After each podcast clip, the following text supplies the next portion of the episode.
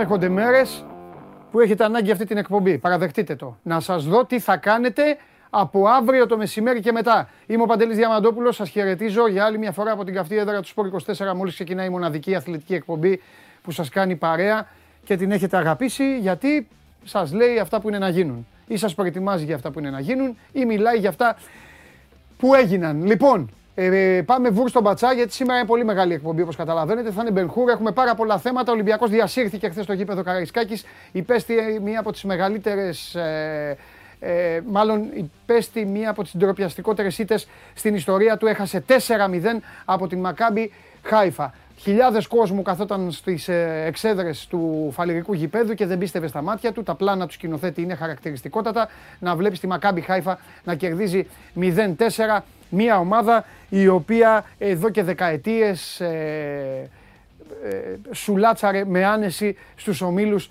του Champions League. Ξεκινάω έτσι, ξεκινάω έτσι γιατί έτσι είναι η επικαιρότητα. Έχετε να δείτε πάρα πολλά. Δεν θα αφήσουμε καμία ομάδα ε, ανικανοποιητή, δεν θα αφήσουμε καμία ομάδα με την οποία δεν θα ασχοληθούμε. Αλλά όπως καταλαβαίνετε, τη μερίδα του λέοντος την έχει ο Ολυμπιακός. Είναι πολύ ε, σημαντικές οι ώρες ε, οι οποίες αυτή τη στιγμή διανύουμε. Είναι κρίσιμες οι ώρες για τον Πέδρο Μαρτίνς. Αυτό ε, το λένε και οι πληροφορίες που υπάρχουν. Δεν θα μπορούσε να γίνει διαφορετικά. Άλλωστε, μπορεί ο ίδιος ο Πορτογάλος τεχνικός χθες να χτύπαγε το χέρι στο τραπέζι όταν δεχόταν βομβαρδισμό ερωτήσεων και πιέσεων από τους συναδέλφους για το πόσο αισθάνεται ο ίδιος ότι του αναλογεί ευθύνη σε αυτό το συνοθήλευμα και αυτό το κάτι σαν ομάδα το οποίο παρακολουθήσαμε. Μπορεί ο ίδιος να έλεγε ότι δεν παρετούμε, μπορεί ο ίδιος να ετοιμάζεται να διανύσει την πέμπτη του σεζόν στον Ολυμπιακό, αλλά η αλήθεια είναι ότι η Μακάμπι είχε ένα πολύ ευχάριστο ε, απόγευμα και πήρε το εισιτήριο έχοντας ήδη χτυπήσει το κουδούνι στους ερυθρολευκούς, είχε ήδη φροντίσει στο δεύτερο ημίχρονο του αγώνα στην έδρα της να δείξει ότι μπορεί να τους βάλει δύσκολα. Ένας Ολυμπιακός αργός και ένας Ολυμπιακός που δεν μπορούσε να αλλάξει δεύτερη πάσα, εμφανίστηκε και έκανε τα ίδια και χειρότερα μέσα στο ίδιο του το γήπεδο. Βέβαια, δεν είναι όλα θέμα προπονητή. Υπάρχουν και πάρα πολλά θέματα, υπάρχουν πολλές ερωτήσεις που σίγουρα ε, αναλογούν σε εσάς, σίγουρα ε, αξίζει να τοποθετηθούν και να τα συζητήσουμε σε αυτό το τραπέζι. Εγώ, όπως α, σας λέω, θα πρέπει να υπάρχει πάντα η ποδοσφαιρική λογική, θα πρέπει πάντα να υπάρχει η σωστή ζυγαριά και όχι να μας πιάνει το ελληνικό συνήθειο να παίρνουμε φόρα, να τα διαλύουμε όλα. Εξάλλου, αγαπημένοι μου φίλοι, εσείς που βλέπετε καθημερινά την εκπομπή, σας έχω πει και μια αρχή. Τον πεσμένο είναι εύκολο να τον βάλεις κάτω και να τον κλωτσίσεις. Μάγκας είσαι όταν τα λες όλα αυτά, όταν ο άλλος είναι όρθιος, όταν τα βλέπεις να έρχονται. Τώρα, το να βγαίνουν όλοι και να προσπαθούν σε αυτόν που είναι κάτω να του ρίξουν και μια κλωτσιά περισσότερη, θεωρώ ότι δεν είναι και πολύ μεγάλη μαγκιά. Αυτό για το κομμάτι του Ολυμπιακού. Θα παρακολουθήσουμε. Ε, θα παρακολουθήσετε μια πολύ ωραία κουβέντα με αρκετό κόσμο και στο τέλος, όταν όλα τελειώσουν, θα σας πω και εγώ τη δική μου άποψη. Θα μιλήσω τελευταίος απόψε, ε, σήμερα, συγγνώμη, νομίζω ότι το έχω το δικαίωμα. Από εκεί και πέρα, να ξεκαθαρίσω κάτι. Χθες βράδυ τα παιδιά ξεκινήσαμε για να γίνει Game Night, ο Παντελής, ο Θέμης, όλοι εδώ στο στούντιο. Υπήρχε ένα τεχνικό πρόβλημα, θέλω να πιστεύω ότι έχει λυθεί. Σήμερα έχουμε Game Night στις επτά και μισή, θέλω να πιστεύω ότι θα πάει καλά. Και η εκπομπή, σας το λέω αυτό, γιατί επικοινώνησε πολλοί κόσμος και έλεγε: παιδιά, τι έγινε χθες η εκπομπή, πώς δεν συνεχίστηκε και όλα αυτά. Τι να κάνουμε, με τα μηχανήματα δεν μπορεί να τα βάλει κανείς. Και απ' έξω τώρα υπάρχουν επτά οκτώ άτομα τα, οι οποίοι παίζουν ξύλο κυριολεκτικά με τις κονσόλες. Ελπίζω να καταφέρουν να πάρουν αυτό το παιχνίδι. Ε, ο Άρης κέρδισε στο τέλος ε, την Γκόμελ uh, δύο ένα. Ο Άρης, ο οποίος είχε βάλει στο τσεπάκι του την πρόκριση, σήμερα ο ΠΑΟΚ καλείται να ανατρέψει την κατάσταση, καλείται να ακολουθήσει το συμπολίτη του και να μην ε, πιει το δηλητήριο που ήπιε ο Ολυμπιακός, γιατί συν της άλλης υπάρχει και μια διαφορά. Ο Ολυμπιακός, παρότι οι ώρες, επαναλαμβάνω, είναι πολύ κρίσιμες και σημαντικές, ο Ολυμπιακός, για να μην ξεχνιόμαστε, συνεχίζει στην Ευρώπη, αλλά πέφτει μια διοργάνωση, έφυγε από το Champions League. Και την Πέμπτη θα παίξει με τη Σλόβαν Βραντισλάβας για τον α, τρίτο προκριματικό του Europa League. Ο ΠΑΟΚ, αν αποκλειστεί από τη Λεύσκη, φεύγει νωρίς νωρίς από την υπόθεση Ευρώπη. Θα καθίσω, σήμερα είναι full ποδοσφαιρική εκπομπή. Μαζευτείτε εδώ, ανταλλάξτε τις απόψεις σας, πείτε τα δικά σας. Αν δεν προλάβω να δω κάτι, συμπαθάτε με. Έτσι κι αλλιώς είμαστε στην τελική ευθεία. Αύριο τελειώνουμε, ησυχάζετε από την α, αφεντιά μου. Ε, τώρα ε, θα πάρουμε να ε, φοβερό μήνυμα, παιδιά, φοβερό μήνυμα, αυτό το διαβάσω, να μην πέσουμε να τον φάμε τώρα σοβαρά, Παντελή, επειδή εσύ σήμερα κατάλαβες ότι ο Ολυμπιακός δεν βλέπετε. Μάλιστα. Εσύ αυτό κατάλαβες, καλέ μου φίλε. Εντάξει. Οκ. Okay. Εγώ ναι, σήμερα το κατάλαβα. Λοιπόν, δεν πειράζει, θα έχουμε και κάποιους τέτοιους που πρώτη φορά βλέπουν την εκπομπή. Βαγγέλη, έλα μέσα, έλα μέσα. Δίνω τις απαντήσεις μου. Ξεκινάω για κάτι φίλου σαν αυτό που έστειλε μήνυμα. Η εκπομπή θα συνεχίσει να πηγαίνει όπως την ε, θέλω εγώ. Κυρίες και κύριοι, μαζί μας ο άνθρωπος που χθες ασχολήθηκε με μια ομάδα η οποία έβαλε μια φοβερή και τρομερή γκολάρα. Όπως τελείωσε το χθεσινό σώμα γκολ, έτσι θα ξεκινήσει το σημερινό. Ο άλλος έστειλε σήμερα, λέει, κατάλαβες ότι δεν βλέπετε και αυτό. Εντάξει, οκ. Okay. Εντάξει, είναι ορισμένοι που σήμερα μπαίνουν πρώτη φορά, λένε κάτσε να δούμε. Λοιπόν. Μια χάρη δεν μας κάνατε χθες. Μια χάρη ζητούσαμε κι εμείς. Τι θέλεις από, τους, από τον κόσμο. Να αποκριθείτε θέλαμε χθες. Να αποκριθεί ο Ολυμπιακός, να πάρουμε τον Πλάνιτς. Τώρα μας τα κάνατε όλα μαντάρα. Ο καθένας με τον πόνο του. Ήταν και καλός, ε. Ε. Καλός, ε. Ο Πλάνιτς. Να σου πω κάτι επειδή μπήκες περαστικός. Ναι. Περαστικός είμαι να το πω. Ναι. Δεν ήταν καλός. Εγώ αν ήμουν Μακάμπη δεν τον έδινα. Εντάξει, μα το είπαμε. Τώρα πάω τον πάρεις. Τώρα δυσκόλεψε το πράγμα. Η Μακάμπη Χάιφα γιατί να μην αποκλείσει τον Απόλλωνα Λεμεσού. Ε, μα αυτό λέμε. Αυτό λέγαμε όλη τη βδομάδα ότι ήταν κλειδί το χθεσινό ματς. Για αυτή την ιστορία για την ΑΕΚ. Ναι, και εγώ δεν θα τον έδινα τώρα. Γιατί παίζουν και σε μια εβδομάδα, πότε παίζουνε. Παίζουν καπάκι. Καπάκι. Γιατί να τον δώσεις. Βέβαια. Θα σου πω αυτό που σου είπα και έξω βέβαια. Σε σκέφτηκα εκεί που σακατεύτηκε λίγο που έπεσε. Ναι. Και λέω, τι καλό θα ήταν να μην κάνει. Λέω αν είναι διάστρεμα, Αρναούτογλου τον πήρε στον παίκτη. Ναι. Τώρα αλλά δεν... μια χαρά ήταν το παιδί. Κοίτα, καλά να είναι δηλαδή το παιδί. Δεν ξέρω πόσο θα αλλάξει αυτό, αυτή η πρόκριση για τη Μακάμπη, τη, τη δική του ψυχολογία και αν θα υπογράψει. Ναι. Γιατί τον πιέζουν για επέκταση. Αν δεν γίνει αυτό όμως ε, και τραβάει η ιστορία, κάποια στιγμή και η Μακάμπη θα πρέπει να τον πουλήσει. Ξέρεις, αν δεν υπογράψει, μένει ελεύθερος στο Γενάρη. Της ουσίας υπογράφει όπου αλλού θέλει. Εγώ δίνω εκεί μια βαρύτητα ακόμα. Βέβαια η ΑΕΚ δεν έχει χρόνο να περιμένει τον Πλάνιτς. Αλλά επειδή έχουμε πει πολλές φορές ότι μπορεί να γίνει προσθήκη τριών στόπερ. Ας το έχουμε στο μυαλό μας για τέλη Αυγούστου. Δηλαδή, αν φτάσει στο σημείο η Μακάμπη να μην μπορεί να τον ανανεώσει, μήπως και βρεθεί μια φόρμουλα να, να φύγει. Το timing δεν είναι καλό πάντως αυτή τη στιγμή. Πρέπει να κοιτάξει κάτι άλλο στην παρούσα φάση που ήδη κοιτάζει και άλλες περιπτώσεις, σαν τον Πλάνιτς. Έτσι, να τον ταιριάξει με το Βίντα και βλέπουμε mm-hmm. στην πορεία. Λοιπόν, ναι. Ωραία, πες μου κάτι άλλο. Ε, την ομάδα χθες πώς την είδες. Η ομάδα ήταν. Γκολάρα έχει ήταν βάλει. Ομάδα. Γκολάρα ο Γκαρσία. Ναι, γκολάρα ο Γκαρσία. Ελπίζω αυτό το πράγμα να μην είναι όμως τώρα μια αφορμή για να μην πάρει ΑΕΚ φορ. Είναι και η διάταξη τέτοια που μόνο εκεί μπορεί να παίζει. Γιατί στο Γκαρσία δεν μπορείς να δώσεις την πλευρά. Φτιάχνει καλή ομάδα, Βαγγέλης. Φτιάχνει καλή ομάδα, ναι. Ο, κοίτα, είναι ομάδα. Είναι ομάδα. Δηλαδή αυτό που βλέπεις είναι μια ομάδα η οποία είναι συμπαγής παρά το γεγονός ότι δεν έχει στόπερ. Το βάζω και αυτό στην κουβέντα γιατί δεν θα είναι αυτή η άμυνα που βλέπουμε. Έτσι. Σε λίγο καιρό θα είναι μια άλλη άμυνα. Άρα το ότι ήδη δουλεύει αυτή η ομάδα καλά και έχει αποκτήσει έτσι μια. Συνέπεια στο να μην δέχεται γκολ εύκολα, στο να μην αφήνει φάσεις να τρώει εύκολα, το οποίο ήταν και το σήμα κατά τεθέν της, το αρνητικό τα προηγούμενα χρόνια και ειδικά τα δύο τελευταία. Είναι μια πρόοδος. Προφανώς ο προπονητής δουλεύει πολύ στοχευμένα σε κάποια πράγματα, δεν είναι να τρελαινόμαστε από τώρα, αλλά σίγουρα θα δούμε καλύτερη ομάδα. Και όλα τα άλλα που έρχονται μαζί με το γήπεδο και ούτω καθεξής. Ε, πρέπει να γίνουν και οι προσθήκες, έτσι. Φόρο οπωσδήποτε, όσο καλός και αν είναι ο Γκαρσία, ο Αραούχο δεν σου εξασφαλίζει συνέπεια και συνέχεια γιατί. Πάντοτε έχει μικρά θέματα σε όλη τη διάρκεια της καριέρας του. Κάποιες εβδομάδες θα μείνει έξω. Πρέπει να υπάρχει και ένας ακόμα παίκτης εκεί καλός, γκολτζής. Και ο Γκαρσία φυσικά, αν παίζει το τρία τέσσερα δύο ένα ή τρία πέντε δύο, τέλος πάντων όπως το θέλει κανείς το λέει, με δύο επιθετικούς μπροστά, ναι, μπορεί να χωράει εκεί και ο Γκαρσία, γιατί δεν βλέπω να παίρνει πλευρά. Αλλά η ΑΕΚ θέλει φορ, θέλει στόπερ και ίσως και έναν εξτρέμ ακόμα και βλέπουμε μετά. Γυρνάει τώρα και η ομάδα τη αύριο, ναι. Με το καλό. Από Δευτέρα θα έχουμε αυτή τη σύσκεψη. Ναι. Να δούμε τι έχει σκεφτεί ο Αλμίδα για τα μπακ, γιατί εκεί είναι η κουβέντα περισσότερο, αν θα ενισχυθεί και στις δύο πτέρυγες. Και τέλος πάντων, ποιες θα είναι οι εισηγήσεις του, είναι πάρα πολλοί παίκτες Παντελή που είναι στον αέρα. Η ΑΕΚ έχει ένα ρόστερ τριάντα και παιχτών, χώροι για αυτούς που θα αποκτηθούν. Αυτό σημαίνει ότι πρέπει να έχουμε τουλάχιστον δέκα αποχωρήσεις. Μεγάλος αριθμός. Υπάρχουν βέβαια και παιδιά που θα πάνε αλλά στην ΑΕΚ Β, αλλά υπάρχουν και παιδιά που δεν έχουν το δικαίωμα να παίξουν πια στην ΑΕΚ Β. Δηλαδή ο Γιούσης, ο Κορνέζος, ο Μουστακόπουλος. Αυτά τα παιδιά δεν έχουν την πολυτέλεια πια της ΑΕΚ Β. Οπότε ναι, πρέπει να αποφασιστεί τι θα γίνει με αυτούς. Αλλά υπάρχουν και άλλοι όπως ο Αλμπάνης, ε, η Πλαγιμπάκ, ο Μοχαμάντι, δεν ξέρω τι θα γίνει, ο Μισελέν. Δηλαδή ανοιχτά ζητήματα πολλά ε, για να αποφασίσει ο προπονητής ποιος θα κόψει και από το ρόστερ να κάνει και τη δουλειά όπως θέλει. Θέλει ένα κοντόρεστρο Αλμέδα γιατί έχει και μία διοργάνωση και της ουσίας μία μισή μαζί με το κύπελο. Θέλει ένα ρόστερ είκοσι δύο είκοσι τρία παιχτών. Είναι συν τριάντα ήδη σου λέω, χωρίς τους αυτούς που θα έρθουν. Αυτά. Ε, βλέπω μια καλή εικόνα από την ομάδα, είναι καλό και το κλίμα. Θα προτιμούσα να παίζει στην Ευρώπη, φυσικά το είπαμε και χθες, αλλά οκ, okay, δεν πατάξει όλα. Ας επικεντρωθούμε σε αυτό που βλέπουμε, αυτό που χτίζεται. Νομίζω είναι, είναι μια καλή περίοδος, μια καλή δουλειά γίνεται. Ερωτήσεις. Αυτό ήταν. Ε, δε, δεν, δεν, ήμουν περαστικός στο πάγο. Ναι, καλά και περαστικός, αλλά τα είπαμε χθες πάρα πολύ. Ε, τότε δεν μπορώ εγώ τα ίδια. Όχι, ότι θα επαναλαμβανόμαστε. Έφυγα. Καλές διακοπές, με το καλό να είμαστε. Θα πούμε αύριο. Α, έχουμε και αύριο. Φιλιά, φιλιά, γελάρα μου. Φιλιά.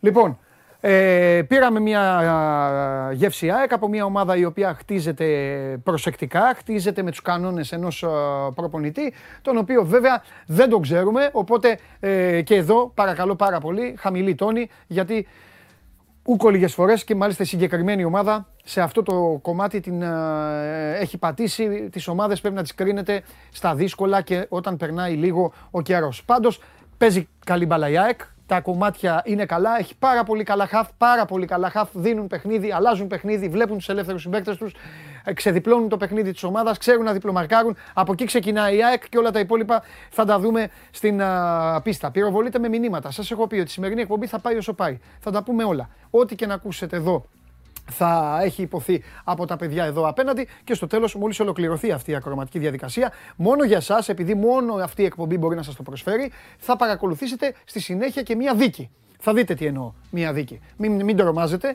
μία ακροματική διαδικασία, με καμία ε, διάθεση και δόση χαβαλέ, αλλά μέσα από αυτό, έτσι όπως θα το στήσουμε και θα το φτιάξουμε, θα βγάλετε και θα ακούσετε και πάρα πολλές αλήθειες. Περιμένετε τη δική μου άποψη, θα την ακούσετε στο τέλος. Στο φινάλε θα πάρω φόρα και θα πω αυτά που είναι να πω, ειδικά για κάποιους που ξύπνησαν σήμερα ή από χθες το βράδυ ξαφνικά ανακάλυψαν την Αμερική και ταράχθηκαν τόσο και τώρα έχουν βγει και αισθάνονται ο Γκρισίνο και ο Χόγκαν και ο Ultimate Warrior και πρέπει να πατάνε κάτω αυτόν τον οποίο πριν λίγο καιρό τον έβλεπαν και τον αγκάλιαζαν και τώρα ξαφνικά τον πατάνε. Αυτά είναι λίγο μυστήρια πράγματα. Πάμε στην επανομή.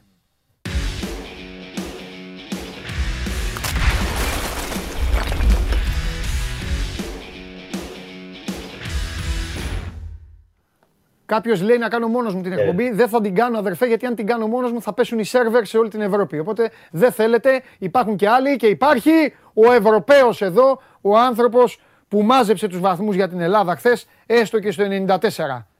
Είδες. Τι είδα, εγώ το χθεσινό ματσάκι έχω μάρτυρες όλους απ' έξω. Μακριά και αλάργα τους είπα, και από στοιχήματα και απ' όλα. Ναι, αλλά Charlie Over έδωσε, βγήκε. Τέλος πάντων. Βγήκε, τι, ποιο ήταν το θετικό που βγήκε, πέρα από το, από το αποτέλεσμα. Βγήκε τίποτα καλό.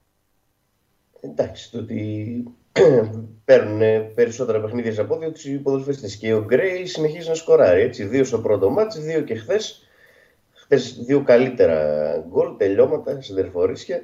Εντάξει, θα είναι σημείο αναφοράς φέτος ο Γκρέι στον Άρη και φαίνεται ναι. Ήδη από τα πρώτα δύο παιχνίδια. Έχει ήδη τέσσερα τέρματα. Εμείς περιμέναμε ε, από τους προηγούμενους φορ του Άρη ε, να δούμε γκολ στις αρχές και δεν βλέπαμε ούτε από τον Καμαρά ούτε νωρίτερα από τον Ιντέγη για παράδειγμα. Χρειαζόντουσαν να περάσουν πολλά μάτς ε, για να βρουν ρυθμό. Ο Γκρέι ήρθε και τα βάζει από την αρχή. Βοήθησε και ο αντίπαλος και σίγουρα το να δώσει λύσεις σε αυτό το κομμάτι ο Τζαμαϊκάνος είναι τεράστιο θέμα για τον Άρη. Και είναι τεράστιο ε, το θετικό πρόσημο που βγαίνει από αυτά τα πρώτα μάτς με την ε, Γκόμελ. Ε, από θετικά ε, δεν είχαμε τόσο πολλά χθες να σου πω την αλήθεια, γιατί ίσως ε, μετά το εξήντα έριξαν και την απόδοση οι ποδοσφαιριστές ε, και η Γκόμελ δημιούργησε και φάση, μπορούσε μέχρι και να πάρει και το μάτς η Γκόμελ στο δεύτερο ημίχρονο, να βλέπουμε δηλαδή ανατροπή. Ε, ένα πράγμα το οποίο εμένα με ξένησε προσωπικά ήταν η αλλαγή του Ντιόπ στο είκοσι δύο. Ε, δεν ξέρω αν έχεις δει καθόλου. Στο εικοστό δεύτερο λεπτό ο Μπούργος επέλεξε να αποσύρει τον Ντιόπ γιατί είχε κίτρινη κάρτα. Ναι, είδα την αλλαγή. Ε, ναι. Είδα ε, μάλλον την ε, στιγμή που ο παίκτης ετοιμαζόταν να μπει, ο αναπληρωματικός. Ναι, ο Νταμπό. Ε, είχε κίτρινη κάρτα ο Ντιόπ, ναι. Έπαιζε σκληρά στην αρχή ναι. Και επέλεξε να τον αποσύρει ο προπονητής. Πολλά νεύρα από τον ποδοσφαιριστή. Εντάξει, κοίταξε να δεις σε κανέναν παίκτη. Γιώργο, άμα θες φώναξε τον Κέσσαρη, ε. Μετά να πάμε στον Κέσσαρη μετά τον Δημήτρη. Ε, κοίταξε Δημήτρη μου, κανείς παίκτης δεν θέλει να βγαίνει στο είκοσι δύο, αν δεν έχει χτυπήσει. Ε, ναι, γι' αυτό. Ε, εντάξει, τον, τον, τον καταλαβαίνω, ήταν, εντάξει τώρα. Ήταν ένα μας το οποίο ήταν αδιάφορο, δεν ξέρω γιατί να τον βγάλει στο είκοσι δύο, δηλαδή, ναι. Εντάξει, οκ. Okay. Έδειχνε ότι δεν ήταν σε καλή κατάσταση και έκανε σκληρά μαρκαρίσματα. Δεν ξέρω αν θα παίρνει κόκκινη, αλλά έστω μπορούσε να παίξει μέχρι το ημίχρονο. Νομίζω γιατί στο ημίχρονο έβγαλε και τους άλλους δύο οι οποίοι είχαν κυτρινιστεί, τον Εμπακατά και τον Μαζικού. Γενικότερα, δηλαδή, μέχρι το ημίχρονο έκανε τρεις αλλαγές σε τρεις ποδοσφαιριστές που είχαν κίτρινη κάρτα. Οκ. Okay. Εντάξει, αυτό το είκοσι δύο ήταν λίγο βαρύ μάλλον για τον ποδοσφαιριστή, γιατί φάνηκε και έτσι πως πήγε στον πάγκο ότι είχε αρκετά νεύρα. Θα δούμε πώς θα τα απεξέλθει και πώς θα το πάρει τις επόμενες μέρες και ο παίκτης, ο οποίος χθες περίμενε να παίξει πολύ και δεν έπαιξε. Βέβαια, μην το δώσουμε και το αλάθη στον παίκτη, γιατί άμα έβλεπες τι μαρκαρίσματα έκανε από το πρώτο λεπτό, λες και ήθελε να πάρει την κάρτα ήταν. Οκ. Okay. Ε, τώρα... Ε, ο Άρης συγκεντρώνεται περισσότερο αυτές τις ώρες και μέχρι αύριο στην απόκτηση ενός στόπερ. Ναι. Ε, ξεχνάει άμεσα το ε, παιχνίδι με την Γκόμελ και θέλει να κλείσει ένα στόπερ για να τον προλάβει να τον βάλει και στη λίστα ε, με την Μακάμπη Τελαβίβ, ναι, για τα παιχνίδια με τη Μακάμπη Τελαβίβ. Ο Ρίτσελντ Μπαζόερ ε, έχει κερδίσει έδαφος τις τελευταίες ώρες, είναι ελεύθερος. Πέρσι αγωνιζόταν στη Φίτεση, είκοσι πέντε χρονών Ολλανδός. Φαίνεται ότι ο Άρης Ε, βρίσκεται σε προχωρημένες συζητήσεις με τον ε, Μπαζόερ για να έρθει στην ομάδα και να αποτελέσει το τρίτο στόπερ ε, του φετινού ρόστερ. Γιατί υπενθυμίζω, ο Άρης αυτή τη στιγμή είναι μόνο με Φαμπιάνο και Μπράμπετ, συν τους μικρούς, τον Τανούλη και τον Χρυσόπουλο, οι οποίοι ε, έχουν υπογράψει επαγγελματικό συμβόλαιο, αλλά φυσικά δεν υπολογίζονται αυτή τη στιγμή για τόσο ψηλά. Οπότε ο Άρης θέλει να κλείσει μέσα στις επόμενες ώρες έναν στόπερ. Και στη συνέχεια θα αρχίσει να σκέφτεται και τη Μακάμπη. Σήμερα δεν έχει προπόνηση φυσικά η ομάδα. Από αύριο θα ξεκινήσει η προετοιμασία για το παιχνίδι της Πέμπτης στο Τελαβίβ. Ε, εκεί όπου θα κρυφθούν πάρα πολλά όσον αφορά τη φετινή ευρωπαϊκή πορεία ε, του Άρη. Το χθεσινό μάτς πάντως, όπως είπα και πριν, το ξεχνάει πολύ γρήγορα ο Άρη. Δηλαδή ήταν σαν φιλικό αντιμετωπίστηκε ε, στο τέλος και με τις πολλές αλλαγές. Παρά το γεγονός ότι ο Άρης πήρε όντως τη νίκη, αυτό που κρατάμε είναι το γκρέι και την πρόκριση με δύο νίκες. Μάλιστα. Ωραία. Τέλεια. Φιλιά. Τα λέμε. Τα λέμε, τα λέμε αύριο. Γεια σου Δημήτρη μου. Λοιπόν, αυτός ήταν uh, και ο Δημήτρης Χαλιάπας. Τρέχουμε λίγο τις uh, ομάδες. Δεν θέλω να βαρύνουμε. Υπάρχει μεταγραφή και αρκετά καλή για τον Παναθηναϊκό. Ξέχασα να το πω στον uh, πρόλογο. Εδώ να μην... Πάμε. Πάμε τώρα. Ωραία, ωραία, ωραία. Οπότε μπορούμε να πάμε τώρα στον, στον Παναθηναϊκό, να μας πει και το παρασκήνιο ε, ο Κώστας Γουλής για αυτή την ε, κίνηση και στη συνέχεια ε, νομίζω ότι θα έχει κατέβει ο Θέμης λίγο να, ε, να, πει, ε, να πει την άποψή του, να σχολιάσει λίγο για τα χθεσινοβραδινά του Ολυμπιακού, να πάρετε μια πρώτη γεύση από Ολυμπιακό. Δεν θα, εγώ σας είπα, δεν θα, δεν θα μιλήσω, αφήσω το Θέμη και στη συνέχεια... Θα παρακολουθήσετε εδώ ένα ωραίο... Πώς πάμε, τεχνικά πώς πάμε. Γιατί έστειλε ένας φίλος ότι κάτι... Καλά πάμε, εντάξει. Ωραία, μην λέμε μεγάλες κουβέντες. Λοιπόν, ε, εντάξει, και εσείς μην τρομοκρατήσετε. Άμα συμβεί κάτι, θα επανέλθω. Εντάξει, ψυχραιμία. Digital καταστάσεις ε, ε, βιώνουμε. Λοιπόν, πάμε, πάμε στον Κώστα.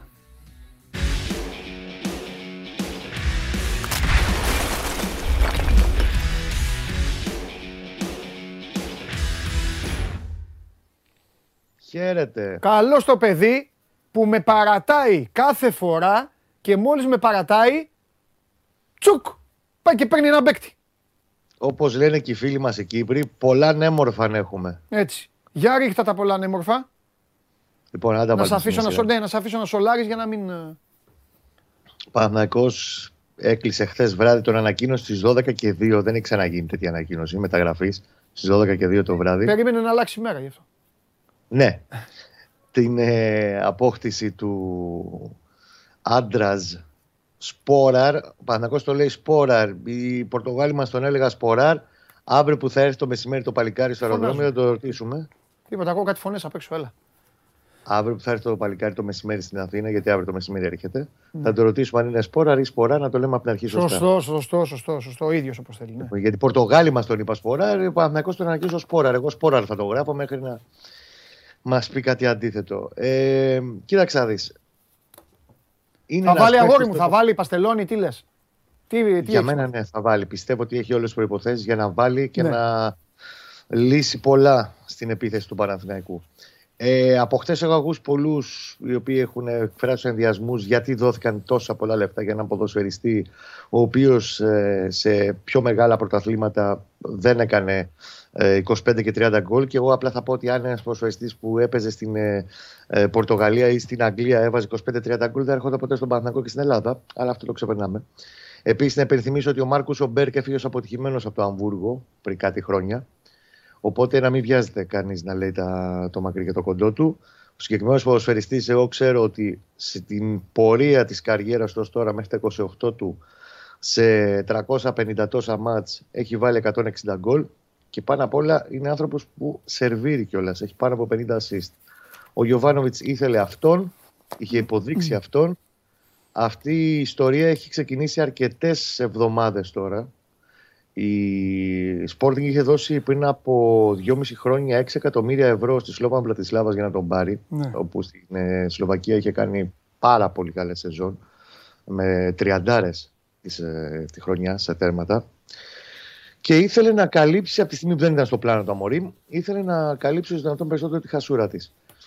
Ζήτησε πέντε του Παναθηναϊκού, ο Παναθηναϊκός ξεκίνησε τα δύο, καταλήξαν εν τέλει στα τρία κόμμα πέντε εκατομμύρια ευρώ, που είναι η μεγαλύτερη μεταγραφή του Παναθηναϊκού στην εποχή μετά την πολυμετοχικότητα, δηλαδή μετά το καλοκαίρι του εννιά, λέω εγώ, που ήρθε ο Σισέο. Τα τελευταία δεκατρία χρόνια τέλος πάντων.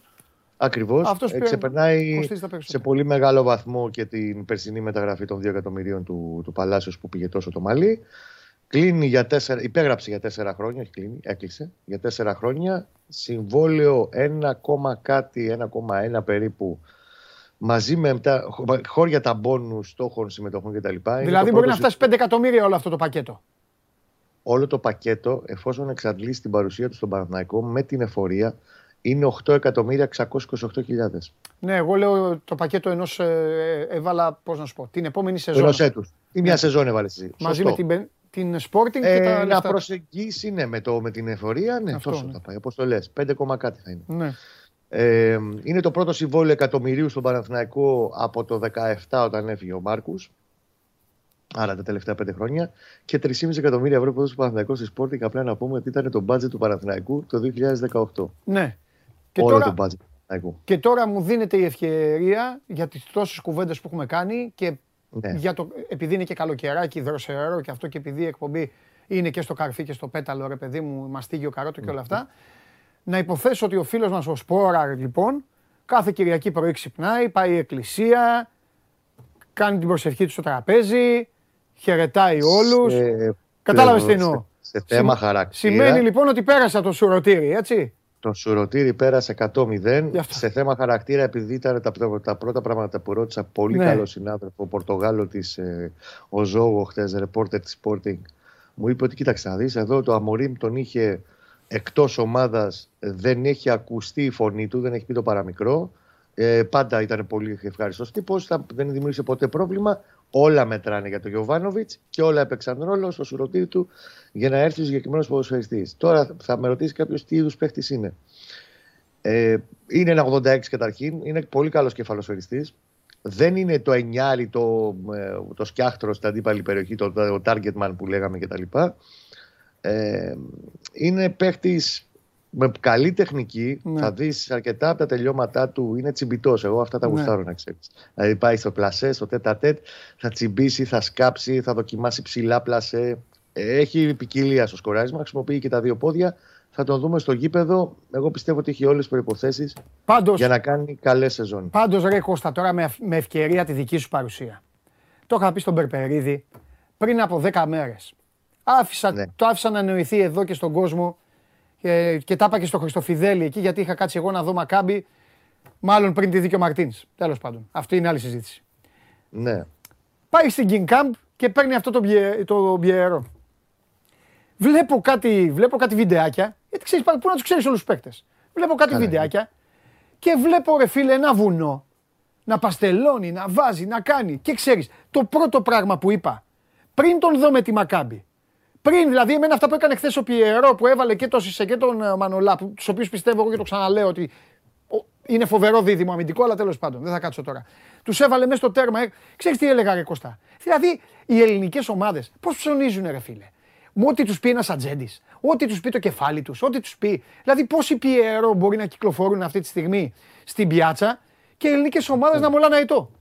Αυτό είναι το θέμα. Και πόση υπομονή έχει όμως και κάθε ελληνική ομάδα και το ελληνικό ποδόσφαιρο και ο Έλληνας φίλαθλος και ο Γουλής και ο ναι. Διαμαντόπουλος για να υποδεχτούν τον κάθε Πιερό που θα έρθει από ναι. Τη Β' Γαλλίας για να δείξει τέλος πάντων πέντε πράγματα. Αυτό είναι πολύ μεγάλη κουβέντα, την οποία θέλουμε τέσσερις εκπομπές για να λύσουμε. Ναι. Η ουσία λοιπόν είναι ότι τελειώνει, έρχεται αύριο το μεσημέρι. Ε, να πούμε για τον κόσμο ότι δεν ήταν στην προετοιμασία της Sporting. Την πρώτη εβδομάδα όταν ξεκίνησαν, ναι, έλα. όταν ξεκίνησαν τα λιοντάρια την προετοιμασία τους, δεν τον είχε ο Αμορί μέσα, έκανε ατομικές και μετά ξεκίνησε και εντάχθηκε μαζί με τα άλλους δύο-τρεις κομμένους της Sporting σε ένα, στις προπονήσεις της δεύτερης ομάδας, της ομάδας νέων. Δεν έχει δηλαδή παιχνίδια στα πόδια του. Και σαφώς θα χρειαστεί το διάστημά του. Και αυτός προπονητικά όμως, εντάξει, είναι, έχει ακολουθήσει τέλος πάντων προετοιμασία, είναι επεγυμνασμένος. Θα τον δηλώσει ο Παναθηναϊκός στην ευρωπαϊκή λίστα. Για το πρώτο μάτς, εγώ το θεωρώ, δεν σου δίνω περισσότερο από ένα της χιλής για να είναι στην αποστολή. Για τη ρεβάνς στη Λεωφόρο με τη Σλάβια θα σου έδινα πολύ περισσότερες πιθανότητες να είναι μέσα. Κλείνουμε το κεφάλαιο Σπόραρ. Πάμε να δούμε και τα υπόλοιπα. Πάμε, πάμε. Διότι ισχύει το δημοσίευμα από τη Βραζιλία από χθες ε, περί πρότασης του Παναθηναϊκού στη Φλαμένκο για το Βιτίνιο. Υπάρχουν πολλοί Βιτίνιο. Συγκεκριμένος Βιτίνιο είναι ο εικοσιοκτάχρονος εξτρέμ, αριστερός εξτρέμ, που έπαιζε από το δεκατρία έως το δεκαοκτώ στη Τζεσεκά Μόσχας με πολύ καλή παρουσία. Έχει επιστρέψει από τότε στη Φλαμένκο, η οποία είχε εξοδέψει έντεκα εκατομμύρια ευρώ μάλιστα για να τον αποκτήσει. Μπαίνει στο τελευταίο εξάμηνο του συμβολέου του, δεν έχει δεχτεί ανανέωση. Είναι για να φεύγει. Mm-hmm. Ο Παναθηναϊκός, σύμφωνα με τους Βραζιλιάνους, εγώ ξέρω κάτι διαφορετικό. Οι Βραζιλιάνοι λένε ότι ο Παναθηναϊκός απλά πρότεινε ένα ψηλό ποσοστό μεταπώλησης για να τον πάρει. Εγώ ξέρω ότι ο Παναθηναϊκός έχει δώσει και ένα χρηματικό ποσό, όχι πολύ μεγάλο, ως πρώτη πρόταση. Σήμερα τα βραζιλιάνικα ΜΜΕ λένε ότι απορρίφθηκε σε πρώτη φάση η πρόταση αυτή και ότι προτιμάει η Φλαμένκο να τον κρατήσει και ας εξαντληφθεί το συμβόλαιο το Γενάρη και ας φύγει ελεύθερος. Εγώ πιστεύω ότι θα επανέλθει ο Παναθηναϊκός άμεσα, θα κάνει μια καλύτερη οικονομική προσφορά, θα της δώσει και ένα ποσοστό μεταπώλησης και δίνω σοβαρές πιθανότητες για να γίνει συγκεκριμένη μεταγραφή για έναν ποδοσφαιριστή που και αυτός έχει ένα πάρα πολύ ωραίο και ελκυστικό πακέτο ως εξτρέμ. Ναι. Και πάμε τώρα στο πινελάκι, έτσι, γιατί για μένα αυτό είναι και το πιο σημαντικό. Ναι. Σε και πιο φρέσκο, ας το πούμε. Ε, επειδή έχει βρει τώρα τη φάμπρικα με, τη, με τους Σλοβαίνους, αλλά τους καλούς Σλοβαίνους, ο Παναθηναϊκός, δεν είναι τωρινή υπόθεση. Χθες αργά, μετά τα μεσάνυχτα, μετά τις ανακοινώσεις του mm. Σπόραρ κτλ., mm. βγήκε ένα δημοσίευμα στη Σλοβενία. Ο Παναθηναϊκός ασχολείται πολύ σοβαρά και με τον Μπέντζαμιν Βέρμπιτς. Ναι. Έχει ακουστεί και τον Ολυμπιακό, εξτρέμ ναι. της Δυναμό Μόσχας. Ναι. Δυναμό Κιέβου, με συγχωρείτε. Ναι. εικοσιοκτώ ετών και αυτός, και αυτός πολύ καλός ποδοσφαιριστής, με καλή παρουσία σε υψηλό επίπεδο. Τι ισχύει τώρα με το συγκεκριμένο? Ο Παναθηναϊκός δεν του, τον έβαλε στη ζωή του χτες. Το συγκεκριμένο τον τζεκάρει και έχει μιλήσει και με τον ατζέντη του, γιατί έχει νομόσταυλος με τον Τσέριν, από την περίοδο που πήρε κανένα μήνα όταν έκλεισε τον Τσέριν. Ο μάνατζερ τους είπε ότι χρειάζεται υπομονή και υπάρχει συγκεκριμένος λόγος. Μπορεί ως ποδοσφαιριστής που αγωνίζεται σε ουκρανική ή ρωσική ομάδα να εκμεταλλευτεί τη διάταξη αυτή της FIFA που επιτρέπεις σε έναν ποδοσφαιριστή να φύγει και να πάει να παίξει αλλού. Το έκανε ήδη για λίγους μήνες όταν ξέσπασε η φρίκη του πολέμου στην, ε, μετά τη ρωσική εισβολή στην Ουκρανία και πήγε για λίγους μήνες στη Λέγκια Βαρσοβίας. Επειδή όμως εκεί είναι πολύ σημαντικό κομμάτι της Δυναμό Κιέβου, παίζει τέσσερα χρόνια, τεσσεράμισι χρόνια. Και νιώθηκε ένα δέσιμο απέναντί της ε, από τη στιγμή που η Δυναμό πλέον παίζει στα αποκριματικά του Champions League κτλ. Θέλει πριν φύγει να προσπαθήσει να τη βοηθήσει να μπει σε όμιλο ευρωπαϊκής διοργάνωσης. Χτες, ας πούμε, έκανε την πολύ μεγάλη νίκη μέσα στην Κωνσταντινούπολη επί της ε, Φενέρ Μπαχτσέ και προκρίθηκε στον τρίτο προκριματικό του Champions League με τη Sturm Graz, όπου έχει σοβαρές πιθανότητες πλέον να μπει στα play-off. Χτύπησε κιόλας, έχει ένα μικροτραυματισμό στο μυρό στο τριάντα οκτώ και αντικαταστάθηκε. Αυτό που ξέρω είναι ότι ο Παναθηναϊκός θα τον περιμένει. Και όταν λέω θα τον περιμένει, εφόσον από την πλευρά του ποδοσφαιριστής που τέλος πάντων ψήνεται να έρθει στην Ελλάδα να ακολουθήσει τη διαδρομή των Τσέριν και Σπόραρ, εφόσον θέλει να παίξει και στον επόμενο γύρο που είναι τρεις με δέκα Αυγούστου του Champions League με τη Sturm Graz, και αν δεν είναι και πιο σοβαρός και ο τραυματισμός του βεβαίως, θα τον περιμένει ο Παναθηναϊκός να παίξει και αυτά τα παιχνίδια και μετά μπορεί να, τον, να γίνει κίνηση, να τον αποκτήσει ουσιαστικά ως ελεύθερο, γιατί σε έξι μήνες τελειώνει και το συμβολαιό του και μπορεί να εκμεταλλευτεί, είπαμε, τη διάταξη αυτή της FIFA που υπάρχει. Και θα τον περιμένει γιατί αξίζει τον κόπο. Ήδη τον περίμενε αρκετά, γι' αυτό και κάποιες άλλες υποθέσεις εξτρέμ, και δεν λέω το Βιτίνιο, του Παναθηναϊκός για δύο εξτρέμ θα πάει.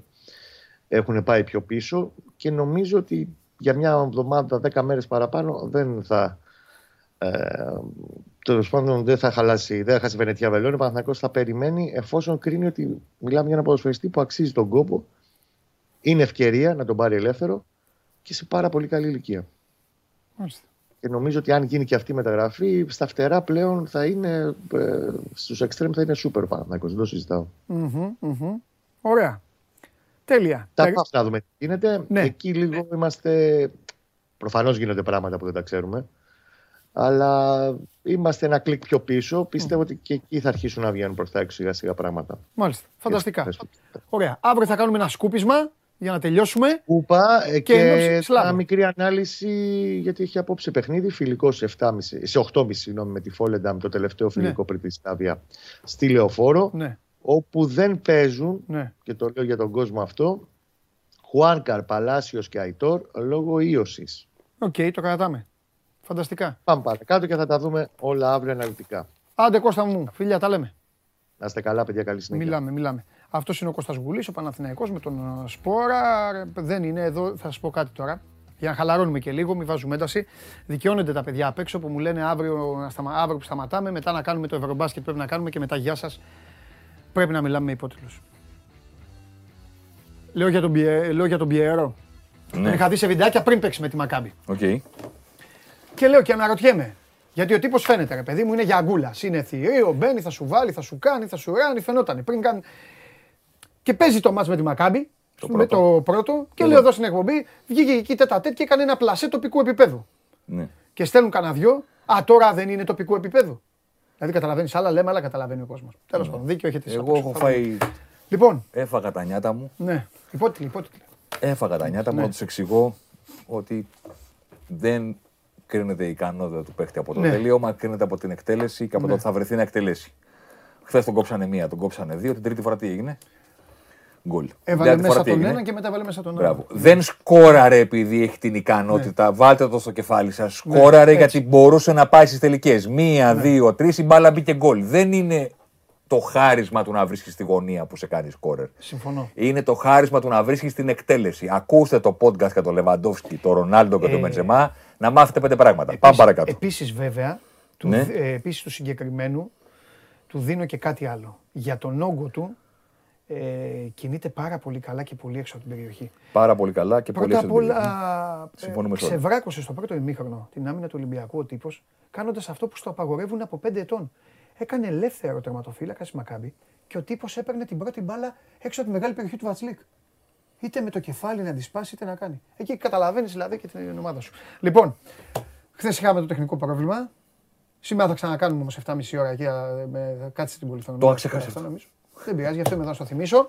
Παρ' όλα αυτά όμως, πάρε την μπάλα, φύγε. Όχι. Δεν είναι, δε... Επειδή έκανες καλά και μου το θύμισες. Εγώ τι είναι να πω, θα το πω. Επειδή έκανες καλά και μου το θύμισες, μπορούμε να χωρίσουμε και τη θεματική σε δύο γεγονότα. Γιατί έχω την αίσθηση ότι χρονικά άλλα πράγματα θα πούμε τώρα. Ναι. Και άλλα πράγματα θα είμαστε αναγκασμένοι από τις εξελίξεις να βάλουμε στο τραπέζι στην ναι. Game Night που θα την κάνουμε σήμερα στις ναι. επτά και μισή. Ναι. Αυτό καταλαβαίνω. Ναι. Θα δούμε. Δεν επηρεάζουμε με τις εξελίξεις, εμείς καταγράφουμε. Το χθεσινό παιχνίδι είναι ένα από τα χιλιάδες παραδείγματα που μπορεί κάποιος να βάλει απέναντι στον οποιονδήποτε, χρησιμοποιεί αυτή την άθλια έκφραση και τι με νοιάζει εμένα, το αποτέλεσμα μικράει. Κάθε φορά που συζητάς με κάποιον για ένα μάτς, για ένα παίχτη, πιστεύουν ότι για να τελειώσουν την κουβέντα το δεν τους βολεύει, σου πατάνε ένα και τι με νοιάζει εμένα, το αποτέλεσμα μικράει. Προκρίθηκε, δεν με νοιάζει πώς έπαιξε. Αποκλείστηκε, δεν με νοιάζει πώς έπαιξε. Έχετε λοιπόν το χθεσινό παιχνίδι. Να δώσει την απάντηση ότι δεν είναι το αποτέλεσμα που μετράει. Τις εξελίξεις τις επηρεάζουν τα αποτελέσματα, αλλά τις οδηγούν περισσότερο από οτιδήποτε άλλο αυτά που βλέπουμε στο χορτάρι. Ο Ολυμπιακός χθες θα μπορούσε να αποκλειστεί γιατί προηγήθηκε ένα μηδέν, έκανε δώδεκα χιλιάδες ευκαιρίες για να βάλει δεύτερο γκολ και η μπάλα δεν μπήκε μέσα ποτέ και έφαγε ένα γκολ από στημένη φάση στο ογδόντα οκτώ. ένα ένα πήγε στην παράταση. Και ένα κοράκι διαιτητής του έδωσε πέναλτι για χέρι και έγινε το ένα δύο και αποκλείστηκε. Και πάλι αποκλεισμός θα ήταν. Αλλά θα ερχόμασταν εδώ και θα, και θα συζητάγαμε άλλα πράγματα. Την κουβέντα λοιπόν τη σημερινή ή και την απόψινή δεν την καθορίζει ο αποκλεισμός αυτός καθ' αυτός. Την καθορίζει, δεν την καθορίζει ούτε καν το σκορ. Γιατί ξέρεις πολύ καλά. Έχεις φάει τα χρόνια σου σε αυτή τη δουλειά. μηδέν τέσσερα γίνεται με πολλούς τρόπους. Κάποτε η Τουρκία πέρασε από, τη, από το Καραϊσκάκης με τέσσερα γκολ επειδή ο Νικοπολίδης έπαθε το χειρότερο βάρος της καριέρας του. Στην εικόνα, στο χορτάρι, δεν ήταν ότι μας διαλύσανε. Σούταρε ο Τουμέρ με την, η μπάλα έστριβε και ο Αντώνης έκανε έτσι. έτσι. Έτυχε. Στο περίφημο ένα τέσσερα του Ολυμπιακού στη Λεωφόρο, για να μιλήσω στην γλώσσα του κόσμου που είναι τρελαμένος και στα κάγκελα, μαγικές στιγμές έχει βρει ο Ολυμπιακός. Δεν είναι ότι πήγε και τον διέλυσε στη Λεωφόρο. Τα κουνάκι ο Λουτσιάνο, φωτοβολίδα στο φάουλ, ο Τζιοβάνι, μαγικές στιγμές βρήκε. Δεν έβλεπες στο παιχνίδι και έλεγες Παναγία μου. Ο Ολυμπιακός διαλύει τον Παναθηναϊκό στο γήπεδο του. Το σκορ, ναι, ένα τέσσερα. Ιστορικό, μπράβο, εικονοστάση που είχε βγει ο φιλάθλος, θυμάσαι. Ναι, ναι. Το θυμάσαι. Το χθεσινό μου ήταν τέσσερα. Δεν είναι. Ούτε συγκυριακό σκορ το οποίο αποδίδεται στον Διαμαντόπουλο και στον οποιοδήποτε, γιατί κάποιες φορές ένας παίκτης μόνος του μπορεί να γράψει την ιστορία. Αν είναι τερματοφύλακας, αν είναι τελευταίος αμυντικός. Δεν είναι μαγικό σκορ το οποίο αποδίδεται σε κάποιον ποδοσφαιριστή του αντιπάλου. Έμπλεξες με τον τάδε παιχταρά και σου βάλε τέσσερα γκολ μόνος του. Το χθεσινό μηδέν τέσσερα είναι απόλυτη παράδοση του Ολυμπιακού από το πρώτο μέχρι το ενενήντα. Και γι' αυτό έχει στερέψει το καντήλι του Μαρτίνς. Όχι γιατί αποκλείστηκε, όχι γιατί το ταμπλό έγραφε τέσσερα. Αν το ταμπλό έγραφε τέσσερα με μια συγκυριακή εικόνα στον αγωνιστικό χώρο, σήμερα ξέρεις θα βλέπεις στα σχόλιά σου. Να τσακώνονται οι μεν με τους δε ναι, και να λέει ένας ρε εσείς, τι φταίει ο προπονητής που ξέρω εγώ έγιναν δύο λάθη στην άμυνα ναι. Και θα του έλεγε ο άλλος τι με νοιάζει εμένα, έφαγε τέσσερα να φύγει. Τώρα δεν τσακώνεται κανείς με κανέναν διότι δεν είναι το σκορ. Είναι ο Ολυμπιακός που στην καλύτερη, στην καλύτερη, στην καλύτερη των περιπτώσεων παίρνει κάτω από τη βάση σε κάποια πράγματα και σε κάποια άλλα παίρνει μηδέν. Δηλαδή αν ξεκινήσουμε και λέμε έλεγχος του ρυθμού. Ανάπτυξη και παρουσία στο τελευταίο τρίτο του γηπέδου. Να κλείσεις τον αντίπαλο στα καρέ. Να πατήσεις περιοχή με την μπάλα στα πόδια. Να σταματήσεις αντεπιθέσεις. Να ελέγξεις το ρυθμό. Να πηγαίνεις σε κλεψίματα. Αν κάνουμε μια λίστα δεκαπέντε πραγμάτων και πούμε, λέγε Διαμαντόπουλε, βαθμός. Ένας όλα. Θα δώσεις, θα δώσεις με άριστα το είκοσι. Α. δέκα στο max. Δεν, μπο, δεν θα δώσεις πουθενά πάνω από τη βάση. Όχι. Δεν θα δώσεις πουθενά πάνω από τη βάση. Απλά σε κάποια θα είσαι καταπέκτης και θα πεις οκτώ που μου βάραγε στο κεφάλι αυτός που είχε άλγευρα και γεωμετρία. οκτώ άλγευρα, εννιά γεωμετρία είχα πρώτο τρίμηνο. Ή μηδέν, ένα, δύο, τρία. Δεν υπάρχει τομέας του παιχνιδιού στον οποίο ο Ολυμπιακός να δικαιούται να σηκώσει το χέρι και να πει ρε εσύ, κοίταξε να δεις, κάναμε αυτό, κάναμε εκείνο, αλλά πληρώσαμε το πρόβλημα σε άλλο τομέα. Δεν έγινε έτσι. Δεν έγινε έτσι. Και για να κάνω την αυτοκριτική μου, που λένε και οι πολιτικοί, θα σου το πω ακριβώς πώς το σκέφτομαι. Την πτώση του Ολυμπιακού πέρυσι, και νωρίς την έχω σημειώσει, και νωρίς την έχουμε συζητήσει, και πάνω απ' όλα την έχω βάλει και σε στοιχεία. Δεν είναι ότι το λέω εγώ, παιδιά, το λένε οι αριθμοί. Ο Ολυμπιακός ήταν εδώ και φέτος είναι εδώ. Σε αυτόν τον τομέα, σε αυτόν τον τομέα, σε αυτόν τον τομέα. Δεδομένα. Για ένα ολόκληρο χρόνο το παρουσίαζα και ταυτόχρονα έλεγα κάτω τα χέρια του Μαρτίνς, γιατί κατά τη γνώμη μου δεν φταίει εκείνος. Αυτό έκανα. Έλεγα συμβαίνει αυτό και με το που έλεγε κάποιος πέσταρε Κέσσαρη, φταίει ο Πορτογάλος, του έλεγα όπα, όπα, όπα. Εγώ σου λέω τι συμβαίνει. Δεν σου λέω ότι φταίει ο Μαρτίνς. Γιατί κατά τη γνώμη μου φταίει το γεγονός ότι η ομάδα του δεν μπορεί να τρέξει φέτος. Με τη σεζόν που είχε πίσω της. Και επειδή δεν μπορεί να παρουσιάσει τον Ολυμπιακό της πίεσης, και φαίνεται και στα νούμερα αυτό, γιατί οι αριθμοί των κλεψιμάτων του Ολυμπιακού ψηλά από εδώ πήγαν εδώ, εγώ το βλέπω, το σημειώνω, αλλά λέω παιδιά, ο προπονητής κάνει διαχείριση μια σεζόν που ξέρει ότι δεν μπορεί να την πάει αλλιώς και το χρόνο θα δούμε. Τώρα ήρθε μέσω του χρόνου. Και τώρα, δύο παιχνίδια, θα πεις δύο παιχνίδια. Δύο παιχνίδια. Δύο παιχνίδια. Δεν είδα σε αυτά τα δύο παιχνίδια ότι τα περσινά ήταν ζητήματα που δεν μπορούσε να λύσει αλλιώς και τα έλυσε στην προετοιμασία και τώρα ήρθε φέτος να παρουσιάσει ξανά αυτό που τον έκανε τον προφεσόρ. Γιατί ο προφεσόρ ο Μαρτίνς δεν έγινε με το ποδόσφαιρο το περσινό. Σωστά. Δεν είναι ότι πάντα αυτός ήταν. Και κάποιες φορές το έκανε καλά ο Ολυμπιακός και τώρα το κάνει χειρότερα. Άλλα πράγματα έκανε. Εγώ με αυτό στο μυαλό έλεγα πέρυσι, ρε παιδιά, δεν τρελάθηκε ξαφνικά. Για να κάνει κάτι τόσο διαφορετικό, τόσο δυσκύλιο για Ολυμπιακό, σημαίνει ότι είχε αποφασίσει ο άνθρωπος ότι μόνο έτσι μπορεί να πάρει το πρωτάθλημα. Με τέτοια πτώση, σου λέει αδερφέ, θα μπλέξουμε. Πάμε συντηρητικά, δεκατρία γκολ από στιμένες φάσεις, δεκατρία γκολ από κόρνερ ο Ολυμπιακός. Το μεγαλύτερο ποσοστό από στιμένες φάσεις. Και αυτά γραμμένα τα έχω. Αλλά τα έγραφα στη λογική ότι κοίταξε να δεις, αυτή είναι η λύση του Μαρτίνη στο γεγονός ότι δεν μπορεί. Δεν έχει πράγματα. Τώρα, δικαιούμαι να βγω σε σένα και να πω «Α, Παντελή, εγώ πιστεύω ότι ισχύει το ίδιο με πέρυσι. Δεν μπορεί να τρέξει ομάδα». Ισχύει για πέρυσι. Τώρα δεν μπορεί να ισχύει. Τώρα δεν μπορεί να ισχύει. Και ο Μαρτίνς είναι φοβερό, το λέγαμε εκτός αέρα οι δυο μας. Ήταν στα προκριματικά δεν έχει κάνει ποτέ. Την έκανε μία χθες και τα πήρε, πώς το λέμε, χρωστούμενα και μαζεμένα. Όλα μαζί. Αλλά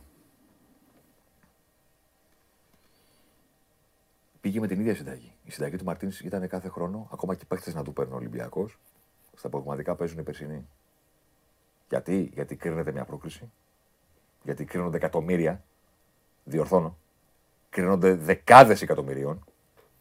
Οπότε, ναι, ήρθε ο Διαμαντόπουλος, θα βοηθήσει με σεζόν, ναι, ήρθε ο Κέσσαρης στο κέντρο, στα προγραμματικά θα παίξουν οι προηγούμενοι, που ξέρουν την ιστορία.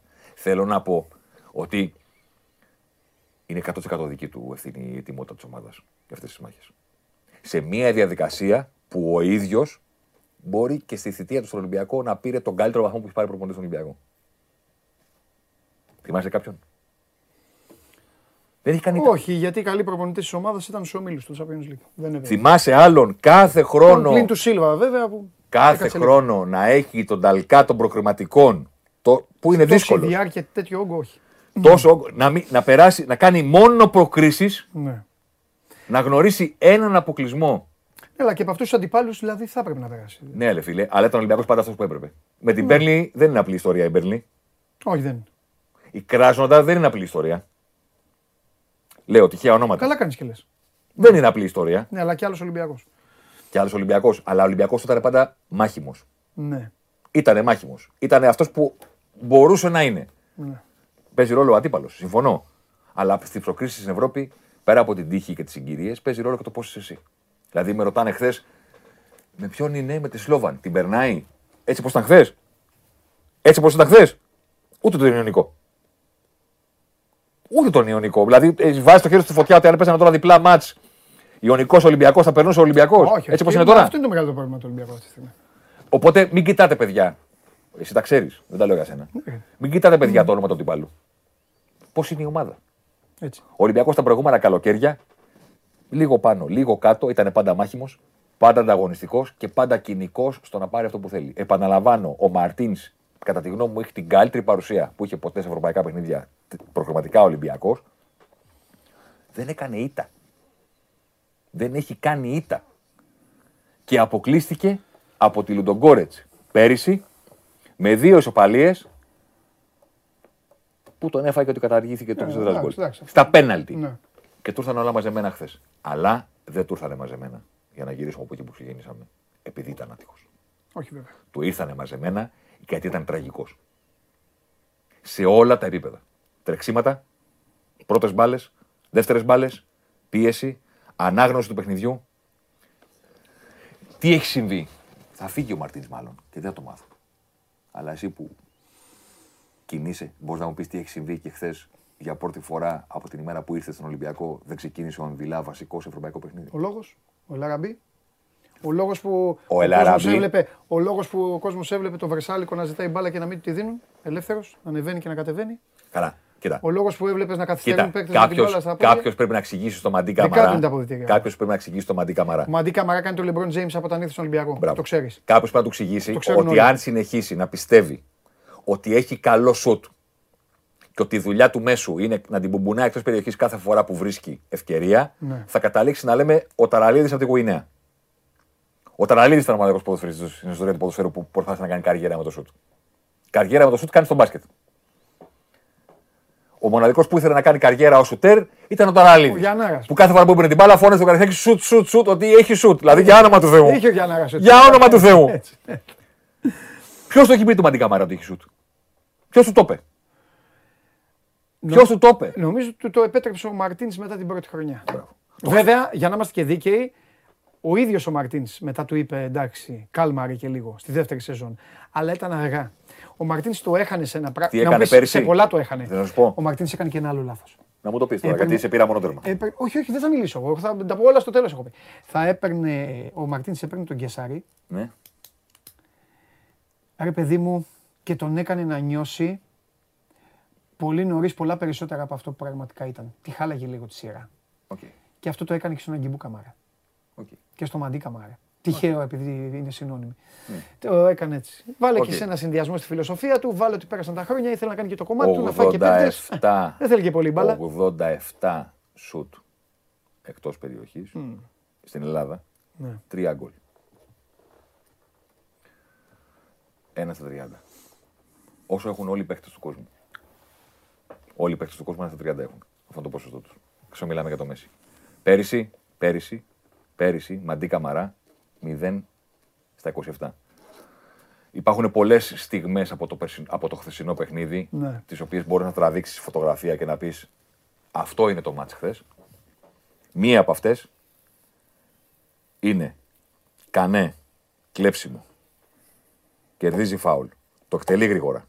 Την παίρνει με την καμαρά. Έχει το γήπεδο μπροστά του. Ανεβαίνει ο Βρυσάλκο και την μπουμπουνάει. Δεν γίνεται. Δέωσε την μπάλα δεξιά, έχει, η ομάδα σου δεν έχει μπει στην περιοχή. Γίνεται. Να, να, πρόσεχε, να έχεις το λεβαδιακό στην περιοχή σου. Γίνεται. Να έχεις το λεβαδιακό στην περιοχή του. Να το βουβαρδίζεις και να μην μπαίνει μπάλα μέσα. Το καταλαβαίνω ότι κάποια στιγμή θα σουτάρεις και εκτός περιοχής. Γιατί έχουν μπει άλλοι μέσα στα goal post. Όταν παίζεις το κήπεδό σου, έχεις υποχρέωση νίκης για να προκριθείς. Γιατί με το ένα ένα δεν προκρίνεσαι, πρέπει να νικήσεις. Μας τα ενενήντα, μας την παράταση, μας τα πέναλτι, πρέπει να νικήσεις. Έχεις φέρει ένα ένα, πρέπει να νικήσεις. Η υποχρέωση νίκης από τον γκολ, κύριε Βατσλίκ, μέσα στο τέρμα πέφτει ο Διούδης και ο Τσιντότας. Πού είναι η κάμερα? Μέσα στο τέρμα. Τι είναι αυτό? Μέσα στο τέρμα μπήκε, βουτάς. Κλείνει η παρένθεση. Το μηδέν ένα σου κάνει το μάτς υποχρέωση ανατροπής. Πρέπει να το ανατρέψεις για να προκριθείς. Σε αυτές τις συνθήκες δεν έχεις πατήσει περιοχή. Αυτό δεν μπορούσε. Ωραία. Μα αυτήν τον Ολυμπιακό έχει φτιάξει. Πολύ ωραία. Δεν έχεις πατήσει περιοχή. Δεν γίνεται, κύριε Μαντί Καμαρά, τη μία και μοναδική φορά που έχει η ομάδα, ομάδα σου τη δυνατότητα να πατήσει περιοχή και να είναι ίσα πέντε οι αμυντικοί, πέντε και εμείς. Μπας και καταφέρουμε να κάνουμε μία τελική, να σου στάρει εκτός περιοχής. Δεν γίνεται. Δεν καταλαβαίνεις πώς παίζεται το ποδόσφαιρο. Μα δεν, θα σου έλεγα τώρα. Αν... Σου απαντούσαμε ένα ρήμα για τον Καμάρα εκείνη την ώρα πώς αισθάνεσαι. Αν αυτό το πράγμα εκείνη τη στιγμή είναι η επιλογή σου, ναι. δεν έχεις καταλάβει πώς παίζεται το ποδόσφαιρο. Ε, ξέρεις ε. ποδόσφαιρο, ξέρεις κοντρόλ που εγώ είμαι άσχετος, ξέρεις τρίπλα που εγώ είμαι ηλίθιος. Τα ξέρεις αυτά τα τεχνικά. Το πώς παίζεται το άθλημα, αν εκείνη τη στιγμή κατάλαβες ότι είναι ευκαιρία να σου στάρει εκτός περιοχής, δεν έχεις καταλάβει πώς παίζεται το ποδόσφαιρο. Ο Βρυσάλκο πήγε να πάθει εγκεφαλικό. Εγκεφαλικό. Σου είπα πριν. Σου λέει δεν μπορεί να το επιλέγεις αυτό. Δεν μπορεί να κάνεις αυτή την επιλογή. Δεν μπορεί να μην καταλαβαίνεις ότι τώρα πρέπει να μου δώσεις την μπάρα να μπούμε στην περιοχή που δεν έχουμε μπει ποτέ. Και τελικά πότε μπαίνει ο Ολυμπιακός στην περιοχή και εκτελεί με το πόδι εντός περιοχής. Είσαι ένα μπουμπούλα εκεί που έγινε. Στο εξήντα. εξήντα. Και τριάντα δευτερόλεπτα αργότερα. Γκολ. μηδέν δύο. τριάντα δευτερόλεπτα αργότερα. Ναι, γιατί τίποτα δεν είναι ε, τυχαίο. Γιατί και ο Μαρτίνς αποφάσισε να βάλει παίκτες να γλυκάνει λίγο το γήπεδο. Τον Ελαραμπή. Για να γυρίσουμε γιατί τα θυμάμαι όλα. Τον Ελαραμπή που έβαλε στο τραπέζι. Καταλαβαίνω το βάζω και στα μηνύματα. Μα τον έβαλε το ρεπορτάζ. Οι ρεπόρτερ λέγανε την επομένη του πρώτου αγώνα ναι. ότι αν τους έλεγες πείτε κάτι ρε παιδί μου που θα πέσετε στη φωτιά. Ναι. Α, εδώ είναι ο κόσμος, μάρτυρας. Ναι. Και λέγανε ο Ελαραμπή δεκάδα. Ο Τικίνιο επειδή έκανε καλό μάτς στο Ισραήλ, τον καταλαβαίνω τον προπονητή και να φεύγει είναι... κιόλας, ε. Να είναι στο πενήντα πενήντα. Τον καταλαβαίνω να είναι στο πενήντα πενήντα. Αυτό που δεν καταλαβαίνω από τον Μαρτίνς που τον ξέρουμε πλέον ναι. στην Ελλάδα είναι να μην ξεκινήσει ο Εμβιλά σε ευρωπαϊκό παιχνίδι του Ολυμπιακού. Δηλαδή είπε ο Μαρτίνς στη συνέντευξη τύπου, επειδή τα μετράω αυτά, ξέρεις, συνέντευξη τύπου είναι βαρετές, αλλά που και που, που και που, σε κάποια κομβικά σημεία ναι. στη σεζόν, πρέπει να πιάνεις και δύο-τρεις ατάκες. Ναι, καλά, ειδικά χθες. Να καταλαβαίνεις πώς σκέφτεται ο προπονητής. Ας το πριν, ας το μετά. Καλά, χθες ε, το είδανε και οι Παναθηναϊκοί και οι Αξίδες και οι Παοξίδες στη συνέντευξη τύπου του Μαρτίνς. Άνοιξαν οι ώρα νύχτα. Μπράβο. Στο πριν, με την εικόνα που είχε ο Ολυμπιακός στο Ισραήλ και με την υποχρέωση νίκης για να προκριθεί, λέω κάτσε να δω τι είπε. Να πιάσω λίγο. Πρέπει να έχουμε περισσότερο την μπάλα. Πρέπει να έχουμε περισσότερο την μπάλα. Δεν μπορώ να δεχτώ προπονητής που είπε ότι πρέπει να έχουμε περισσότερο την μπάλα. Ότι ξεκίνησε με μπουχαλάκι, κάνε και μαντί. Θέμη, μην κουράζεις. Είναι ανακόλουθος. Καταλαβα... Καταλαβαίνεις, θέλω να πω. Είναι ανακόλουθος των δηλώσεων. Γιατί αυτό που δήλωσε. Και πνιγμένος των συνθήκων των οποίων βιώνει. Ποιες είναι οι συνθήκες? Κοίταξε να δεις. Είναι περίεργες συνθήκες. Και η αλήθεια είναι, για να, να τα λέμε κιόλα, γιατί αν δεν τα πούμε και σε αυτό το τραπέζι δεν θα υποθούν και ποτέ. Και το Μαρτίνς τον έχουν βάλει κάποιοι άνθρωποι. Υπάρχει μια διοίκηση. Υπάρχει ο Μαρινάκης. Έχει βάλει το Μαρτίνς. Και ο Μαρινέκης είναι πολύ έμπειρος πλέον παράγοντας. Ναι. Σημαίνει λοιπόν ότι και ο ίδιος ανέχεται με όποιους έχει συνεργάτες, γιατί έχει γίνει και αλλαγή. Πολλοί κόσμος λέει και τι κάνει ο Μαρινέκης. Αν ο Μαρινέκης λειτουργήσει όμως ελληνικά, ο ίδιος κόσμος ίσως έλεγε και τι κάνει αυτός τώρα που πάει μέσα εκεί και διώχνει τον προπονητή με τις κλωτσιές. Πρέπει να αποφασίσουμε λίγο και τι θέλουμε. Νομίζω ότι το λάθος, το λάθος της διοίκησης του Ολυμπιακού στην προκειμένη περίπτωση είναι ότι επειδή γνωρίζουν πάρα πολύ το σωματείο. Ο Μαρινάκης και ο Μιλισανίδης είναι δύο παράγοντες που ξέρουν πάρα πολύ καλά τα σωματεία τα οποία διοικούν. Και τα έχουν καθορίσει κιόλας. Και τα έχουν καθορίσει. Δεν ισχύει το ίδιο. Καταλαβαίνεις θέλω να πω. Ναι, για το Σαββίδι και τον Αλαφούζο δεν θα έλεγα το ίδιο. Αυτοί οι δύο άνθρωποι λοιπόν το ξέρουν πολύ. Ο Βαγγέλης Μαρινάκης λοιπόν γνωρίζοντας τι είναι Ολυμπιακός και τι σημαίνει Ολυμπιακός, γιατί μπορεί να του χρεώσει οτιδήποτε, αλλά το μόνο που δεν μπορεί να του χρεώσει είναι ότι δεν ξέρει, δεν πονάει την ομάδα του και και και. Αν λειτουργούσε λοιπόν ως Ολυμπιακός, από πέρυσι, μάλλον με το ντι εν έι του Ολυμπιακού, τότε κανονικά θα πρέπει πέρυσι κιόλας να του είχε πει του Μαρτίνς, λοιπόν, αυτό λέει η όπτα, αυτό λένε οι αριθμοί και πάνω κάνει. απ' όλα, όχι και πάνω απ' όλα, αυτό λέει το Καραϊσκάκης και η άβρα μου. Όπως λοιπόν έχει πει ο Σφερόπουλος, καλέ μου φίλε, τέσσερα χρόνια στον Ολυμπιακό είναι, είναι είκοσι σε ανθρακοριχείο. Σωστό. Πάρε την πλακέτα, να πέσει το γήπεδο, γιατί εκεί θα σε προφέσορ και όλα αυτά που είπες. Και πάμε να φτιάξουμε κάτι άλλο. Πιστεύω ότι λειτουργήσε υπέρ του το ρεκόρ λοιπόν... του στα προγραμματικά, να ξέρεις. Ε, ναι, μπορεί. Πιστεύω μπορεί, ότι λειτουργήσε μπορεί. υπέρ του το γεγονός ναι. ότι τα προγραμματικά τα είχε διαχειριστεί μέχρι ναι. χθες το βράδυ άψογα. Μπορεί, μπορεί δεν διαφωνώ εγώ. Δεν είμαστε... Και είπανε, και είπανε ναι. ας ετοιμαστούμε. Πού να ετοιμαστούμε, από τα φιλικά φαινότανε. Ας ετοιμαστούμε, εννοώ ονοματικά. Ναι. Ναι. Ονοματικά για τη διάδοχη κατάσταση, να ναι. είμαστε έτοιμοι, ναι. αλλά τα προγραμματικά θα τα παίξει αυτός για να τα ξέρει ναι, κατά και καλά. Επίσης, επίσης, επειδή εντάξει, είμαστε έμπειροι όλοι και επαγγελματικά και ποδοσφαιρικά, κάνει μπαμ ότι υπάρχει θέμα, συγγνώμη κιόλας, άμα θέλετε όσοι είστε στο Reddit τώρα και θέλετε να φασκελώσετε, φασκελώστε, αλλά είναι η γνώμη μου, κάνει μπαμ ότι κάτι γίνεται στα αποδυτήρια. Μιλάνε κάποιοι, δεν είναι ο προπονητής όπως πρέπει να είναι, δεν έχει τη δύναμη που πρέπει να έχει ο προπονητής. Έχουν μαζευτεί παίκτες οι οποίοι έχουν άποψη. Ε, δεν είναι. Ε, κάτι γίνεται. Αν βέβαια εδώ, εδώ βέβαια υπάρχει το άλλο. Αν ο προπονητής αισθάνεται αποδυναμωμένος πλέον και αν παρακολουθεί ο κόσμος που δεν φταίει σε τίποτα να πηγαίνει στο γήπεδο και να βλέπει αυτό το χάλι, βλέπει μια ομάδα η οποία δεν μιλάει σε εισαγωγικά μες στο γήπεδο μαζί μεταξύ της, τότε θα πρέπει και ο ίδιος να έχει πάρει αποφάσεις. Ο Μαρτίνς λοιπόν βγαίνει, κάνει δηλώσεις. Άλλα λόγια να αγαπιόμαστε. Βάζει, το, βάζει με την Αλχμαρ. Δεν μ' απάντησες. Βάζει τον Διαμαντόπουλο και το, μετά με τον Άρη βάζει τον Κέσσαρη. Τελειώνει το μάτς και λέει: εγώ εγγυώμαι ότι με τη Μακάμπη θα είμαστε έτοιμοι. Ε, αυτό που έγραψα εγώ, νομίζω ο τίτλος ήταν απόλυτο. Εγγυήθηκε, αποκλείστηκε. Εγγυήθηκε και δεν ήταν έτοιμος. Ναι, θα μπορούσε να ήταν πανέτοιμος, ναι, δε... να τρώγανε σίδερα ναι, δε... και να αποκλειστεί παρόλα αυτά. Ναι, δεν είναι. Μπάλα δηλαδή, είναι. Πώς να σου πω, ρε παιδί μου, και μιλάμε για Ολυμπιακό έχεις... τώρα, επειδή ξέρεις. Μιλάμε για Ολυμπιακό. Σε παλαιότερα χρόνια δεν θα κάναμε καν την κουβέντα αυτή. Σωστό. Θα είχαν τελειώσει όλα. Σωστό. Έτσι, ρε Θέμη. Είσαι χίλια... Τι συζητάμε τώρα. Είσαι χίλια της εκατό σωστός όταν βάλεις. Και ούτε το γήπεδο, θα πω και αυτό. Και το γήπεδο ήταν λίγο μη Ολυμπιακό. Μάλιστα. Έτσι δεν είναι. Καλοκαίρι. Έχει καύσιμα. Ε, ο... ε, ρε, καλοκαίρι ο κόσμος έχει προβλήματα. Καύσιμα, ΔΕΗ, όλα τώρα. Σιγά μην ήπιαν το φαρμάκι και φύγαν οι άνθρωποι. Αλλά δηλαδή, εντάξει, οι συνθήκες είναι λίγο. Έχω δει και χειρότερα. Ναι. Είσαι κατανοητός. Αυτό. Έχεις απόλυτο δίκιο. Κοίτα, υπόλοιπα μετά. Έχεις ναι. απόλυτο δίκιο ότι στο τέλος της ημέρας εγγυήθηκε σε ετοιμότητα και ο Ολυμπιακός δεν πέρασε ούτε απ' έξω. Ναι. Όχι από την πρόκριση. όχι από την πρόκριση, από το να είναι η εικόνα του στο χορτάρι μάχημη. Δεν ήταν μάχημος ο Ολυμπιακός. Χθες παραδόθηκε ενενήντα λεπτά. Αυτό είναι. Ναι. Αυτό είναι τελικά. Ναι. Το bottom line. Εγώ θα εξακολουθώ να αναρωτιέμαι και δεν πρόκειται να πάρω ποτέ απάντηση μάλλον. Ότι πώς γίνεται σε αυτό το παιχνίδι. Όχι ότι θα άλλαζαν πάρα πολλά, αλλά μου κάνει εντύπωση. Να λέει κάποιος πρέπει να έχουμε την μπάλα περισσότερο και να μην ξεκινάει. Ο Εμβιλά. Δηλαδή θα κάνει κατοχή ο Κανέ και Μαντί. Παιδί μου, στο ημίχρονο, γιατί βάζει τον Καρβάλιο και δεν βάζει τον Βαλμπουένα. Ο Βαλμπουένα γιατί έχει μείνει στον Ολυμπιακό. Γιατί. Για να κάνει το παιδί, για να, κάνει τη, για, για να, να γελάνε στη φιέστα. Μπορεί να τον ήθελε αργότερα. Ο Βαλμπουένα δεν τους βλέπεις. Δεν τους βλέπεις. Τι, δεν πάει παίξει ένα μήχρονο. Παντελή. Δεν πειράζει, βγάλω το στο εβδομήντα οκτώ. Κάνε αλλαγή στην αλλαγή. Θα σου πω, θα σου πω, θα σου πω. Περισσότερο κρίνω τους προπονητές για το αρχικό τους πλάνο παρά για τις παρεμβάσεις. Γιατί οι παρεμβάσεις, ξέρεις, είναι λίγο και το θυμικό της στιγμής, είναι λίγο πολλά πράγματα. Το αρχικό τους πλάνο ναι. είναι αυτό το οποίο συζητάω περισσότερο. Τις αλλαγές και εσύ μπορεί να έχεις μια ιδέα για αλλαγή. Ναι.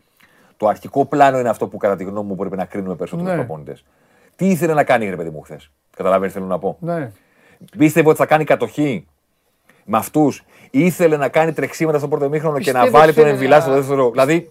Η μόνη δικαιολογία που του δίνω είναι ότι έχει φάει τον γκολ από τον Τζέρι πολύ νωρίς και δεν θα μάθουμε τι θέλει να κάνει. Μα νομίζω ότι η ενδεκάδα τι ήθελε να κάνει. Ναι, νομίζω ότι θα ήθελε να πιέσει ψηλά, μπας και θυμίσει λίγο τον προπέρσινο Ολυμπιακό. Αυτό τίποτα άλλο. Είπε να έχουμε την μπάλα περισσότερο. Δηλαδή θέλω να πω. Δεν ότι... θα μπορούσε να την έχει. Με τον Κανέ και τον Μαντί Καμαρά και τον Μπουχαλάκη δεν θα μπορούσε. Δεν την έχει την μπάλα με αυτούς. Τι να κάνουμε. Mm. Εγώ το λέω με αγάπη για τα παιδιά, γιατί όλοι οι ποδοσφαιριστές επαγγελματίες είναι. Mm. Δεν θα την έχει την μπάλα ποτέ. Ποτέ. Και βλέπεις, εσύ είσαι μάρτυρας, το ξέρεις, δεν το λέω, μου λένε, μου στέλνουν, δεν έχω πει κουβέντα, ο Κώστας είναι φίλος μου, δεν θα πω ποτέ τίποτα. Ρε φίλε, τον έχεις με τις μπουλντόζες. Διώξε τον, τελείωσε. Δεν μπορείς να τον έχεις το φορτούνι ακόμα στην ομάδα σου, καταλαβες. Δεν γίνεται να τον έχεις, αυτό δεν τον θέλεις. Και βγαίνεις και λες είναι δική μου επιλογή και δεν τον γουστάρω. Δεν μπορεί να πηγαίνει όλα στο Καραϊσκάκι και να ξέρει ότι ο Φορτούνης στις επτά η ώρα προπονήθηκε στο Ρέντι. Και μετά πήγε σπίτι του. Δεν είναι αυτό, δεν είναι, δεν είναι, πώς να σου πω, δεν είναι λειτουργία. Διώξε τον άφη, δεν τον θες, να πάει στο καλό να φύγει. Μπορεί να στέλνεις εκεί είκοσι χιλιάδες κόσμο, είκοσι πέντε πόσοι ήτανε, και να ξέρουν ότι είναι αυτό και να βλέπουν τον Μπουχαλάκη, τον Μαντί Καμαρά και τον Κανέ. Και τον Βαλμπουένα στο εβδομήντα. Να τους βλέπουν και να είναι μάχημοι. Ε, ναι, δεν δε, δε, δε, είναι ατάκα που συνηθίζω να λέω ότι οι προπονητές που ξέρουν χιλιάδες πράγματα περισσότερα από εμάς ναι. δεν έχουν την υποχρέωση σε καμία ομάδα του κόσμου να κάνουν κάτι που το καταλαβαίνει ο Διαμαντόπουλος και ο Κέσσαρης. Ναι. Δεν έχουν την υποχρέωση να το καταλαβαίνω εγώ. Εσύ. Στα μηνύματα αυτοί που έχουν λαθεί σήμερα. Ε, καλά, έχουν Άξω, την υποχρέωση ναι. να το κάνουν να δουλεύει. Ναι. Κι ας μην το καταλαβαίνω εγώ. Ναι. Κι ας ήθελα κάτι άλλο. Κι εγώ μπορεί να ήθελα κάτι άλλο.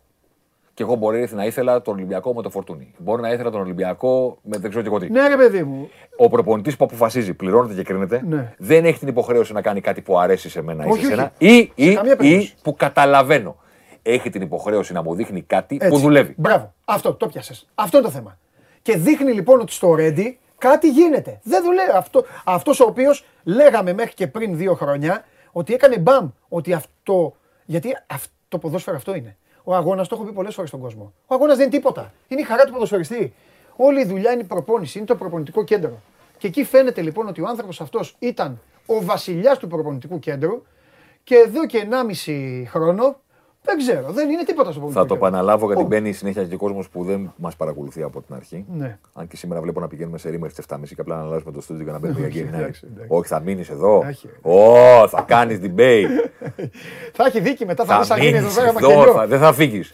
Δεν μπορεί να κλείσει την εκπομπή σήμερα. Θα ήθελα να συνεχίσετε με τον Παντελή, φέτο Παντελή, να συνεχίσετε. Υπάρχει απόσταση. Δεν θα κλείσεις την εκπομπή. Και τι να λέω, ρε θέμα. Με τόσο κόσμο. Μόνος μου. Μόνος σου ξανάρθω, θα ξανάρθω. Μίστερ Μπουτιά. Θα ξανάρθω. Θα μου βγάλει δεύτερο πρόγραμμα. Καλησπέρα και καλή βραδιά. Ξαναβγώ. Ναι, εντάξει. Πάμε, ό,τι θέλεις. Ό,τι πεις. Πέρα την πλάκα τώρα. Για το θα ξανακάνεις την Bay και θα κάνεις οτιδήποτε. Είναι φοβερό ότι υπάρχει μερίδα κόσμου που από χθες, ξέρεις τι λέει, τα λέω ένα μισή χρόνο και δεν μ' ακούει κανένας. Υπάρχει μερίδα κόσμου. Που λέει, παιδιά, τώρα το πήρατε χαμπάρι. Σε αυτόν τον κόσμο, μου στείλανε και κάποια μηνύματα, λίγοι, αλλά είχα μια επικοινωνία. Θα επαναλάβω αυτό που είπα και προηγουμένως.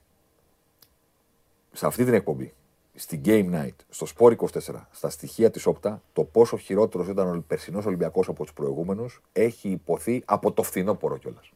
Δεν μπορεί να με κατηγορήσει κάποιος ότι τα κρύβω και έλεγα μια χαρά είναι Ολυμπιακός. Τι να κρύψεις, αλλά δεν κρύβονται. Μπράβο. Αυτό που έλεγα ήταν ότι, παιδιά, εγώ βλέπω μια ομάδα που δεν μπορεί να τρέξει όπως έτρεχε και γι' αυτό ο προπονητής κάνει διαχείριση για να πάρει το πρωτάθλημα. Είχα βάλει και ένα τίτλο κάποια στιγμή. Ναι. Με αυτή την πτώση. Μιλάμε, μι, μιλάς για τη σεζόν που έφυγε. Ναι. Θέμη, με όλη την αγάπη και στους υπόλοιπους δεν υπήρχαν. Δεν το λέω για να μειώσω τον Ολυμπιακό. Ο Ολυμπιακός μάγκας ήταν. Γιατί τον Νοέμβρη, γεια σας. Γιατί πάλι. Ναι. Συμφωνώ. Υπήρχαν, ήταν, δηλαδή, τώρα μιλάμε Συμφωνώ, για... αλλά το δικό του ρεκόρ όμως. Ναι. Είχα βάλει και ένα τίτλο ότι με αυτή την πτώση του Ολυμπιακού το δεκαοκτώ ένα, δεκαπέντε ένα πόσο είχε στο πρώτο γύρο και κατόρθωμα είναι. Δηλαδή οι αριθμοί έδειχναν μια ομάδα που θα πρέπει να έχει περισσότερες βαθμολογικές απώλειες. Θέμη, χθεσινή βραδιά θα μπορούσε να είχε γίνει και πιο πριν. Συμφωνούμε. Απλά εντάξει, οκ, okay, καταστάσεις και τύχη, μπάλα. Για να, είναι... να με δικαιώσει. Okay. Με, με ρώτησε ένας φίλος μου, λέει το Ολυμπιακό το βράδυ, πώς τον βλέπεις χθες. Ναι. Πριν ξεκινήσει το παιχνίδι.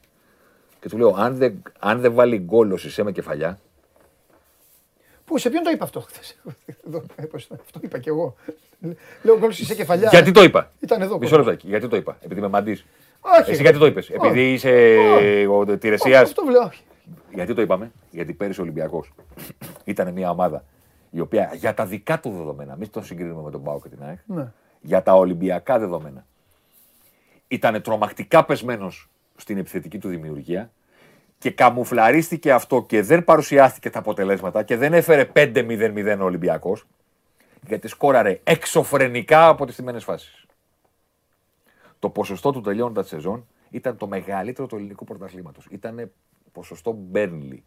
Ναι. Μπέρνλι. Και να το πω και τώρα. Ο κόσμος ακούει από το speaker εδώ και πολλά χρόνια και να λέει οι στιμένες φάσεις είναι πολύ σημαντικές γιατί δίνουν νίκες. Δεν είναι ποτέ κακό να βάζεις πολλά γκολ από στιμένες φάσεις. Ρωτήστε τη Liverpool που είναι η κορυφαία ομάδα στα γκολ από στιμένες φάσεις τις τελευταίες τρεις σεζόν στην Αγγλία. Σου δίνουν νίκες. Κακό είναι να... τα πολλά γκολ από στιμένες φάσεις να είναι πολλά σε σχέση με τα γκολ που βάζεις στην κανονική ροή. Ε, βέβαια. Ε, βέβαια. Το να μπορείς να σκοράρεις από στιμένα. Ο Ολυμπιακός έβαλε μέχρι και από πλάγιο out πέρυσι. Έκανε, έκανε καρέ. Ευλογία είναι. Ο Ολυμπιακός πέρυσι έκανε καρέ του Άσου. Ναι, ναι. Έβαλε γκολ από κόρνερ. Ναι. Απευθείας φάουλ, σέντρα με φάουλ, πέναλτι και έκανε πενταρέ με πλάγιο. Ναι, ναι, ναι. Στα Γιάννενα, στα play-off. Έτσι. Με πλάγιο. Ευλογία είναι. Είναι πρόβλημα όταν τα μαζεύεις όλα αυτά και λες πόσο της εκατό των συνολικών γκολ που βάλατε ήταν από στιμένα. πενήντα τοις εκατό. Κάτσε ρε. Δεν υπάρχει αυτό. Ναι. Πήρα, πήρατε, έσπασε τα... πήρατε πρωτάθλημα χωρίς να μπορείτε να βάλετε γκολ στην κανονική ροή του αγωνά. Ξέρεις ότι ο Όφι έβαλε περισσότερα. Το ξέρεις αυτό. Όχι, δεν μου το έχεις πει. Στο open play ο Όφι έβαλε πέντε γκολ με τον Ολυμπιακό. Φαινόταν αυτό το θέμα.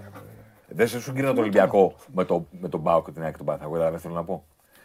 Γιατί λοιπόν φτάσαμε χθες να πούμε άμα δεν βάλει γκολ ο Σισέ έμπλεξε ο Ολυμπιακός. Γιατί ξέραμε και το είδαμε και στο Ισραήλ. Ότι παιχνίδι με την μπάλα δεν υπάρχει. Δεν υπάρχει. Πάλι στα στιμένα θα φασιστεί ο Ολυμπιακός. Και να σου πω και κάτι. Η φάση που, που διαμαρτύρονται και λένε πέναλτι και αυτό που. Πώς προέκυψε. Πώς τελικά θα ξανάμπαινε στο μάτσο Ολυμπιακός. Αν ο διαιτητής ή αν υπήρχε βάρ και του λέγανε λαδέστο και το βλέπε και. Γιατί αυτό το πέναλτι στην κανονική ροή είναι τρομακτικά δύσκολο να δοθεί. Το καταλαβαίνουμε όλοι. Με βάρ δίνεται όμως. Ναι. Γιατί είναι το χέρι έτσι και πάει μπάλα. Ναι. Με βάρ δίνεται. Δίνεται. Ναι. Εύκολα. Ε, στην κανονική ροή είναι δύσκολο διαιτητής ναι, να πάει ναι, ναι, ναι. Και πώς θα ήταν αυτό το μάτσο ένα ένα. Και θα λέγαμε να ο Ολυμπιακός μπαίνει ξανά στο παιχνίδι και με τον κόσμο του πάει να πάρει την πρόκριση. Πάλι αποστημένη φάση. Πάλι τελικά αποστημένη φάση. Ναι. Ο Ζίνκερ Νάγκελ. Τι. Που τον τονίζω σαν Φενέρμπαχτσε γιατί μου αρέσει να του βάζω δύο τόνους. Το λέω Ζίνκερ Νάγκελ. Εγώ αυτή την ανομαλία να βάζω. Ένα στο Γιώτα και ένα στο Γάλλος. Ναι, ναι. Τι σου έκανε. Τι. Τι θες να πούμε για τον Ζίνκερ Νάγκελ. Τι θέλω να πούμε. Πρώτον, του δίναν την μπάλα, μπας και την τζουλί στο πρώτο ημίχρονο. Πρώτον ότι ήταν είτε, ένας ποδοσφαιριστής που σωματικά εγώ δεν τον είδα καλά. Mm. Σωματικά δεν τον είδα καλά. Σε τέσσερις πέντε μονομαχίες του πρώτου ημίχρονου ο Σούντγκρεν έχει βγει. Δυνατά πάνω του. Τον είχε διαλύσει. Και τρεις φορές πρώτος από την μπάλα. Ναι. Και όσες φορές την έπαιρνε ο Δανός, ήταν ο άλλος από πίσω Βεντούζα, Ρόντμαν στον Γκάρι Μαλόν. Δηλαδή ναι, ναι, ναι, δεν ναι, μου γυρνάς ναι. Εδώ πέρα. Να σου μιλήσω και με λίγο εν μπι έι. Ναι. Ε, αλλά είναι και ένας ποδοσφαιριστής.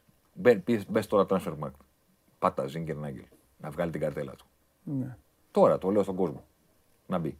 Τι θες να δει. Να μπει. Μπαίνει σε transfer market. Ζίνκερ Νάγκελ. Έχει όλα τα γκολ του. Έχει όλες τις μεταγραφές του. Έχει όλες τις συμμετοχές του. έχει όλα τα injury, έχει τα πάντα του transfer market όσον αφορά το τι έχει κάνει αυτός ο παίκτης. Έχει και ένα γηπεδάκι.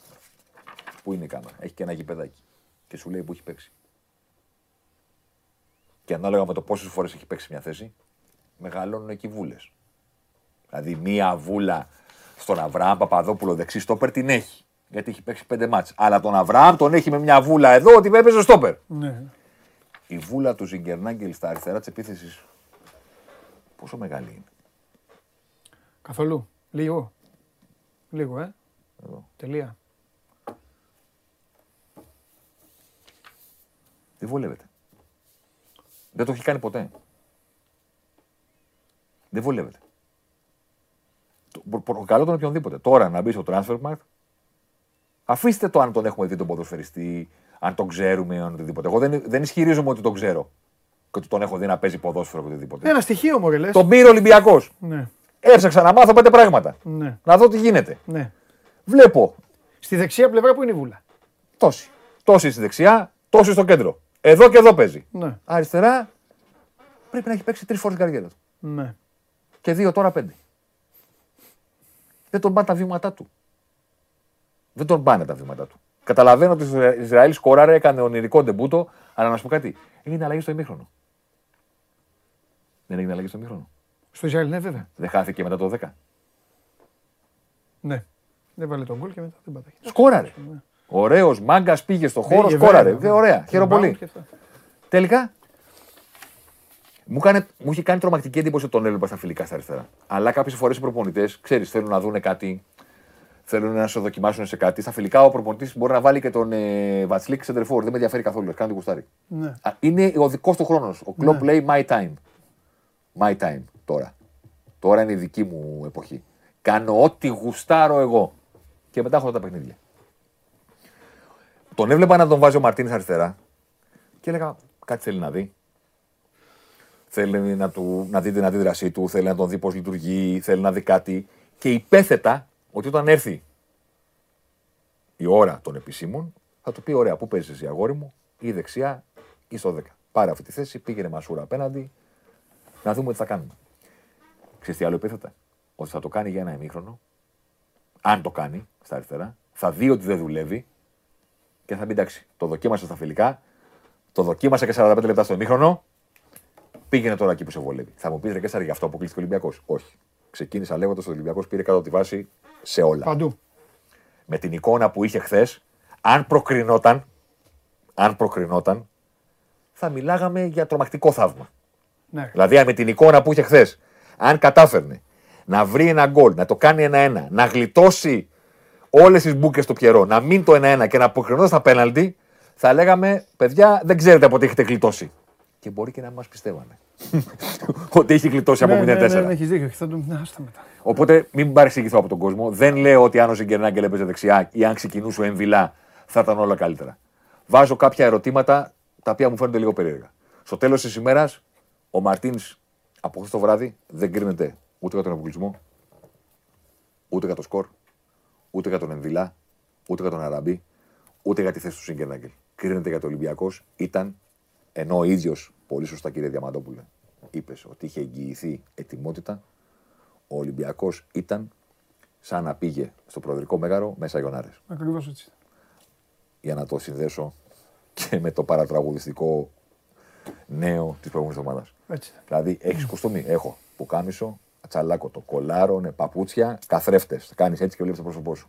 Και έρχεται η ώρα της δεξίωσης και λες τελικά δεν είχατε να βάλω. Χαβαγιάνας, διχάλα. Χαβαγιάνας.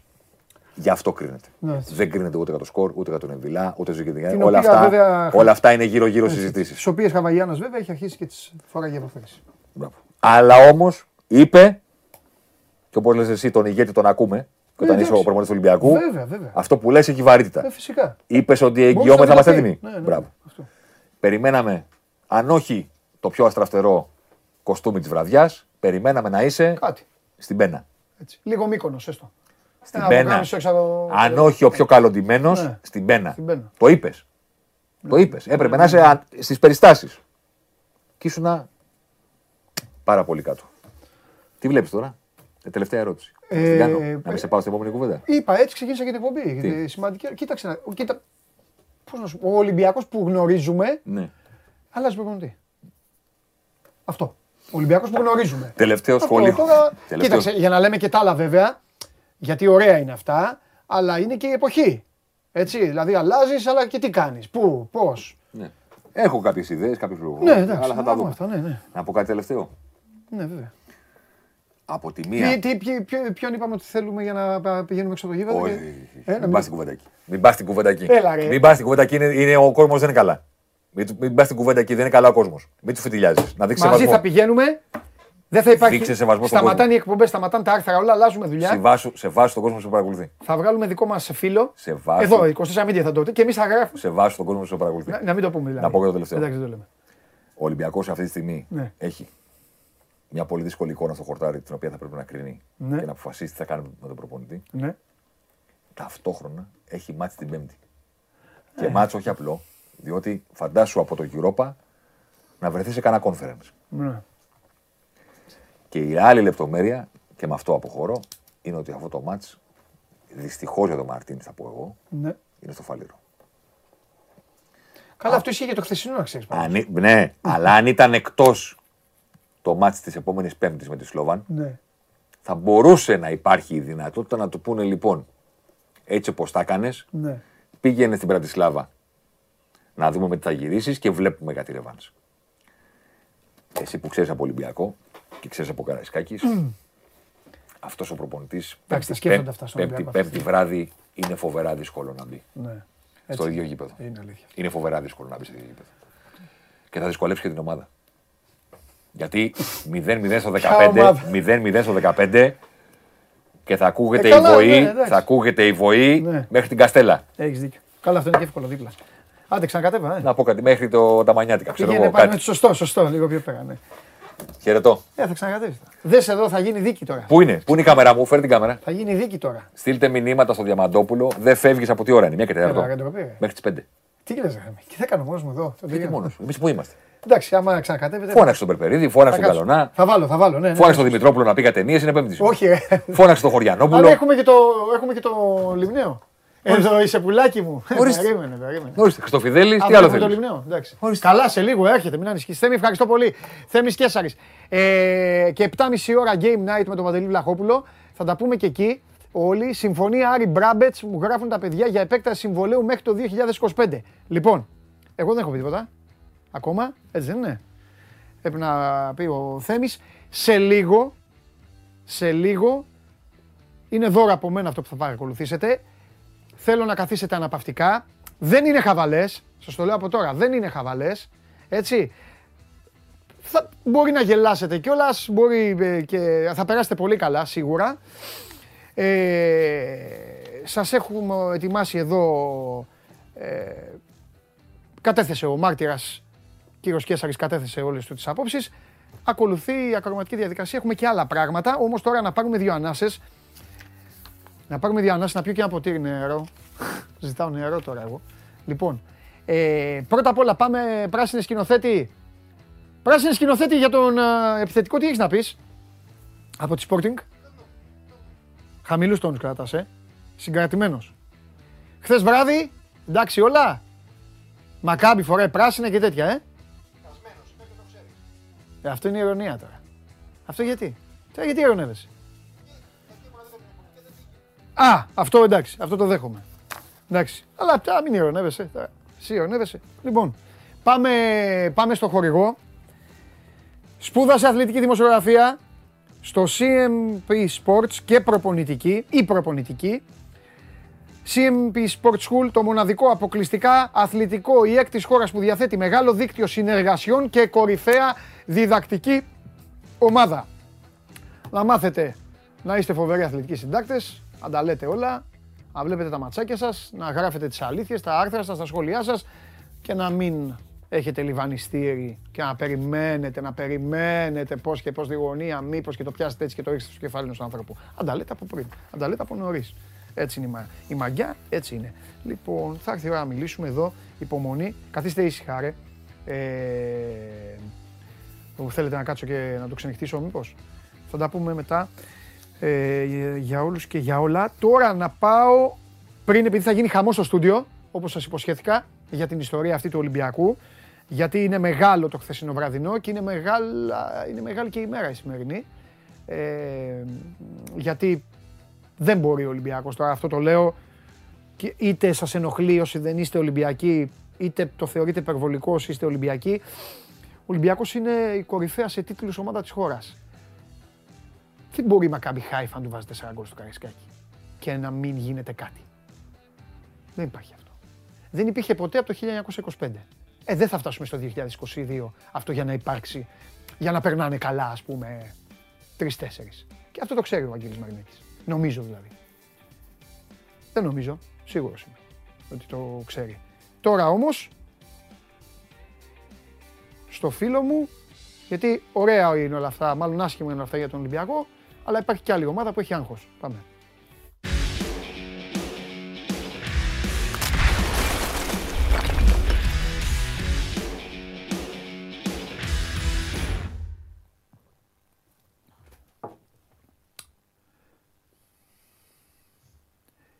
Κοίτα κακομοίρη μου. Μην πάθουμε τα ίδια. Αυτό κανόνισε κακομοίρη μου. Αύριο. Αύριο. Μην βγει πάλι ο Κέσσαρης. Να κάνω και όχι, λέει, Κέσσαρη. Όλοι θα βγουν. Στα δεν παιχνίδια είναι... του Νάρεϊ θα πει στο Transfer Mark, κορυφή είχε τόση βουλίτσα θα λέει. Ας το θέμη. Μια χαρά τα λέει και ξέκτηλη. Άλλο είναι το θέμα. Αυτό λέω. Αυτό άλλο λέω. Είναι το θέμα. Κοίτα κακομοίρη μου. Μην, ε, μην, έχουμε, μην έχουμε εδώ τα ίδια. Τράβαλε. Εντάξει. Λοιπόν, Λάμπης, με το μπλουζάκι στο μαύρο, δεν ξέρω εγώ τι λέω. Λοιπόν, λέγε. Τι να πω, λέγε εσύ, ρώτα. Ρώτα και Μισελέν. Λοιπόν, πάμε. Πώς είναι, τι είπα, πώς είναι η ομάδα, τι, πώς είναι η ομάδα. Λοιπόν, στα ίσια. Κοίταξε. Θα εκτεθώ ξανά, κοίτα πάλι να με ξεβρακώσεις με το Ρασβάν. Όπως είπα μηδέν δύο την προηγούμενη εβδομάδα, σήμερα λέω άσο και ο over ενάμιση. Πάμε. Άσο και over ενάμιση. Ναι. Θα δούμε. Ε, θα δούμε. Α, μπράβο. Ο Λουτσέσκου είπε χθες... Την προηγούμενη εβδομάδα υπέγραφε ο Τζιομπάνογλου. Σήμερα τίποτα.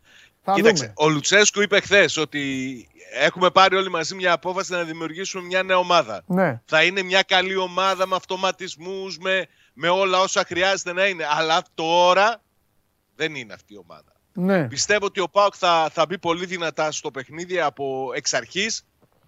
Θα προσπαθήσει να, να ανατρέψει την κατάσταση, να πετύχει ένα γκολ στα, στο πρώτο ημίχρονο, στο πρώτο ημίωρο, να, να πάρει λίγο τα πάνω του για να καταφέρει λίγο να σπάσει και την αυτοπεποίθηση των, των Βούλγαρων. Εκεί νομίζω ότι θα βασιστεί ο ΠΑΟΚ. Γι' αυτό ο Λουτσέσκου όλες αυτές τις ημέρες με την επίθεσή του δουλεύει όσο μπορεί περισσότερο. Γι' αυτό δοκιμάζει και είναι έτοιμος να πάρει το ρίσκο με τον Άρη στην κορυφή της επίθεσης ως φορ κρούσεις. Νομίζω ότι είναι πολύ μεγάλο ζήτημα το πώς θα μπει ο ΠΑΟΚ στο παιχνίδι και από ό,τι έχουμε δει είναι και πολύ μεγάλο ζήτημα αν θα καταφέρει να σκοράρει ένα, ένα γρήγορο γκολ. Αν μπει δηλαδή μπροστά στο σκορ από νωρίς. Μάλιστα.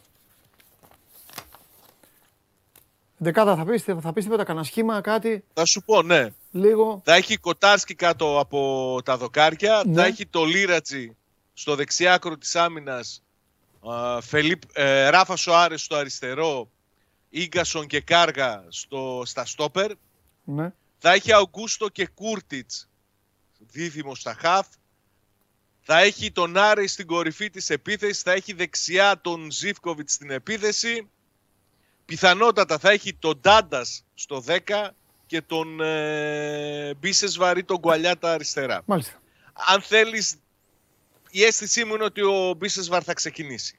Τώρα που θα ξεκινήσει είναι κάτι που θα το, θα το δει ο Λουτσέσκου.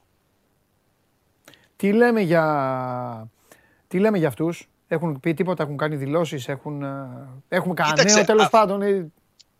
Είναι μια ομάδα η οποία θα παίξει το δικό της παιχνίδι. τρία τέσσερα τρία, έχει δύο επιστροφές, δεν ναι. είναι σίγουρο αν θα τους ξεκινήσει. Ναι. Είναι μια ομάδα που πλέον το πιστεύει. Ναι. Το είπε και χθες ο Στόιλοφ στις δηλώσεις του. Είμαστε έτοιμοι, μπορούμε να αποκλείσουμε τον ΠΑΟΚ που αρχικά ήταν το φαβορί, αλλά είμαστε έτοιμοι για να, για να παλέψουμε για την πρόκριση. Ναι. Γι' αυτό σου λέω ότι το πιο σημαντικό για μένα είναι να, να μπει γρήγορα σε, σε ρόλο οδηγούς στο μάτς ο ΠΑΟΚ, να, να τους κόψει το, τον αέρα που έχουν πάρει από το πρώτο παιχνίδι. Έκανε και χθες μια παρέμβαση και πάλι ο Ιβάν Σαββίδης, τους είπε ότι πρέπει να δείξετε στο πρόσωπό σας να φαίνεται η αποφασιστικότητα, να έχετε καθαρό μυαλό. Ναι. Πέρασαν από εκεί εκπρόσωποι των οπαδών, τους είπαν και αυτοί, κοιτάξτε σας πιστεύουμε, ενθαρρυντικά τους μίλησαν για το σημερινό παιχνίδι. Υπάρχει μια ολόκληρη επιχείρηση προκειμένου να αλλάξει η, η ψυχολογία. Σ' άκουσα την προηγούμενη εβδομάδα, που, τις προηγούμενες μέρες που λέγαμε όταν πας στην ψυχολογία σημαίνει ότι τα πόδια δεν πάνε καλά. Το πιστεύω και εγώ. Περιμένω όμως να δω διαφορετικό πρόσωπο. Γιατί για να λέμε την αλήθεια, αν ο ΠΑΟΚ δεν είναι διαφορετικός σε σχέση με το πρώτο παιχνίδι, δεν μπορεί να περιμένει και πολλά. Ναι. Πράγματα. Πρέπει να τους βάλεις. Να... Περι... Σάβα, πρέπει να, πρέπει να, βρει... πρέπει να πατήσει περιοχή ο ΠΑΟΚ. Πρέπει να βρει τρόπο να βάλει την μπάλα μέσα εκεί. Δεν Γι' αυτό έκανε. Πιστεύω ότι πρέπει να ξεκινήσει ο Μπίσεσβαρ. Ναι, ναι, βέβαια. βέβαια. Δεν να το πει ανάμεσα στις γραμμές τους, να σπάσει. Δεν το έκανε στη Βουλγαρία και το πλήρωσε πολύ άσχημα. Έφαγε για αυτό το, το αστείο γκολ εκεί νωρίς. Πρέπει τώρα στη Θεσσαλονίκη αυτό το πράγμα να το, να το ανατρέψει. Και το πιστεύω. Αν τους βάλεις ένα γκολ, αυτοί μπορεί και να διαλυθούν. Το λέω τώρα και ας, ας ξεφτυλιστώ αύριο να μου βγάζουν βιντεάκια. Κοίταξε, είναι μια ομάδα που ναι. έχει καλούς μεσοεπιθετικούς. Άξι. Είναι μια ομάδα που βασικά πράγματα τα κάνει στο γήπεδο, αλλά ναι. εγώ βλέπω ότι είναι και μια ομάδα που στον πάγκο της έχει δεκαεφτάριδες, δεκαοχτάριδες. Είναι μια ομάδα με συγκεκριμένες δυνατότητες. Ναι. Αν μπεις μπροστά στο σκορ και τους πιέσεις και τους βάλεις στα δύσκολα, ναι. δεν ξέρω πώς θα, πώς θα μπορούν αυτό να αντιδράσουν. Αυτό θέλει. Και πρέπει να θέλει σεβασμό. σεβασμό. Είμαστε, δυστυχώς είμαστε μια χώρα που τους ξένους τους έχουμε λίγο, ξέρεις. Έχουμε ένα υφάκι. Δεν έχουμε δικαίωμα να έχουμε κανένα υφάκι. Δεν είναι οι ξένοι... Και πολύ περισσότερο τώρα το καλοκαίρι δεν έχουμε. Και βέβαια, βέβαια. Και το καλοκαίρι, ναι, που κάθε ομάδα κοιτάει τα δικά της, που κάνει τα δικά της και όλα αυτά. Λοιπόν... Ε... Τέλος πάντων, εντάξει, δεν σε θέλω κάτι άλλο. Γιατί αύριο θα, αύριο θα έχουμε δείγμα, θα έχουμε να πούμε. Κόσμο, τι γίνεται τώρα. Έχουν πάει στις παραλίες τώρα, έχουν πάει Χαλκιδική. Όχι, για... όχι, όχι. Ε, φτάσανε οκτώ χιλιάδες πεντακόσιες σταδιαρκές που έχουν δικαίωμα να βρεθούν στο γήπεδο. Ναι. Σήμερα κυκλοφόρησαν λιγότερα από δέκα χιλιάδες ε, εισιτήρια, γιατί και οι τέσσερα θα είναι κλειστοί. Ναι. Και οι φίλοι του ΠΑΟΚ, να, να το σημειώσουν, να το ναι. τονίσουμε, που έχουν κάρτες διαρκείας στην ναι. τέσσερα ή στην τέσσερα α. Ναι. Θα πρέπει να πάνε στην οκτώ για να δουν το παιχνίδι. Είναι κρατημένοι για αυτούς. Ναι. Και είδα ότι είχε ουρές, είχε κόσμο στα ναι. εκδοτήρια. Για λιγότερα από δέκα χιλιάδες εισιτήρια. Θα έχει Μάλιστα. πάνω από δεκαπέντε χιλιάδες κόσμο, νομίζω. Τέλεια. Λοιπόν, κάτσε να απολαύσεις κάτι. Θα τιμωρήσω ορισμένους που έφυγαν όταν βγήκες, γιατί όταν βγαίνει ο Σάβας, όταν βγαίνει ο Σάβας, ε, κανείς δεν έχει δικαίωμα να αποχωρεί από την εκπομπή και μετά να εμφανίζεται. Τα προσωπικά γούστα εγώ του καθενός αυτά δεν τα, δεν τα, να ξέρεις, δεν τα δέχομαι. Θα τιμωρηθούν πάρα πολύ. Κάποιοι που βγήκαν, γιατί τώρα θα μαζευτούν όλοι, γιατί εδώ έχει να γίνει πολύ μεγάλο σκηνικό στο στούντιο. Και ένα σκηνικό το οποίο το αφιερώνω, το αφιερώνω σε σένα. Σε σένα, γιατί έχεις περάσει δύσκολη σεζόν. Κάτσε να το, να το δεις. Εντάξει, φιλιά. Λοιπόν, καλή συνέχεια. Σας χρωστάω εγώ πράγματα δικά μου. Λοιπόν, είστε έτοιμοι να ξεκινήσουμε? Θέλω να δω ο κόσμος τι λέει. Παρακαλώ να μπει κάποιος μέσα και να βάλει άλλες δύο καρέκλες απέναντί μου. Ήρεμα Γιώργο μου, μη μαχώνεσαι. Γιώργο, χθες πήγες στο γήπεδο, κάνω, ε, την ώρα που κάνεις τις... Ε, γά, γάτε, τι κάνεις εδώ? Δεν μιλάς? Α, γάτε, έχω, θα πεις σήμερα ανέκδοτο. Να μου πεις τι να πεις σήμερα. Σήμερα πεις τρία ανέκδοτα. Γιώργο, τι έγινε χθες στο γήπεδο που πήγες, Γιώργο? Εντάξει όλα?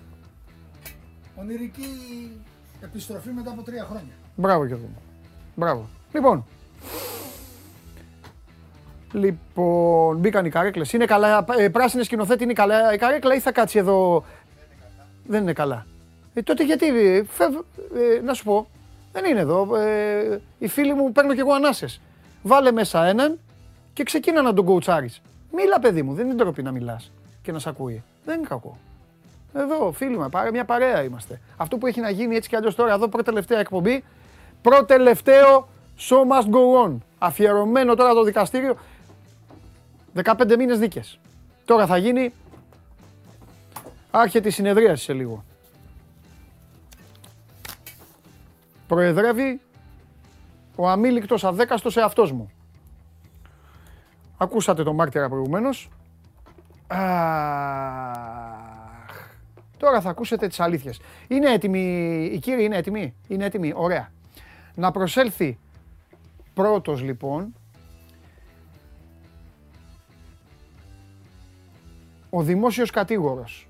Η φωνή του κόσμου του Ολυμπιακού, η φωνή, η ανεξάρτητη, ελεύθερη φωνή της ομάδας η οποία χθες έφαγε τέσσερα γκολ από τη Μακάμπη Χάιφα. Ο κύριος Αμπατζής Κωνσταντίνος. Δεν είναι η φωνή του λαού του Ολυμπιακού. Μπείτε κύριε Αμπατζή και μην δεν θα σχολιάζετε, τώρα ξεκινάει το δικαστήριο. Τώρα ξεκινάει, είναι σοβαρά πράγματα. Πού ορκίζομαι. Λοιπόν, δεν χρειάζεται να ορκιστείς. Δεν ορκίζονται ρε. Δημόσιος κατήγορος σε ρε. Δεν ορκίζονται δημόσιοι κατήγοροι. Όχι ρε. Και πού ξέρουμε να λένε ψέματα. Δεν λένε ψέματα οι κατηγοροί. Κατηγορούν μόνο. Δεν λένε ψέματα. Εντάξει. Οι κατηγορίες δεν έχουν ψέμα και αλήθεια. Εντάξει. Μια κατηγορία είναι. Εσύ σε μια κατηγορία μόνος σου. Α, καλό. Σε φερλί. Ήταν σε φερλί αυτό. Καλό. Λοιπόν. Πάμε, ναι, τι. Τώρα να έρθει ο συνήγορος υπεράσπισης. Oh. Ο κύριος Χριστοφιδέλης. Χαίρετε. Χαίρετε. Χαίρετε. Α, κάτσε όπου θέλεις. Όπου και να κάτσεις. Okay. Όπου και να κάτσεις. Κάνε το Μαρτίνς. Κοίτα Μιχαλά στην κάμερα μόνο. Όχι. Okay. Λοιπόν, να προσέλθει ο κατηγορούμενος. Ποιο να φέρεις, το Μαρτίνς. Φέρτε μέσα το κατηγορούμενο. Δεν πειράζει, το ίδιο είναι. Έλα κατηγορούμενε, έλα. Έλα που πήγες και στη Μάνη. Έλα ήθελες και Μάνη να πας. Κάτσε τώρα στην καρύδα. Ότι βλέπω εδώ από ειδήσεις. Έλα κατηγορούμενο. Όχι, όχι, μην ανησυχήσει. Η εκπομπή, όπως μου είπε ο Κέσσαρης, μπορεί να γίνει Ben Hur. Λοιπόν, καλώς τον... Λοιπόν, συγχαρητήρια. Για ποιο θέμα. Δώσουμε το χέρι, συγχαρητήρια. Για ποιο θέμα. Ήθελα να σου δώσω συγχαρητήρια. Να μην σου δώσω συγχαρητήρια. Ήθελα να σου δώσω συγχαρητήρια. Αλλά μου πεις τον λόγο γι' αυτό. Ε, εντάξει, σου δίνω συγχαρητήρια. Έλα, μαύρησέ μας τη ζωή, σου δίνω την ευκαιρία να μας μαυρίσεις τη ζωή και μετά θα πούμε αυτά που είναι να πούμε. Α, να πω, να πω τις ειδήσεις. Βέβαια. Έχεις κανονίσει πάνω με το site. Τι? Θα κάτσεις πολύ ώρα εδώ. Ναι, αλλά να πω και τις ειδήσεις. Μέχρι να βγάλω την απόφαση θα είσαι εδώ. Εντάξει. Και μετά θα δούμε. Ωραία. Εσύ είσαι έτοιμος. Εγώ πανέτοιμος. Περιμένω να ακούσω. Δεν μπορώ. Δεν μπορώ. Έλα, πάμε. Λοιπόν, ωραία. Πάμε λίγο στα γρήγορα γιατί τρέχει η επικαιρότητα πέρα από τα αθλητικά. Που είναι σημαντικά. Όχι, μόνο αθλητικά υπάρχουν σήμερα. Εντάξει. Σήμερα δεν τρέχει καμία επικαιρότητα. Εντάξει. Λοιπόν, ωραία. Πάμε τότε στα γρήγορα για ναι. να πάμε παρακάτω. Ναι. Ε, να πω ότι έχει κάνει στο θέμα της απόπειρας υποκλοπής στο κινητό του Νίκου Παντρουλάκη. Όσοι δεν το ξέρουν, είναι πολύ φυσικό γιατί πολλά μέσα ενημέρωσης δεν το παρουσιάζουν, οπότε γι' αυτό δεν το ξέρουν. Mm. Αλλά τέλος πάντων έχει γίνει μια απόπειρα υποκλοπής σε πολιτικό αρχηγό στην Ελλάδα και ο Πρωθυπουργός σήμερα ζήτησε ε, να συγκληθεί η Επιτροπή Θεσμών και Διαφάνειας της Βουλής για να ερευνηθεί και από εκεί. Να πούμε mm. ότι ο Νίκος Ανδρουλάκης έχει κάνει μήνυση στον Άριο Πάγο γι' αυτό και είναι μια υπόθεση που... Καταλαβαίνω ότι είναι καλοκαίρι, αλλά είναι μια πολύ σοβαρή υπόθεση για την ε, δημοκρατία. Οπότε θα το παρακολουθήσουμε και να δούμε τι σημαίνει αυτό ε, και η πρωτοβουλία που παίρνει και πλέον και ο Πρωθυπουργός για να δούμε τι έχει συμβεί. Γιατί το να γίνονται υποκλοπές σε μια χώρα πρέπει να ξέρεις ποιος τις κάνει, πώς ε, και να το σταματάς προφανώς και όχι απλά να μην το συζητάμε. Λοιπόν, το ένα είναι αυτό που θέλω να πω. Ε, Για τα ψηφιακά πορτοφόλια και τα λοιπά και τις ταυτότητες και τις, τα διπλώματα μπείτε στο News είκοσι τέσσερα επτά όσοι θέλετε να το κατεβάσετε στο κινητό σας να δείτε πώς λειτουργεί. Να πω ότι δεν έχει ισχύ στο εξωτερικό αλλά έχει κανονική ισχύ στην Ελλάδα σαν να έχεις ε, την τη, τη ταυτότητά σου και δεν είναι τυχαίο ότι το αναφέρω μετά τις υποκλοπές γιατί ξαναλέω ότι σε ένα κράτος με τέτοια ψηφιακή ανασφάλεια να λες ότι έχεις ψηφιακό κράτος και να λες στους πολίτες βάλε και την ταυτότητά σου και τα χαρτιά σου στο κινητό σου είναι λίγο περίεργο. Δηλαδή πρέπει πρώτα να λύνεις το ένα και μετά να λύνεις το άλλο. Να σε ρωτήσω και κάτι. Λοιπόν, εγώ κατηγορούμε και από φίλους μου συγγενείς και γενικά ως ο, ναι, ναι, ως όρκ και αντιτεχνολογική. ε, περίμενα, να σε ρωτήσω κάτι. Αυτά τώρα. Ναι. Ο Δημήτρης, κάποιος. Αυτά είναι εντάξει να τα βάλουμε στο κινητό μας. Ε, το στη, το κράτος έτσι λέει. Εγώ δεν το καταλαβαίνω. Εμάς δεν μας λέγανε ρε τα Bluetooth στην καφετέρια μέσα που να σου κλέψουνε με το απλό με το Bluetooth. Δεν βάζω τίποτα. Εγώ σου λέω ότι μέσω Gov το κάνεις και έχεις την εφαρμογή για να είσαι πιο γρήγορος κτλ. Κύριε Πιερακάκη, δεν έχεις υπουργό σου. Ο κύριος Πιερακάκη. Κύριε Πιερακάκη, εγώ δεν βάζω τίποτα. Τέλος πάντων, λοιπόν. Εγώ παιδιά, εγώ εγώ έκανα κάποιος στο κινητό. Το ακυρώνεις μετά, κάνεις ακύρωση. Τι ακυρώνεις. πας στο αστυνομικό τμήμα να ακυρώνεις. Ναι, μέχρι να το κάνεις όμως αν το έχει πάρει ο άλλος και έχει κάνει. Αυτό το κινητό μου, έχει κωδικό. Αυτό δεν μπορώ να το απαντήσω. Μα καταρχάς εγώ ξεκίνησα λέγοντας ότι σε ένα κράτος που δεν ξέρει ποιος ακούει ποιον ή λέει ότι δεν ξέρει ποιος ακούει ποιον, είναι λίγο περίεργο να μιλάμε για ανοσιακά πορτοφόλια. Λοιπόν, ναι. Να πάω και σε κάτι άλλο ναι. που είναι έτσι και πιο σοβαρό. Έχουμε ένα θάνατο ε, στη Σύφνο, εικοσιτριάχρονου φοιτητή από τη Λαμία. Ε, το παιδί ένιωσε αδιαθεσία, είχε πάει για, είχε πάει για διακοπές. Ένιωσε, είχε βγει θετικό στον κορονοϊό την ίδια μέρα, ένιωσε μια αδιαθεσία, ε, είχε εμετούς. Δεν πρόλαβαν δυστυχώς να το επαναφέρουν. Ε, έγινε, και, έγινε και νεκροψία, νεκροτομή. Είχε θέμα ισχυμικό και καρδιοαναπνευστική ανεπάρκεια. Ψάχνουν τους λόγους. Σας λέω όλα τα στοιχεία. Αναφέρουν ότι βρέθηκε το παιδί θετικό στον κορονοϊό. Μετά παρουσίασε αδιαθεσία πολύ γρήγορα και κατέληξε. Είναι ένα τραγικό, τραγικό ε, γεγονός. Μόλις εικοσιτριών ετών. Είχε πάει διακοπές ε, το παιδί. Ε, να πω επίσης, επόμενη είδηση που και αυτή δυστυχώς δεν τη βλέπουμε, ε, δεν προβάλλεται. Υπάρχει, ε, είδες, τέλος πάντων, σου πάγω. Ε, να πω γύρισα ότι... τις διακοπές, χθες, πήγα στο γήπεδο. Και πού πήγε κατευθείαν? Στο γήπεδο. Τακ! Και ψάχνουν να βρουν. Ψάχνουν να βρουν μετά οι Ολυμπιακοί. Ναι, ναι, αυτό. Λοιπόν, να πω και άλλα δύο πράγματα που είναι πολύ σοβαρά και θα πάμε μετά στα αθλητικά. Λοιπόν, τα αθλητικά δεν είναι σοβαρά. Είναι πολύ σοβαρά και τα αθλητικά, αλλά πρέπει να προσφέρουν και χαρά. Είναι άλλο πράγμα. Τι προσφέρουν? Χαρά που και που. Λοιπόν, σωστός ο Δήμος Κατοίκος. Παρακαλώ, θα κοινώσω τα δύο. Λοιπόν, να πω ότι απορρίφθηκε η αίτηση αποφυλάκησης του Γιάννη Μιχαηλίδη. Το αναφέρω για δύο λόγους. Είναι ο Γιάννης Μιχαηλίδης, να πω ότι είχε καταδικαστεί για ληστεία στο Βελβεντό πριν πολλά χρόνια. Έχει εκτίσει την ποινή που προβλέπει ο νόμος και δικαιούται να διεκδικήσει Ε, υπό όρους αποφυλάκηση, κάνει απεργία πείνας γιατί παρανόμως δεν αποφυλακίζεται ενώ το δικαιούται, κάνει πάνω από εξήντα μέρες, κινδυνεύει η ζωή του ε, και έχω να πω ότι έχει τηρήσει όσα πρέπει και όσα προβλέπει ο νόμος για να μπορεί να πάρει άδεια. Έχει δηλώσει ότι έχει το που θα δουλεύει, που θα μένει, έχει πάρει εκπαιδευτικές άδειες, δεν τις έχει παραβιάσει κλπ. Και οι αποφάσεις είναι διαρκώς απορριπτικές. Γιατί το λέω? Πρώτον, κινδυνεύει η ζωή του. Δεύτερον, το δικαιούται. Τρίτον, μπορείτε να φέρετε στο μυαλό σας άλλες περιπτώσεις που βγαίνουν πιο εύκολα έξω. Και πρόσφατες. Εντάξει. Ναι. Και που βγαίνουν ναι. πιο εύκολα έξω, ναι. πολύ άνετα ναι. και πολύ ωραία. Λοιπόν, και το τελευταίο, πάμε στη δίκη Φιλιππίδη. Σήμερα, ε, καταρχάς, καθώς πήγαινε ο ηθοποιός στη δίκη να παρακολουθήσει τις επόμενες μαρτυρίες, δέχτηκε μια φραστική επίθεση από ένα πολίτη, του πεντροπή, αυτά καταλαβαίνεις, για αυτά που έχει κάνει. Ότι είναι αλυταράς και τέτοια. Δεν δόθηκε καμία συνέχεια. Να πω όμως ότι είχαμε τη μαρτυρία του πρώην συντρόφου της δεύτερης καταγγέλουσας που λέει ότι έχει δεχθεί ε, επίθεση από τον Πέτρο Φιλιππίδη, ο οποίος ουσιαστικά περιγράφει, ε, αυτός ήταν τότε με την κοπέλα αυτή και περιγράφει το τι είχε συμβεί, ότι είχε πάει χαρούμενη να κάνει ένα ραντεβού, γύρισε, είχε μόλοπες, mm. του είπε ψέματα ότι είχε χτυπήσει, οι μόλοπες ήταν... όπως λέει η κοπέλα, από την επίθεση που δέχτηκε και προσπάθησε να φύγει. Και μετά αυτό οδήγησε στη σχέση τους στο να μην έχουν ερωτικές επαφές πια, γιατί η κοπέλα, καταλαβαίνετε, είχε τραύμα, mm. δεν του είχε πει τίποτα, το μάθε μετά. Ουσιαστικά επιβεβαίωσε τη μαρτυρία της πρώην συντρόφου του. Μιλάμε τώρα για μια, έτσι, ε, και εδώ μια τραγική ιστορία. Σπίτι του και ο Φιλιππίδης, mm. σε σχέση, να πω, με τον Γιάννη Μιχαηλίδη, που δεν ξέρω τώρα τι επιδιώκει το, το κράτος, αν επιδιώκει να έχει... ένα θύμα και να γίνει χαμός, δεν μπορώ να το καταλάβω. Εγώ φέρνω σε αντιδιαστολή τις διάφορες υποθέσεις για το κράτος δικαίου στην Ελλάδα. Λοιπόν, αυτά, και αφού τελειώσαμε δικαστήριο, πάμε στο, στο επόμενο δικαστήριο που λες και εσύ. Ορίστε. Ωραία τα ένωσε. Ε? Ωραία τα ένωσε. Ωραία την έκανε τη σύνδεση. Τελειώσαμε δίκη. Λοιπόν, ορίστε. Τι θέλετε να πούμε? Ο πρόεδρος θα μας πει. Τι θέλετε να πούμε? Ο πρόεδρος. Εδώ είμαστε. Δεν ξέρω. Εσύ συντονίζεις. Το λόγο έχει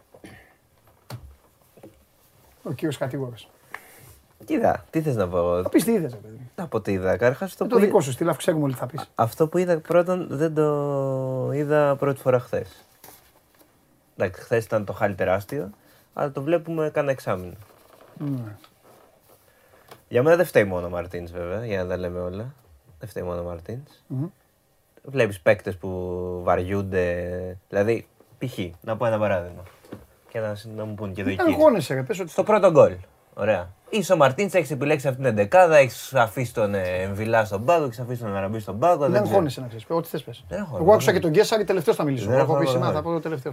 Κράτησε λίγο το φίλο μου τον Μίτσο εδώ για να το κάνεις. Έτσι κι αλλιώς τίποτα χειρότερο από αυτό που έγινε χθες δεν μπορείς να πεις. Έχεις κάνει αυτές τις ακατανόητες επιλογές. Αλλά. Και πώς τόσο καιρό. Συγγνώμη, θα, θα μιλήσω κάτι. Και πώς τόσο καιρό ήταν όλα καλά, όλα ανθήρια. Δεν ήταν όλα καλά. Θα πω τι είχαμε πει. Μα δεν θα. Εμείς τα λέγαμε καιρό.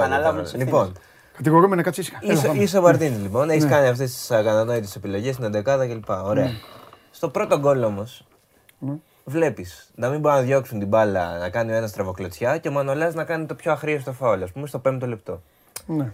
Ε, δεν βοηθάνε οι παίκτες. Δεν ξέρω τώρα αν το κάνουν επίτηδες ή αν το κάνουν. Τι επίτηδες, που έκανε το. Χάζο φάουλ ήταν. Α, τι επίτηδες. Ποιο, το χάζο φάουλ είναι το, το τέλος φάση. Στην αρχή δεν μπορεί να διώξει ο άλλος. Πάει να διώξει ναι. και κάνει τραβοκλωτσιά. Ναι. Ο... Έχεις. Ναι. Τον Καμαρά. Και παίκτες της Μακάμπης στην αρχή στο Ισραήλ έτσι μπήκαν. Ε, ναι, αλλά μετά ίσχυσαν. Όχι, σου λέω. Δεν μείνανε ενενήντα λεπτά έτσι. Έχεις μετά τον Μαντί Καμαρά που έχει να παίξει μπάλα ενάμιση χρόνο. Mm. Τον Αγκιμπού έχει να παίξει από πέρσι το Δεκέμβρη. Ποιος σου βάζει αυτούς? Ποιος σου βάζει? Ο Μαρτίνς, ναι, οκ. Okay. Ah. Εντάξει, τι να κάνει, αυτούς έχει. Να πάρει άλλους, αυτούς έχει.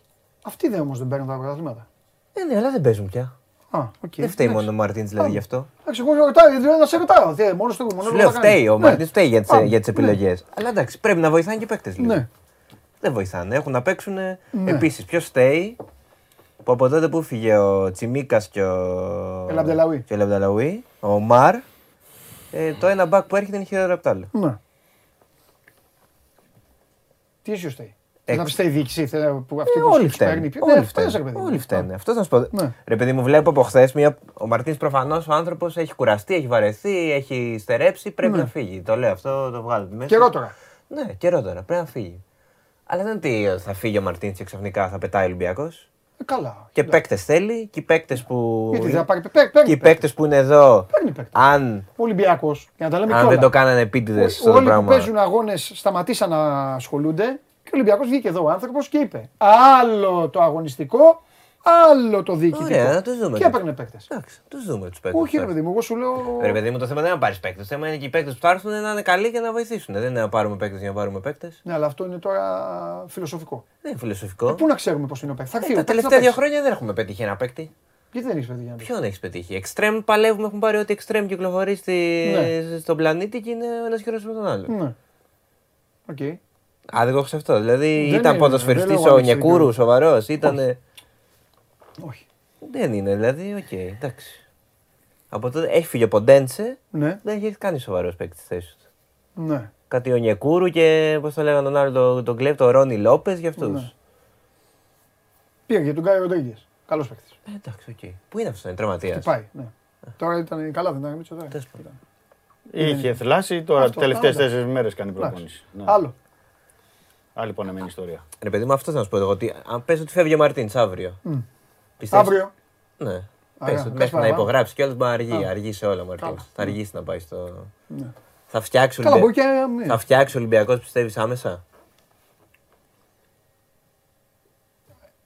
Δηλαδή οι παίκτες θα μεταμορφωθούν. Είναι εκτός και να το κάνουν επίτηδες. Είναι, τέτοια η... εκτός είναι, τέτοιο... επίτηδες. Είναι τέτοιο το άθλημα που δεν μπορείς να μπεις σε αυτή τη διαδικασία. Αν έχει... Εγώ βλέπω, πιάσει, εγώ αν, έχει βλέπω... πιάσει, αν έχει πνιγεί στο βάλτο, πρέπει να φύγει ο προπονητής και μετά θα. Εγώ βλέπω επόμενος. Και παίκτες που βαριούνται πάντως. Που βαριούνται, που δεν έχουν όρεξη, δεν έχουν τι άλλο να δώσουν, δεν έχουν κίνητρο. Βαριούνται ρε παιδί μου ή δεν συνεργάζονται. Δεν σου λέω, αν δεν το κάνουν επίτηδες. Σε αυτό το επίπεδο, εγώ δεν δέχομαι ποτέ δηλαδή, υπάρχουν κακοί παίκτες. Αυτό που. Ναι, μα προφανώς. Μα, ναι. μα Μαντί δεν είναι. Τον βλέπαμε. Άνθρωπος ναι. που μια χαρά παίκτης ήταν. Ναι. Δηλαδή αυτό που κάνει ο Μαντί χθες που δεν τη δίνει δεξιά στον ναι. Βρυσάλικο, δεν ξέρω αν το κάνει επίτηδες ή αν. Δεν γίνεται αυτό. Άξιο, μπορεί να έχει κολλήσει εκείνη την ώρα. Δεν έχει κολλήσει. Να κολλήσεις, να κάνει. Θέλει να σουτάρει ο Μαντί Καμάρα. Ο συνέχεια θέλει να σουτάρει. Λες και είναι ο Σπανούλης. Πραγματικά τι είναι αυτό το πράγμα. Και δεν βάζει κανένα. Χαριστικά το είπα στο Σπανούλης για να σε μαλακώσω λίγο. Ναι, εντάξει. Εγώ για την ποδοσφαιρική ομάδα τα λέω από πέρσι. Άλλο που σε χάλασε. Άλλο που με χάλασε. Ε, τι, τι να με πρωτοχα... ναι. Όλα με ναι. χάλασαν. Με χάλασε. Ξεκινάμε από τις επιλογές mm. για την εντεκάδα. Ναι. Δηλαδή είναι δυνατόν να βάζεις πάλι τον Τικίνη βασικό σε μάτς που κυνηγάς γκολ. Όχι, και αυτό χρήζει λίγο ανάλυση. Θα το συζητήσουμε με τον Μίτσο. Γιατί και ο Μίτσος και όλος ο κόσμος με το που τελείωσε το πρώτο παιχνίδι, όταν συζητάγανε και λέγανε ποια αλλαγή θα κάνει σίγουρα, όλοι λέγανε Λαραμπή. Ε, ναι, προφανώς. Mm. Που δεν έπαιξε και λεπτό ε, ναι. έξω. Το Εμβιλά και δεν έπαιξε. Τα εγώ σου πω. Πω, ξέρω εγώ. Γιατί δεν όχι, έπαιξε. Και έβαλε το, τον Κανέ. Ναι. Μάλιστα. Ξεκινάει λοιπόν από την δεκάδα, αλλά οκ, okay, δεν δε σταματάει στο Μαρτίνς η ευθύνη. Σταματάει, στους, ε, συνεχίζει τους παίκτες που παίξανε και σε αυτούς μπήκαν αλλαγή, δεν κανένας έκανε οργία. Και πάει και στις επιλογές που έχουν γίνει τα τελευταία χρόνια στους παίκτες. Γιατί μπήκε ο Καρβάλιο και δεν μπήκε ο Βαλμπουένα? Δεν ξέρω. Βαλμπουένα γιατί έμεινε στον Ολυμπιακό? Έκρινε ότι δεν έχει δυνάμεις. Ο... Δεν έχει δυνάμεις. Ναι, ναι, οι άλλοι ήταν πειράκλοι. Τι δεν έχει δυνάμεις, αυτή δεν παίζει ο άνθρωπος καθόλου. Ε, δεν ξέρω, μόνο δυνάμεις πρέπει να έχει. Τι να σου πω. Λόγω ηλικίας μωρέ το λέω. Τι γίνεται, τι είδες στο γήπεδο? Είδα. Τι είδα, είδα το μεγαλύτερο. Ο Μάνος ήταν και στην εξέδρα, μπορεί να πει και τον Παλμό κιόλας. Είδα, ναι. ναι. Και την ατμόσφαιρα, δηλαδή μπορεί να την πει πιο χαρακτηριστικά. Η ατμόσφαιρα είναι, ταιριάζει με, με το αποτέλεσμα και με ό,τι είδαμε. Ε, ναι, αναμενόμε, αναμενόμε, ε, και από νωρίς. Τι είδα. Δεν ξέρω, δεν θυμάμαι χειρότερο χάλι. Ενώ συνδυασμό απόδοσης αποτελέσματος.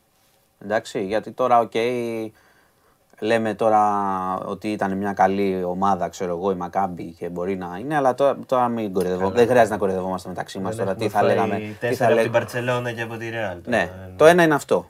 Γιατί εντάξει, θα τα πούμε τώρα όλα καθαρά έτσι κι αλλιώς. Και από αυτό τον ε... Ολυμπιακό τώρα όμως δυστυχώς για τον Ολυμπιακό ήταν καλύτερο. Ναι, δεν σου είπα ότι δεν ήταν. Μια χαρά καλύτερη ήταν. Πράγμα το οποίο δεν είναι τιμητικό για τον Ολυμπιακό. Άλλο καλύτερη και άλλο μηδέν τέσσερα όμως. Καλά είναι. Λοιπόν, να σου πω. Είναι λεκές το χθεσινό. Ναι. Καταρχάς θα ήταν λεκές το μηδέν τέσσερα και με τη Λίβερπουλ να παίξει μέσα και να φας τέσσερα και με τη Ρεάλ. Οπότε πάλι θα κάνουμε μια κουβέντα του πόσο χάλι είμαστε. Αλλά τώρα καταλαβαίνουν όλοι ότι εδώ στερεύουν και τα λόγια, ας πούμε. Ε, το, θέμα είναι, το θέμα είναι, επειδή τα έχουμε πει και είδες και την προηγούμενη εβδομάδα που τα είχαμε πει, ε, ότι ήταν το θέμα να περάσουμε και να δούμε, να διορθωθεί, να κερδίσει λίγο χρόνο για να διορθώσει την κατάσταση. Δεν πέρασε και είναι, επίσης είναι διαφορετικό το να αποκλειστείς και διαφορετικό το να αποκλειστείς με, με εξευτελισμό, γιατί αυτό έγινε. Δεν χρειάζεται τώρα να, να κρυβόμαστε. Ε, Καταλαβαίνω, οκ, okay, προφανώς, εντάξει, τα πυρά μπαίνουν πάρα πολύ στον προπονητή, και, αλλά είναι κάτι που γίνεται εδώ και πολύ καιρό και από μερίδα φιλάθλων, θα πάω και εκεί. Ε, προφανώς, όταν ε, η πρώτη ευθύνη, όπως και στα καλά η διοίκηση έχει κάνει μια κυριαρχία ο Ολυμπιακός ε, και στο παρελθόν έφερνε και πολύ καλύτερους παίκτες, μιλάω για την τωρινή διοίκηση, όπως τα καλά τις πιστώνονται, και τα κακά, η πρώτη ευθύνη είναι πάντα, πώς το λένε, στη διοίκηση. Ε, ο πληρώνων που έλεγε ο, Κανε, ο Κανελάκης παλιά, αυτός έχει και το λόγο και την ευθύνη και τα μπράβο στα καλά. Αυτή είναι η πραγματικότητα. Το, αν θέλεις να πάμε σε κάτι που θεωρώ εγώ ότι είναι μια βασική, ένα βασικό πρόβλημα στον οργανισμό, γιατί δεν έχει νόημα τώρα. Αν πάμε τώρα να πούμε τώρα αν έχει παίχτες και δεν έχει, εντάξει. Τι θέλετε, να συγκρίνουμε, ας πούμε, μην πάμε στα αέρα και τα όσια, στο Γιωργάτο και στον Τζόρτζεβιτς και σε αυτούς, να πάμε δύο στην, στην παρούσα διοίκηση, τι, τι παίχτες είχε πριν λίγο καιρό, γιατί το φαγητό που φάγαμε χθες δεν σερβιρίστηκε έτσι ξαφνικά, είναι κάτι που δουλεύεται επί καιρό. Όταν κάνεις, όταν κάνεις κινήσεις, εντάξει, κάποιες δεν βγαίνουν, δεν λέω ότι ε, ξέρω εγώ, δεν μπαίνουν λεφτά, αλλά προφανώς γίνονται λάθη επί λαθών για να φτάσουμε σε ένα τέτοιο αποτέλεσμα, γιατί είναι καταστροφή, το ξαναλέω. Λοιπόν, για μένα. Και σε αυτό βάζω, επειδή είχαμε κάνει την κουβέντα εδώ και καιρό μαζί και σου έλεγα εδώ να περιμένουμε, μην καταστροφολογείτε κτλ. Και εγώ ήμουν λάθος, προφανώς, και πολλοί σαν εμένα πιθανότατα, που λέγαμε πάμε ήσυχα παιδιά, ας μην, τα κάνουμε, ας μην κάνουμε πολύ σκληρή κριτική, να περάσει το γύρο, να δούμε τι θα γίνει και να δούμε τι θα γίνει και να δούμε τι θα γίνει. Λοιπόν, είδαμε τι έγινε. Δηλαδή αυτοί που το λέγαμε αυτό, ήμασταν λάθος. Και εγώ μαζί. Γιατί εσύ, ας πούμε, μου έλεγες τι γίνεται. Κάθε αυτά μέρα με... το έλεγα. Συνέχεια. Κάθε το έλεγες. Και εγώ σου έλεγα. Και του έλεγα κάθε μέρα. Γιατί εντάξει, άλλο εκπομπή και αυτά. Και εγώ... Του έλεγα ναι. κάθε μέρα. Θα έρθει κάτι άσχημο πολύ. Για... Ετοιμάσου. Θα, θα φτάσω... όχι, όχι ταλέντο. Θα, φτάσω... λέω... θα έρθει, του λέω κάτι πολύ βαρύ. Θα... Πρόσεχε. Θα φτάσω λοιπόν oh. σε αυτό που θεωρώ εγώ ως αιτία. Τώρα θυμάσαι σου πει, εγώ δεν θα τον κλωτσίσω κάτω που είναι. Θα τα πούμε τώρα. Θα, θα, θα φτάσω και θα, κλείσω, θα, φτάσω και θα κλείσω με αυτό. Με, με ακριβώς. Ε, σε αυτό που εγώ θεωρώ βασική αιτία, γιατί ξέρεις τα πράγματα φτάνουν σε ένα αποτέλεσμα που μπορεί να είναι και πολύ σκληρό όπως το χθεσινό, αλλά υπάρχουν, υπάρχει μια βασική αιτία συνήθως, ένας λόγος. Λοιπόν, ε, ο Ολυμπιακός σαν οργανισμός και οι οπαδοί του από διαφορετική σκοπιά ο καθένας έχουν ένα πολύ μεγάλο πρόβλημα. Δεν, νομίζω δεν κατανοεί κανείς την αξία της ε, κριτικής. Οι οπαδοί έχουν σταματήσει να είναι οι απαιτητικοί που ήταν κάποτε. Ναι. Εντάξει, γιατί τώρα με τα χθεσινά, εγώ δεν λέω να γίνονται καφρίλες προς Θεού, έτσι. Αλλά δεν υπάρχει η πίεση και οι ισχυρές διοικήσεις θέλουν, χρειάζονται την πίεση. Είναι καλό να υπάρχει η πίεση. Και είναι καλό να την αξιολογούν και να κάνουν σωστά μετά. Να λένε έκανα και ένα λάθος, θα το διορθώσω κτλ. Νομίζω ότι αυτό το έχει χάσει ο Ολυμπιακός και το είχε. Και ξέρεις γιατί το είχε. Γιατί είχε το σύνδρομο με τα πέτρινα χρόνια που γκρινιάζαμε mm. άμα έξω είναι μέρα ή νύχτα, ξέρω εγώ. Και, και εκείνο ήταν άρρωστο βέβαια και διορθώθηκε, αλλά παρέμεινε για πολύ καιρό αυτό το πράγμα. Mm-hmm. Και αυτό το έχουν χάσει όλοι. Είναι αυτό που σου έλεγα πριν. Δηλαδή τσακώνονταν ε, επί μέρες. Και εγώ ήμουνα στους λάθος. Το ξαναλέω. Επί μέρες οι οπαδοί του Ολυμπιακού, μην κάνετε κριτική. Γιατί κάνετε ισοπεδωτική κριτική. Ξέρεις τι έγινε τελικά. Αυτοί που κάνανε ισοπεδωτική κριτική δικαιώθηκαν απόλυτα χθες. Ναι. εκατό τοις εκατό. Και κάναμε όλοι λάθος. Οπότε, εγώ θεωρώ ότι έχει χάσει αυτό το πράγμα και όταν λέμε, πολλές φορές λέγαμε η αλλίωση του ντι εν έι, εντάξει, το ντι εν έι δεν είναι μόνο το τέσσερα τέσσερα δύο και το τέσσερα τρία τρία και αυτά, όταν αλλάζει και παίζεις πέντε και παίζεις με άμυνα ή τους γυρνάει πίσω, το ντι εν έι είναι παντού. Είναι στο, στην εγρήγορση όλου του οργανισμού και των οπαδών μαζί. Ναι. Εντάξει, οπότε, εκεί, από εκεί ξεκινάει και θα φτάσει σε αυτό που φτάσαμε χθες. Δηλαδή, πρώτα πρέπει να λυθεί αυτό. Ότι καταλαβαίνουμε, ότι κάνουμε λάθος, ότι μιλάμε. Πρώτα πρέπει και οι οπαδοί, δεν λέω, το ξαναλέω, δεν λέω να κάνουν, πώς το λένε, καφρίλες καλλιτείες. Ποτέ, προς Θεού, ποτέ. Αλλά η πίεσή τους, δηλαδή τώρα τι έγινε, χθες έγινε ένα μηδέν τέσσερα, εντάξει, το ξεχάσαμε. Να Πάμε πω... για μπάνιο, ας πούμε, να τελειώσουμε. Να κάτι, αυτό, είναι, αυτό θεωρώ ότι είναι ένα βασικό πρόβλημα που είναι μη ποδοσφαιρικό, είναι και ποδοσφαιρικό, αλλά είναι, δεν είναι τόσο ποδοσφαιρικό. Όπως καταλαβαίνεις και εγώ δεν, δεν είμαι ειδικός του ποδοσφαίρου για να μπω. Λοιπόν, από εκεί και πέρα, αυτό εγώ θεωρώ ότι είναι λάθος. Και ήμασταν πολύ στη λάθος πλευρά. Είμαστε, παραμένουμε. Δεν ξέρω τι θα διορθωθεί και τι θα αλλάξει. Αλλά είναι θέμα πολύ μεγάλο νοοτροπίας πια αυτό που έχει γίνει. Ακόμα και αν, ξέρεις, ε, λες να γίνει μια παρέμβαση, να είναι αυτό που λέει, ξέρω εγώ, ο Κωνσταντίνος, ότι αν βαριούνται κάποιοι, πρέπει να γίνει παρέμβαση. Αν δεν μπορούνε, πρέπει να φύγουνε. Ναι, ίσως όλοι, ε, ίσως όσοι ε, δεν μπορούν. Κάποιοι άργησαν να φύγουν. Κατάλαβες. Δεν πουλήθηκαν όταν έπρεπε. Αύγουστο όλα αυτά. Ε, καλά, εδώ που φτάσαμε. Μα σου, ξαν, σου είπα ότι το λάθος. Ε, σου είπα. Σου είπα εγώ, εγώ πριν ε, ένα μήνα σου έλεγα περίμενε να δούμε. Ωραία. Δικαιωθή, δικαιωθήκατε όσοι λέγατε ότι τι θα δούμε, είδαμε. Να πω και εγώ λοιπόν, κάτι. Αυτό είναι. Για να μην καταστροφολογούμε, για να τελειώσω. Δεν για, θα για, ξαναμιλήσουμε. Όχι, δεν, για, θα για να, δεν χρειάζεται. Για να τελειώσω. Ε, ο Ολυμπιακός είναι πολύ μεγάλη ομάδα. Ε, καλά, ναι, αυτό, αυτό έτσι κι αλλιώς. Και, και πάντα όποια, όποια διοίκηση, ειδικά μια διοίκηση με την δύναμη που έχει αυτή η διοίκηση, έχει πάντα μια βάση που είναι η ιστορία, η οπαδή και η φανέλα. Για να ξεκινάει ξανά ό,τι γίνε, όταν τα πράγματα είναι χάλια. Mm. Λοιπόν, αυτή τη στιγμή όμως πρέπει να συνειδητοποιήσουμε ότι τα πράγματα είναι χάλια για να ξεκινήσουμε να τα διορθώνουμε. Είναι απλό. Τώρα, αν φταίει ο Μάρτινς και αν ο άλλος δεν ξέρει να τη δώσει δεξιά, ναι, εντάξει, χαίρομαι πολύ. Μακάρι να είχαμε πέντε Τζόρτζεν. Πες αυτό που θέλεις. Ναι, ε, θα πω για απλά. Να, για να ναι, βάλουμε ναι, ναι. το Μίτσο τώρα. Όχι, θα πω απλά ότι εγώ γενικά κριτική από τους οπαδούς έβλεπα τους τελευταίους μήνες. Ναι. Ε, ίσως όχι στο γήπεδο, γιατί δεν πηγαίνω και στο γήπεδο στο ναι. ποδόσφαιρο, αλλά έβλεπα σίγουρα στα social media πολύ κριτική. Και προς ναι. τον Μαρτίνς και γενικότερα. Ναι. Κριτική από τον τύπο δεν έβλεπα τόσο. Ναι. Ε, δηλαδή. Πολύ σπάνια διάβαζα ότι κάτι δεν πάει καλά, ότι ο Ολυμπιακός. Δηλαδή, πάντα υπήρχε μια δικαιολογία ότι εντάξει, έχει πάνω από αυτή, έχει πάρει το πρωτάθλημα, δεν έκανε καλή προετοιμασία πέρσι. Και ούτε προς τον Μαρτίνς έβλεπα τόσο έντονη κριτική. Και ξαφνικά, σε βαθμό που το χθεσινό ήταν και λίγο ε, απότομο το πόσο πολύ συνέντευξη τύπου επιτέθηκαν όλοι στο Μαρτίνς. Mm-hmm. Εντάξει, φυσιολογικό βέβαια. φυσιολογικό αλλά... αποτέλεσμα. Ναι, αλλά Α, και... γιατί, και... πού ήταν όλοι αυτοί πέρσι που η ομάδα σερνόταν δε, δε λέω, δε τρίμηνο, λέω. τετράμηνο, γιατί δεν του κάνω και, και τότε. Και κάτι ακόμα που δεν είπα, ασχέτως δεν είναι ευχαριστή αυτό, εγώ έχω πει πολλές φορές καλά λόγια και έχει προσφέρει πάρα πολλά ο Μαρτίνς. Ε, μετά από αυτό το αποτέλεσμα, εντάξει, δεν νομίζω ότι στέκεται. Κανένας προπονητής δεν στέκεται, οποιοδήποτε. Και δεν είναι μόνο το αποτέλεσμα. Το αποτέλεσμα είναι και το αποτέλεσμα και η εμφάνιση. Μόνο αυτό είναι αυτό. Το αποτέλεσμα είναι το επιστέγασμα μιας εικόνας εμεινών πια. Λοιπόν, εντάξει, αυτά για να ακούσουμε και το, το ρεπορτάζ. Γελάζουμε τσάκα. Α, όλο τον χρόνο ερχόντουσαν εδώ, λέγανε. Τώρα τους αφήσω μόνοι τους. Θα φάνε τα μουστάκια. Ο ένας να φάει τα μουσια του άλλου. Γιατί να μην τα πούνε. Φάτε τα μουσια σας. Το μπάσκετ δεν θα μας το έκανε ποτέ αυτό. Φάτε τα μουσια σας. Το μπάσκετ δεν θα μας το έκανε ποτέ. Λοιπόν, ξεκίνησα και είπα στην εκπομπή ότι είναι σημαντικές οι ώρες, κρίσιμες ώρες, πληροφορίες και όλα τα υπόλοιπα. Είμαι υποχρεωμένος να, να ξεκινήσω διαφορετικά από τα παιδιά. Ναι, ε, ναι, μάλλον, ναι, ναι. Να πάμε στην ουσία, mm-hmm. να πάμε στο ρεπορτάζ. Mm-hmm. Ε, θα σε ρωτήσω στα ίσια. Αν το πιστεύεις, να με ρωτήσεις κάτι. Είναι, είναι οι τελευταίες του ώρες. Αντίστροφη μέτρηση για τον Μαρτίνς. Ναι. Είναι ο Ολυμπιακός αναζήτηση προπονητή. Ο Ολυμπιακός δεν το επικοινωνεί, δεν το λέει φυσικά. Αυτή τη στιγμή δεν μιλάει κανείς από τον Ολυμπιακό για τα... ναι. τι πρόκειται να πράξουν, αλλά η, η αλήθεια είναι αυτή.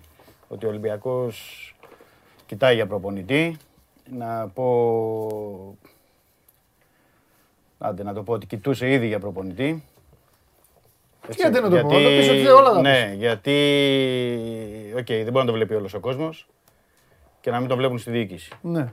Η οποία διοίκηση απέδειξε το δύο χιλιάδες δεκαοκτώ, γιατί πρέπει να το πούμε και αυτό, να τους δώσουμε ένα credit, ότι τους άλλαξε όλους. Έφερε καινούργιο προπονητή, άλλαξε είκοσι παίκτες και το πήγε από την αρχή. Δεν ήμουν αυτό, είναι και κάτι άλλο που δεν του το είχα. Μάλλον δεν του το έχω σαν άνθρωπο. Μπορεί να λένε, να λένε, να λένε. Αλλά ο Μαρινάκης, όταν πήρε την ομάδα, τότε με προπονητή το Λίνεν, που θυμάστε που αποκλείστηκε πάλι, από την Περσέβα ήταν τότε. Δεν ήταν αυτή, ήταν η Χάπολ Περσέβα. Τότε που ήταν το περιβόητο, μη γυρίσουν πίσω και όλα αυτά. Πήρε ο ίδιος το αεροπλάνο και πήγε στον Μπιλμπάο και έφερε τον Βαλβέρντε. Δεν υπήρχε περίπτωση. Οι άνθρωποι δεν αλλάζουν. Δεν υπήρχε περίπτωση τώρα που ήταν και μια ομάδα δική του. Γιατί εκείνη η ομάδα δεν ήταν δική του. Ήταν μια ομάδα που είχε μείνει από κόκαλη, είχε ξεκινήσει τα πρώτα του πατήματα. Δεν υπήρχε περίπτωση να λειτουργήσει διαφορετικά. Την έφτιαξε πρώτη φορά το δύο χιλιάδες δέκα, την έφτιαξε δεύτερη φορά το δύο χιλιάδες δεκαοκτώ και ενδιάμεσα με κάτι άλλες αλλαγές. Οπότε έχει... Τελαβίβ ήταν τότε, συγγνώμη παιδιά. Πες το Κωνσταντίνο. Να ξαναφτιάξεις μια ομάδα από την αρχή κάθε τόσο δείχνει ότι κάτι κάνεις λάθος βέβαια επίσης. Το κάθε τόσο δεν είναι. Οι ομάδες κάνουν και κύκλους. Δηλαδή όταν έχεις μια τετραετία, πενταετία, τετραετία... Θα έπρεπε όμως να έρχεται η επόμενη μέρα λίγο πιο ομαλά. Περίμενε. Εσύ δεν κουβαλάς φτιάρι. Δηλαδή και σαν διοίκηση. Κανείς δεν μπορεί να πει για τον Ολυμπιακό ότι σε αυτά τα τριάντα χρόνια έχει κάνει κιλούμπα, έχει κάνει κάτι. Κάνει κάποιος, ο Ολυμπιακός είναι η μόνη ομάδα που κάνει, κλείνει τον κύκλο ναι, και ξανανοίγει τον επόμενο αμέσως, σε, σε χρόνο τέτοιο. Okay, ναι. Δηλαδή τι να πουνιά, όχι, όχι. Αυτό δεν είναι θέμα. Το θέμα είναι πάμε όμως τώρα γιατί σε διακόψαμε και δεν πρέπει. Ναι. Πάμε στο ολοκλήρωση το ναι. ρεπορτάζ θέλω να ολοκληρώσω ναι. και μετά θα, υπάρχουν, θα τα πούμε. Υπάρχουν προπονητές που είναι πάνω στο τραπέζι, ναι. εξετάζονται. Ο Μαρτίνς με ό,τι έχει γίνει είναι... προς την πόρτα της εξόδου. Ναι. Τώρα δεν ξέρω κατά πόσο, γιατί ο ίδιος είπε χθες ότι δεν παρετούμε, αν είναι τώρα θέμα αποζημίωσης. Και χτύπαγε και, και το χέρι στο τραπέζι. Ναι. Ε, εγώ και αυτά. Εντάξει, ήτανε... Εντάξει. Ο, Μαρτίνς... Να... ο Μαρτίνς προσπαθούσε να δείξει κάτι που δεν είναι. Ο Όχι Μαρτίνς τώρα. είναι ένας φοβικός άνθρωπος, τώρα. φοβικός προπονητής. Καιρό. Και χθες, χθες έκανε στους δημοσιογράφους έτσι που... Ναι, δεν ήμουν στη συνέντευξη γιατί έτσι κι αλλιώς. Ναι, ήταν με Zoom, δεν ήταν με παρουσία δημοσιογράφων, να πρέπει να πούμε. Και το θέμα δεν είναι αυτό, ότι η συνέπεια λόγων και πράξεων δεν υπάρχει καιρό στην πλευρά του Μαρτίνς. Όταν ο Μαρτίνς εγγυάται ότι η ομάδα θα είναι έτοιμη, όπως την είχε εγγυηθεί και πέρυσι και αποκλείστηκε ο Ολυμπιακός από τη Λούντον Κόρετς. Αν είδε όλος ο κόσμος ότι ήταν έτοιμος ο Ολυμπιακός με τη. Ε, με την ομάδα της Χάιφα στα δύο παιχνίδια, ναι. πει να πω. Όταν βγαίνει ο Μαρτίνς και λέει στις, ε, στις δηλώσεις που έκανε στους απεσταλμένους, θυμάσαι που τα είχαμε πει στην Αυστρία ότι ο Ζιγκερνάγκελ θα παίζει δεκάρι και ο Αμπουμπακάρ Καμαρά, σεντερφόρ ή περιφερειακός και δεν τους έχουμε δει. Ο Ζιγκενάγκελ έπαιξε όλα τα φιλικά και τα δύο μάτς ε, ως εξτρέμ. Ναι. Περίεργα πράγματα. Ναι. Και ακόμα περίεργα πράγματα όταν ο Ολυμπιακός πηγαίνει να παίξει παιχνίδι πρόκρισης, ναι. Ιούλιο μήνα, με τη Μακάμπη, όχι με τη Manchester City και ναι. την Λίβερπουλ. Ναι. Μου έχει τον Εμβιλά στον πάγκο, τον Ελαραμπή στον πάγκο, τον Βαλμποενά στον πάγκο. Τι θες να παίξεις ακριβώς? Θες μόνο νίκη. Τι, τι, τι ακριβώς έχεις στο μυαλό σου να παίξεις? Να τρέξει ο Κανέ να καλύψει πράγματα, να τρέξει ο Μαντί να καλύψει πράγματα, να τρέξει ο Μπουχαλάκης. Οι αποφάσεις για τους παραγωνισμένους είναι καθαρά δικές του, όπως δήλωσε. Πριν πάμε στους παραγωνισμένους, ναι, να πω κάτι. Πριν πάμε στους παραγωνισμένους. Είναι πολύ σημαντικό. Εδώ λέμε ότι έχεις, το, είχες, έχεις τους παίκτες. Ναι. Δεν μπορεί να αφήσεις παίκτη με την εμπειρία του Εμβιλά. Καλά, το συζητάμε αυτό. Το είπαμε πριν. Ο Ελαραμπή. Ναι. Συγγνώμη, με τον Ελαραμπή. Υπάρχει κάτι στα αποδυτηριά? Εσύ βλέπεις να μην υπάρχει. Εγώ από, τη, από την εμπειρία μου και μόνο. Χρειάζεται την εμπειρία, Παντελή. Πήγε ο Μάνος χθες στο γήπεδο. Κάνει... Πήγε ο Μάνος στο γήπεδο. Ο Κωνσταντίνος. Πάει στο γήπεδο. Την μπάλα στο Βρυξέλλικο γιατί δεν. Πάει στο γήπεδο. Ναι. Βλέπεις ο κόσμος. Δεν ξέρω στην τηλεόραση. Ναι. Στο γήπεδο βλέπεις. Ναι. Ο Βρυσάλικο είπες τώρα. Βρυσάλικο. Ναι, το συζητάγαμε με τον Μάνο προηγουμένως. Έβγαινε ο Βρυσάλικο δεξιά μόνος του. Αυτός πρέπει να πήρε το Σιμεώνε τηλέφωνο και να κλαίγε το βράδυ. Έβγαινε ο Βρεσάλικο δεξιά μόνος του, ναι. μόνος του ο ναι. άνθρωπος, είχε ένα στρέμμα γήπεδο. Ναι. Άνοιγε τα χέρια ναι. και τους έλεγε ναι. την μπάλα και δεν πήγαινε ποτέ στο Βρεσάλικο. Ναι. Τι δούλευες δηλαδή? Τα αποδυτήρια είναι χαμένα. Δηλαδή τι δούλευες ενάμιση μήνα στην προετοιμασία, τα τι αποδυτήρια... δούλευες στα οκτώ φιλικά, ναι. τι δούλευες και ακόμα και στο πρώτο παιχνίδι. Τα αποδυτήρια είναι χαμένα, τη... κάνουνε κουμάντο παίκτες. Δεν θέλω να πω ότι κάνουν κουμάντο παίκτες. Εγώ ρωτάω τα πάντα. Εγώ βλέπω ότι το, ότι το. Βλέπω παίκτες του Ολυμπιακού και μιλάνε, δείχνουν, κάνουν συνέχεια. Συνέχεια, συνέχεια, μέσα στο γήπεδο. Μέσα στο γήπεδο, ναι. Παίκτες που δεν είναι και καμιά δεκαετία στον Ολυμπιακό. Ναι, ναι. Εντάξει. Και ούτε ήταν διαφημισμένοι και για Ολυμπιακάρες. Άσχετα να το βάζουν. Ναι. Ναι, δεν έχεις άδικο. Δεν έχεις άδικο. Απλά λέω. Δεν είναι τώρα για να πούμε ονόματα. Ξέρουν όσοι έχουν παίξει την κέντρα. Αλλά φαίνεται ότι κάτι δεν λειτουργεί καλά στα αποδυτήρια. Δεν είναι φανερό. Δηλαδή χρειάζεται, δηλαδή, και αυτό το, το, ναι, βλέπουν, αυτά, το βλέπουν όλοι, ε, δεν, δεν υπάρχει περίπτωση να το ξέρει.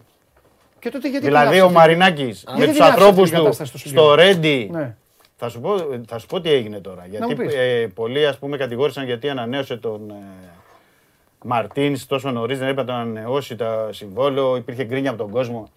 Ε, θα σου πω το σκεπτικό, δεν θα σου πω ότι είναι λάθος ή σωστό. Ναι. Θα πω απλά το σκεπτικό. Θεώρησε η διοίκηση ότι επειδή ήταν πολύ κοντά, θα έπρεπε να γίνει μια προετοιμασία. Επειδή ήταν πολύ κοντά τα παιχνίδια και ο Ολυμπιακός... Και αν όχι, δεν δε λέω το Μανολά, ε, επειδή αρχίζετε και στέλνετε. Ίσα ίσα ο Μανολάς ήταν ο μόνος που είχε την αξιοπρέπεια και βγήκε και έκανε δήλωση μετά. Δεν λέω το Μανολά, τελεία. Πάμε. Όχι μόνο βγήκε και έκανε μετά. Πάμε, γιατί ο Μανολάς έχει καθώς. κάνει Πάμε. δεκαπέντε τάκλοι για να σώζει εχθές ε, ε, το παιχνίδι και έχει πάει στο μηδέν τέσσερα. Ναι. Παρένθεση σε αυτό ναι. τώρα. Να κάνω μια παρένθεση και θα σου πω για το τέτοιο. Ε, δεν είναι δυνατόν να είσαι στον Ολυμπιακό. Ναι. Προπονητής, παίκτες, θες όποιος και να είναι και να αφήνει το παιχνίδι να πηγαίνει στο μηδέν τέσσερα. Ανεπίτρεπτο. Ανεπίτρεπτο μέσα στο Καραϊσκάκης, όταν παίζει με τη Μακάμπη, δεν έπαιζε με την Μπάγκερ, που επίσης δεν... Πριν λίγα χρόνια να θυμίσω ότι ο Ολυμπιακός υποδέχτηκε την Ατλέτικο Μαδρίτης του Σιμεώνε από τον τελικό του Champions League και της έβαλε τρία γκολ στο Καραϊσκάκης. Πήγαινες... Πήγαινε στο Φάληρο, ναι. Μάνο, διόρθωσέ με να κάνω λάθος. Πήγαινε στο Φάληρο, ποιος ερχόταν? Η Λίβερπουλ θα χάσει. Η Ρεάλ θα χάσει. Η Άρσεναλ θα χάσει. Εννοείται. Και φτάσαμε στο σημείο να, να βγαίνει ο προπονητής. Μα έβγαζε όλο το γήπεδο. Να βγαίνει ο προπονητής και να λέει ότι πάμε τελικό με τη Μακάμπη Χάιφα. Τελικό με τη Μακάμπη Χάιφα Ιούλιο μήνα. Ναι. Ιούλιο μήνα. Ναι. Σου τα έλεγα εγώ τόσο καιρό όμως. Ναι, οι παίκτες, ναι. οι παίκτες, μα το έλεγα και εγώ για το ναι, ναι. τελικό που λέει, δεν είναι ναι. να επιτρέπεται με τελικό. Οι παίκτες, ναι. είναι δυνατόν, άσε τι κάνει ο προπονητής. Ναι. Εγώ θα το αφήσω στον άκρη το πρόβλημα, έχει κάνει ναι. τα λάθη του. Ναι. Οι παίκτες, είσαι μέσα εδώ, ναι. δεν έχεις εγωισμό, δεν έχεις τσαγανό. Αφήνεις δηλαδή μηδέν τέσσερα, αφήνεις να ξεφύγει το μάτς μπροστά στο Καραϊσκάκι να πάει σε αυτό το σκορ. Άμα είναι αδιάφορος γιατί τον νοιάζει. Αυτή είναι άλλη κουβέντα. Και ξένος. Αν είναι αδιάφορος, αν είναι αδιάφορος, αν είναι αδιάφορος, τον βουτάει σήμερα ποιος? Η διοίκηση. Ναι, ποιος, ποιος είναι ο άνθρωπος της διοίκησης εκεί, ποιοι, ποιοι είναι, ποιος έχει. Υπάρχουν. Γιατί λένε όλοι εδώ Μαρινέξο, Μαρινέξο. Αυτοί εδώ νομίζουν ότι ο Μαρινέξο έχει και συνεργάτες. Έχει και συνεργάτες ο Μαρινέξο. Εντάξει, δεν μπορεί να κάνει. Δεν ευθύνεται για τους συνεργάτες του. Ευθύνεται και αυτός για τους συνεργάτες του. Όχι, λέω. Αλλά το θέμα είναι αυτοί τι κάνουν. Ο Μαρινάκης. Περνάνε καλά στο ρέντι όλοι αυτοί. Γιατί χθες είδα έναν πάγκο. Είδα έναν πάγκο, γιατί είσαι ωραία στο γήπεδο, αλλά η τηλεόραση δείχνει και άλλα πράγματα. Ναι, διαφωνώ. Είδα και έναν πάγκο που βάζει τον κολοτσέρι και αυτοί έκαναν. Πώς να σου πω, σαν να προσπαθεί ο ένας να δικαιολογηθεί για τον εαυτό του. Φωνάζαν στο διαιτητή, χτυπιόντουσαν, άλλος έπαιρνε κάρτες, άλλος έπαιρνε από εδώ, άλλος έπαιζε μονόπολη. Άλλος... Τι είναι αυτό, εικόνα πάγκου είναι αυτή. Άστο. Και ο μόνος ο, ο, ο πάγκος, επειδή είναι, είναι από κάτω, ναι. Ξέρεις όπως είναι από κάτω. Από, και κάτω, δεν... από κάτω είναι ο πάγκος α... των φιλοξενούμενων. Σε εκεί που κάθεσαι εσύ. Όχι, βέβαια. Και το πάγκος του Ολυμπιακού εννοώ, δεν έχεις την οπτική. Ναι. Το ξέρεις αυτό. Γι' αυτό σου λέω δεν βλέπεις με την τηλεόραση. Αλλά εγώ είναι θέμα πάγκου. Λοιπόν, είναι... παίζεις το πρώτο παιχνίδι. Όχι, είναι θέμα όλης της ομάδας. Παίζεις το πρώτο παιχνίδι. Σε πληροφορώ ναι. πολύ να το ξέρεις. Ναι. Ο ποδοσφαιριστής όταν παίζει, ναι. από τη γάμα τοπικό μέχρι το Μουντιάλ, ναι. επηρεάζεται πάρα πολύ από τον πάγκο. Ναι, όχι, να άλλο, άλλο θέλω να πω. Άλλο θέλω να πω. Αν ο παίκτης δει, ξεχάστε τον Ολυμπιακό, σας ναι. λέω ένα παράδειγμα. Ναι. Αν ο παίκτης βλέπει και τους ανθρώπους του πάγκου, mm-hmm. δεν το λέω για χθες, παράδειγμα λέω. Εννοείς τον εκνευρισμό και όλο το... Αν ο παίκτης βλέπει παίκτες πάγκου και κάνουν ανθρώπους πάγκου και κάνουν καραγκιοζηλίκια, να ξέρεις ότι ο παίκτης θα κάνει καραγκιοζηλίκια. Αυτό γίνεται. Περνάει στην ομάδα. Περνάει στην ομάδα. Σε όλες τις ομάδες. Ναι, ναι. Εγώ άλλο θέλω να πω. Εγώ άλλο θέλω να πω. Είπες για το Τζέρι, για να μην το αφήσω έτσι αυτό. Ναι. Ήταν ο καλύτερος παίκτης της Μακάμπης στο πρώτο παιχνίδι. Ο Τζέρι. Αυτός έκανε τα σούτ, έκανε τα λάθη στο παιδί και φαίνεται ότι ξέρει πολύ μπάλα. Προπονητής. Δύο βοηθοί. Ναι. Τέσσερις αναλυτές. Ναι. Ποιο ήταν το σχέδιό σου στο δεύτερο παιχνίδι για να τον περιορίσεις? Ποιο σχέδιο ψάχνει? Ποιος να έχει σχέδιο? Όλο το προπονητικό επιτελείο. Ποιος θα το έχει το σχέδιο? Γιατί πόσες φορές που βγήκες όλη τη χρονιά είχες σχέδιο. Ο Τσέρι, ο Τσέρι έκανε καλά τον γκολ με το. Καλά, φαουλάρα. Εντάξει, το φαουλ... εντάξει, πρέπει να το βγάλει και ο Βατσίλη. Τώρα μεταξύ μας εκεί είναι στον άξονα του. Πρέπει να το βγάλει. Ο Τσέρι έχει πάρει την μπάλα, έχει πάρει την μπάλα, έχει κάνει κούρσα. Στο δεύτερο γκολ τη μοιράζει δεξιά να βγει η σέντρα. Ο Τσέρι έχει κάνει την κούρσα στο τρίτο γκολ. Περνάει την μπάλα αριστερά και έχεις βάλει τρεις κεντρικούς. Και ο Τσέρι είναι Μόντριτς. Τιάγκο και Ντεμπρόινε μαζί. Ο Τσέρι. Ποιος τον έκανε, Ντεμπρόινε? Ο Ολυμπιακός. Το σχέδιο του Ολυμπιακού. Όλο το σχέδιο του Ολυμπιακού. Όλο το πλάνο. Γιατί το πας τεχνικά? Γιατί μια κλωτσιά έφαγε. Τι? Ποδοσφαιρική εννοώ. Τι κλωτσιά έφαγε? Έφαγε λεωμία. Ξέρεις πόσα φάουλ ήταν χθες του Ολυμπιακού? Το κοίταγα τη στατιστική και δεν το πίστευα. Οκτώ. Όλο το μάτς. Δηλαδή οι παίκτες... είναι γενικό κλίμα. Ναι, οι παίκτες... Γιατί είπατε και για τα προηγούμενα χρόνια. Ήταν γενικό κλίμα. Όχι. Ο σκηνοθέτης... Πλέον η τεχνολογία έχει περάσει. Ήταν ένα γήπεδο μουγκό. Ένα γήπεδο που βλέπε θέατρο. Κάτι συνθήματα προσπαθούσαν να πούν. Σου λέω τηλεόραση τι δείχνει, ε. Θα σου πω που ήμασταν στο γήπεδο. Ο Παλμός ήταν πολύ καλό στο ξεκίνημα. Υπήρχε ένταση. Και στο, δεύτερο, και, στο, και, στο και στο δεύτερο. Άλλο αποδοκιμασίες στο ημίχρονο. Καλά, άλλο αυτό. Εντάξει, ναι. Υπήρχε ένταση, ναι. αλλά κάποια ναι. στιγμή και μετά. Εγώ δεν το ξανασυναντήσει ναι. αυτό. Όχι, ναι. Παλμός ναι. υπήρχε, αλλά όταν, είδαν, όταν χρόνια... κα, κατάλαβαν όλοι ότι δεν ναι, υπάρχει περίπτωση ναι. να κάνουμε τίποτα. Όχι, στο σαράντα χρόνια. Ο δέκατος παίχτης θέλει και έντεκα παίχτες. Παντελή, έβλεπε τον κόσμο. Δηλαδή ήταν ο Μάνος. Δεν το έχω ξαναζήσει εγώ αυτό στο Καρασκάκι. Έβλεπες, δηλαδή κοιταζόμασταν μουγγί. Δηλαδή έβλεπες τον πατέρα με το παιδί ή τους φίλους δίπλα και ήταν σαστισμένοι. Δηλαδή λες, το ζούμε αυτό, ναι, το ζούμε αυτό τώρα, δηλαδή συμβαίνει αυτό. Είναι αυτό το ποδόσφαιρο, δηλαδή τι ακριβώς παίζουμε. Εκεί μπορεί να υπήρχε αυτή η παγωμάρα που λες και να μην ήταν ατμόσφαιρα σε κάποια κομμάτια. Αλλά εντάξει, μετά το μηδέν δύο, εντάξει, okay, ναι, και ήρθε και αμέσως και το μηδέν τρία. Και ήρθε και αμέσως το μηδέν τρία. Αλλά και στο δεύτερο ημίχρονο ο κόσμος προσπάθησε να βοηθήσει πάντως. Ναι, αλλά ως παίκτης, για να αφήσω τον Μαρτίνς. Γιατί ξαναλέω ότι θέλει και υπότιτλους αυτά που λένε. Ο κόσμος λοιπόν παίρνει την όθηση από αυτό που βλέπει. Εντάξει, ξέρω ότι ο Ολυμπιακός μπορεί ο κόσμος του μόνος του να κάνει να ράνει. Αυτά είναι άλλα χρόνια. Τώρα το είκοσι δύο έχει προβλήματα ο κόσμος. Τα λέει ο Μάνος τα προβλήματα κάθε μέρα. Τι πήρε από την ομάδα? Ο κόσμος μπαίνει για να βοηθήσει την ομάδα. Ναι. Αλλά πρέπει η ομάδα να βοηθήσει τον κόσμο. Ναι. Ο κόσμος δεν μπορεί να φωνάζει και να βλέπει μηδέν δύο, ναι, μηδέν τρία, μηδέν τέσσερα. Ωραία μου τα λες, αλλά επειδή... η ομάδα δεν τον βοηθάει ωραία. Τον κόσμο. Επειδή εγώ ακόμα δεν έχω πει, έχω πει στο... εδώ τους έχω πει, θα μιλήσω... Θα ναι, μιλήσω... το αφήσαμε να απάντη το, το προηγουμένως για τους ναι, παίκτες. Αλλά... αφήσαμε κάτι, μην τα αφήνουμε έτσι. Ναι, αλλά το έχεις πάει στο τέλος πάλι. Γιατί μου το πας στο τέλος? Όχι, ήθελα... εδώ υπάρχει μια αρχή. Ναι. Όλα αυτά ξεκίνησαν από κάπου. Τελείωσε μια σεζόν. Εννοείται. Στη σεζόν αυτή θα έπρεπε να έχουν πάρθει κάποιες σοβαρές αποφάσεις. Δεν πάρθηκαν οι αποφάσεις αυτές. Okay. Όχι, πάρθηκαν κάποιες αποφάσεις. Με το... Δεν πάρθηκαν. Για... Έμεινε ο Μαρτίνς, ανανέωσε κιόλας. Ναι, πάρθηκαν κάποιες αποφάσεις. Δηλαδή, τι?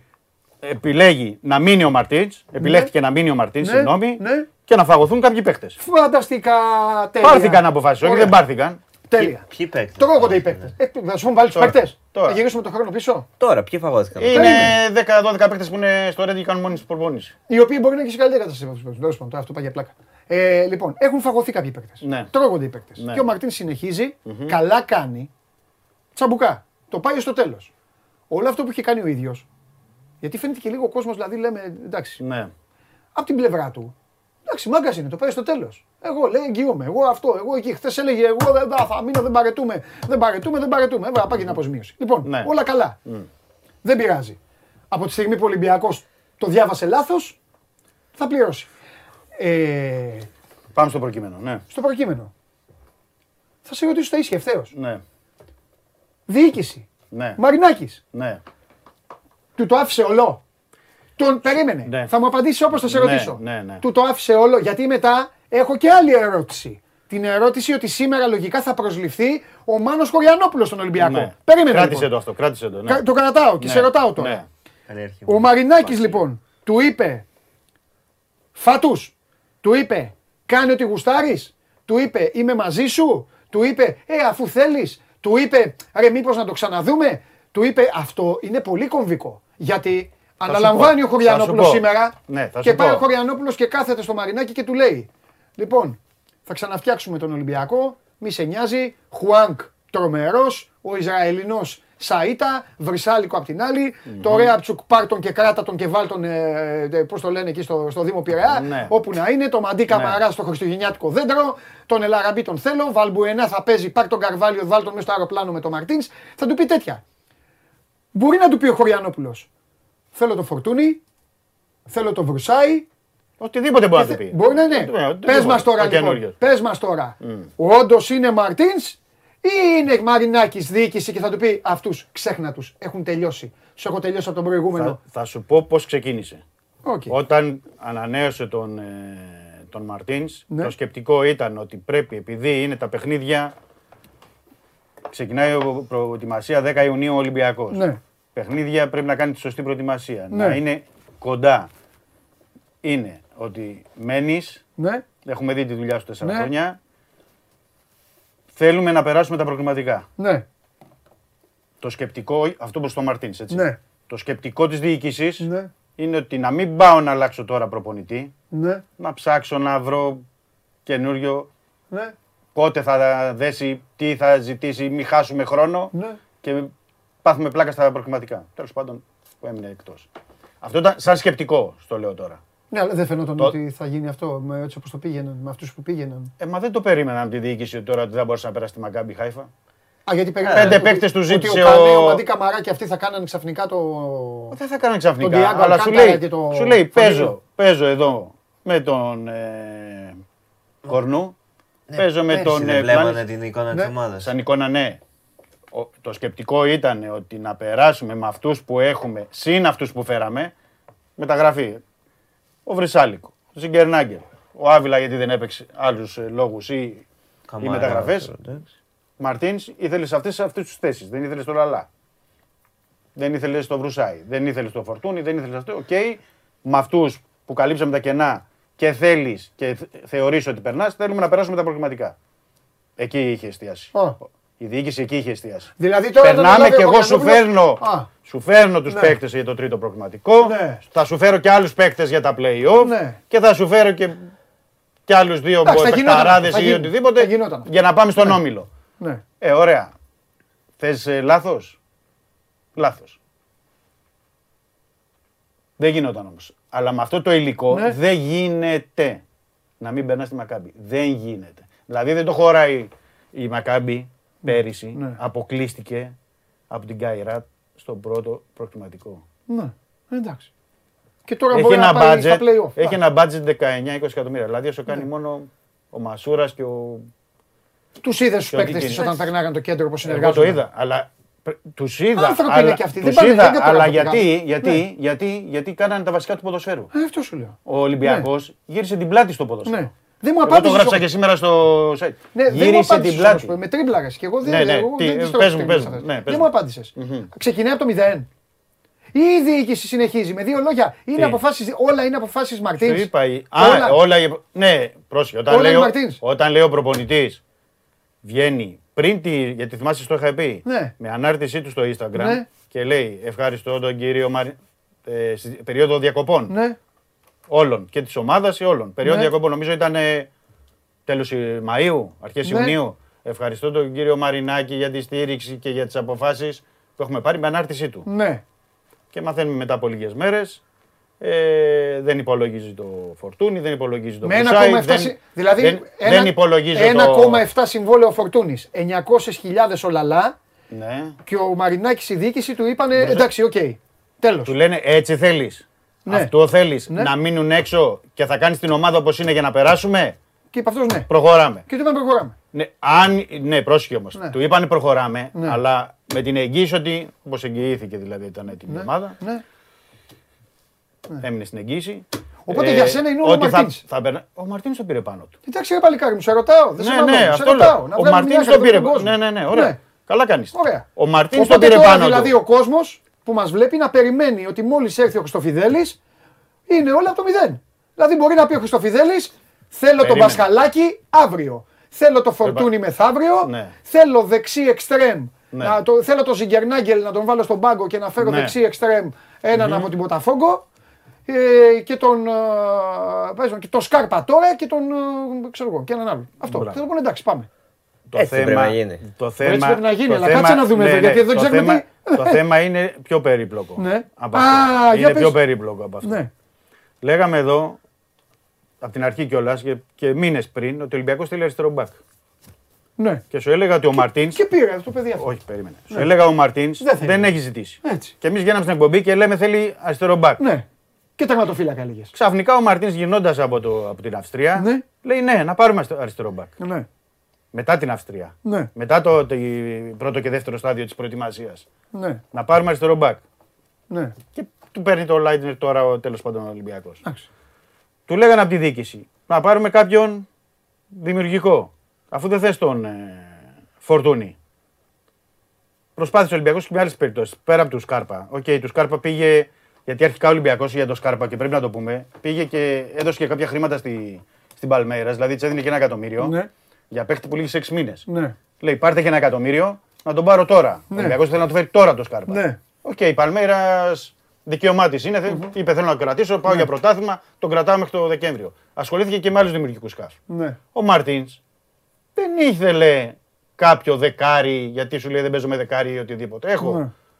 τον ε, Καρβάλιο, το είχαμε πει, mm-hmm. και το Ζιγκενάγκελ που θα τον βάζω νούμερο δέκα. Το, ε, το έκανε στη συνέντευξή του. Το είπε ο ίδιος στις δηλώσεις του στην Αυστρία. Mm-hmm. Θα τον βάλω στο δέκα. Mm-hmm.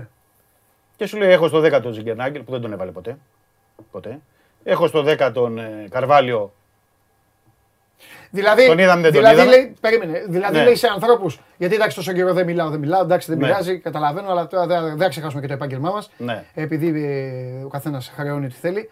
Δηλαδή, θέλεις να μου πεις ότι έλεγε σε ανθρώπους, τρώω το Φορτούνι και θα βάλω τον Καρβάλιο που τον έχει δύο κόσμος του Ολυμπιακού, mm-hmm. φέρνω τον Ζιγκερνάγκελ που είναι πλάγιος, θα τον περνάω και αυτό από το δέκα, κρατάω και το Βαλμπουενά, το παιδί το οποίο για μένα είναι και πικταράς, αλλά δεν είναι για να παίζει. Πρέπει να παίζει τριάντα λεπτά. Mm.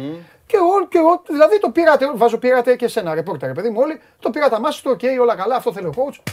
Πάμε, προχωράμε. Λέω έτσι. Ο coach τι έλεγε στη διοίκηση.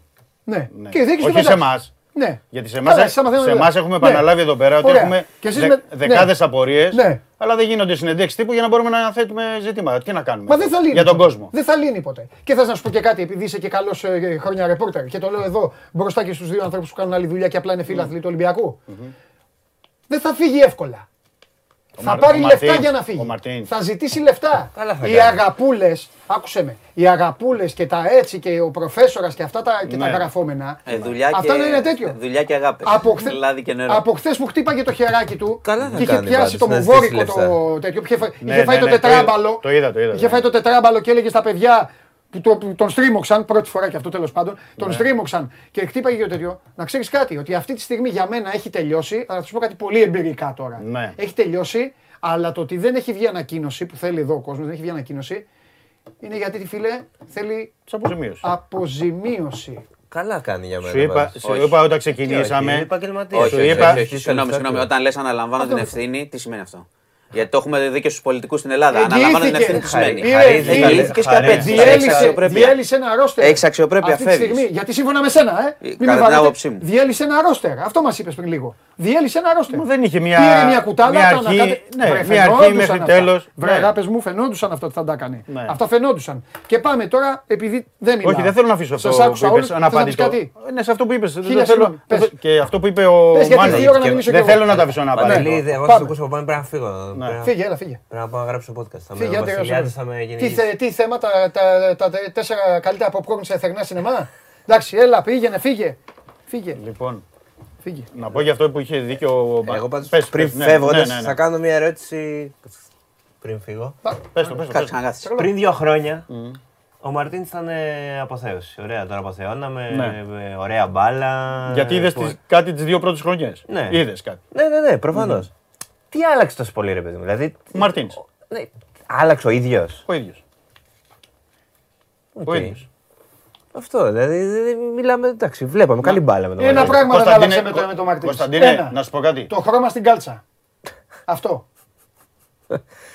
Το χρώμα στην κάλτσα ήταν πάντα ίδιο. Στο, στο Emirates. Απλά στην, στην, αρχή τον βοηθούσε, πω... στην αρχή τον βοηθούσε, το χρώμα του πήγαινε. Ναι. Ε, τώρα πέρασε η μόδα. Το καφέ χρώμα του πήγαινε. Στο Emirates δεν έπαιξε φοβικά. Στο Emirates δεν είχε παίξει φοβικά. Δεν έπαιζε φοβικά σε όλα τα παιχνίδια που δεν είχε κάτι να χάσει. Γιατί δεν του λέει κανείς τίποτα. Τέλος πάντων. Η πρώτη χρονιά του Μαρτίνς. Αλλά δεν θα τον βγάλουμε και σκουπίδι. Όχι, όχι. Η πρώτη χρονιά του. Πήρε τίτλους, έκανε. Έπαιξε και μπάλα. Πρέπει μια ωραία ανακοίνωση. Μια ωραία ανακοίνωση.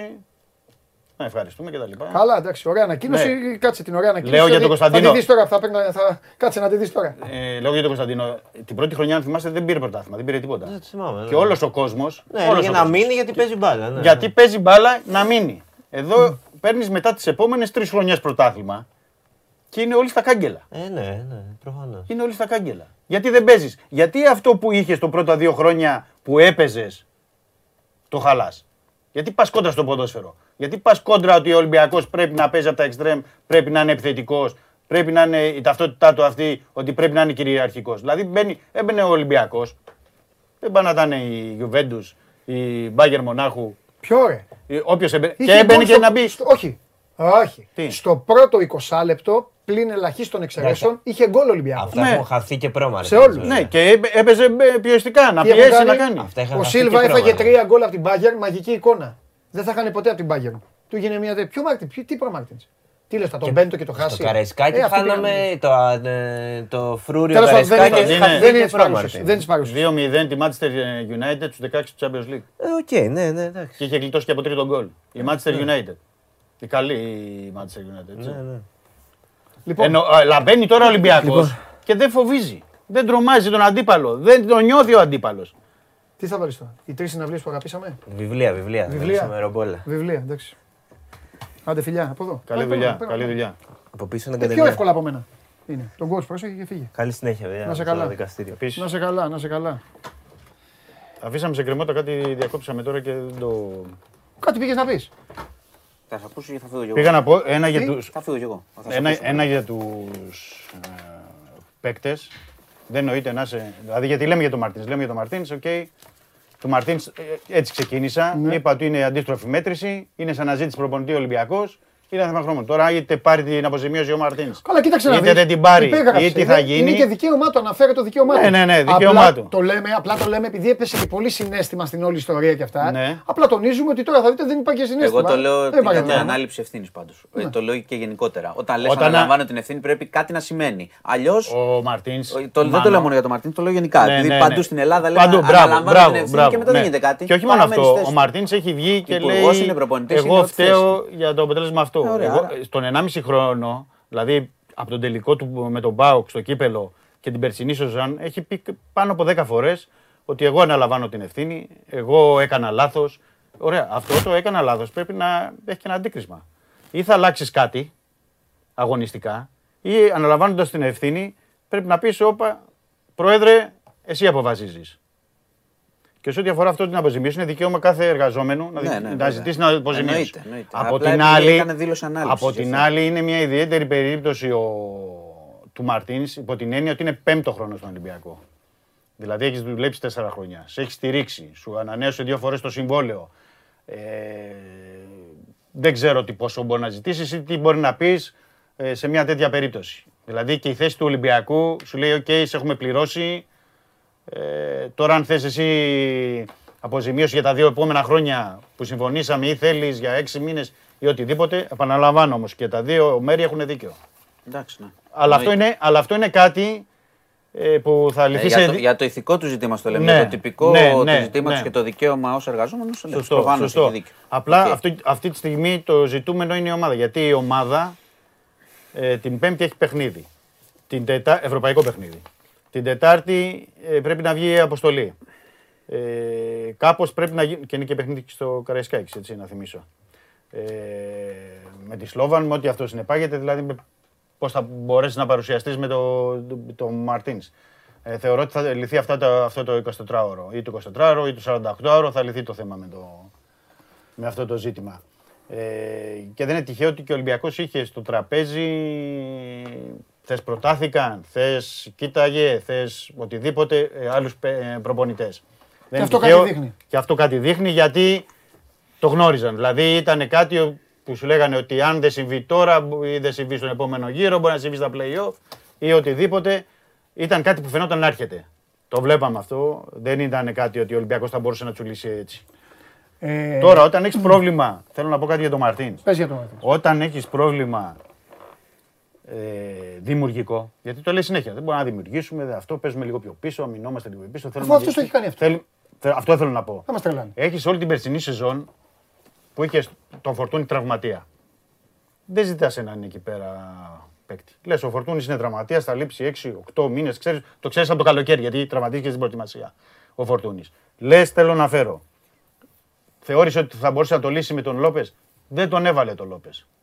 Μπορούσε να το λύσει λίγο με κάποιο τρόπο, όχι η Φορτούνη, δημιουργικά να βοηθήσει ο Κούντε. Δεν τον έβαζε τον Κούντε, ο ίδιος. Ξεκινάει η σεζόν και ξέρεις, γιατί ο Μαρτίνς όταν ξεκίνησε η σεζόν ήξερε από τον Μάιο ότι δεν υπολογίζει το Φορτούνη. Αφού αυτή ήταν η εισήγησή του στη διοίκηση. Δεν τον υπολογίζω. Ωραία, γιατί ε, κύριε Μαρτίνς μήνα ε, Μάιο δεν ζητάς δημιουργικό χαφ από τη διοίκηση. Γιατί φτάνουμε στον Ιούνιο και λέμε ψάχνουμε. Και γιατί φτάνει η διοίκηση, γιατί, για, γιατί η διοίκηση είναι... το πήρε πάνω τους, γιατί αυτό πρέπει να το πω. Η διοίκηση το πήρε πάνω τους να ψάχνει για δημιουργικό χαφ, να ψάχνει για σκάρπα, να ψάχνει να μην πω άλλα ονόματα. Γιατί επειδή ο άνθρωπος, αυτό δεν είναι κακό. Άλλο το δημιουργικό χαφ, είναι το άλλο χαρακτήρα το... του. Ναι. Γιατί επειδή ο άνθρωπος και τον έχουν καταλάβει, τον έχουν καταλάβει στη διοίκηση, είναι φοβικός και διστακτικός, mm-hmm. είπε... ότι σε μια θέση στην οποία δεν πολύ χρησιμοποιεί παίκτες, mm-hmm. θα έχει Καβάτζες, τον Καρβάλιο δικό του παίκτη, παιδί, τον Βαλμπουενά που είναι μες στην τρελή χαρά ο άνθρωπος πάντα, mm-hmm. τον Αγκιμπού Καμαρά που τον έκανε στα όρια να τον κάψει, τον εμφάνισε και τον έκανε Τόμας Μίλλαρ και τον, και τον Ζιγκερνάγκελ σε ρόλο πατέντα. Αυτή είναι η απάντηση.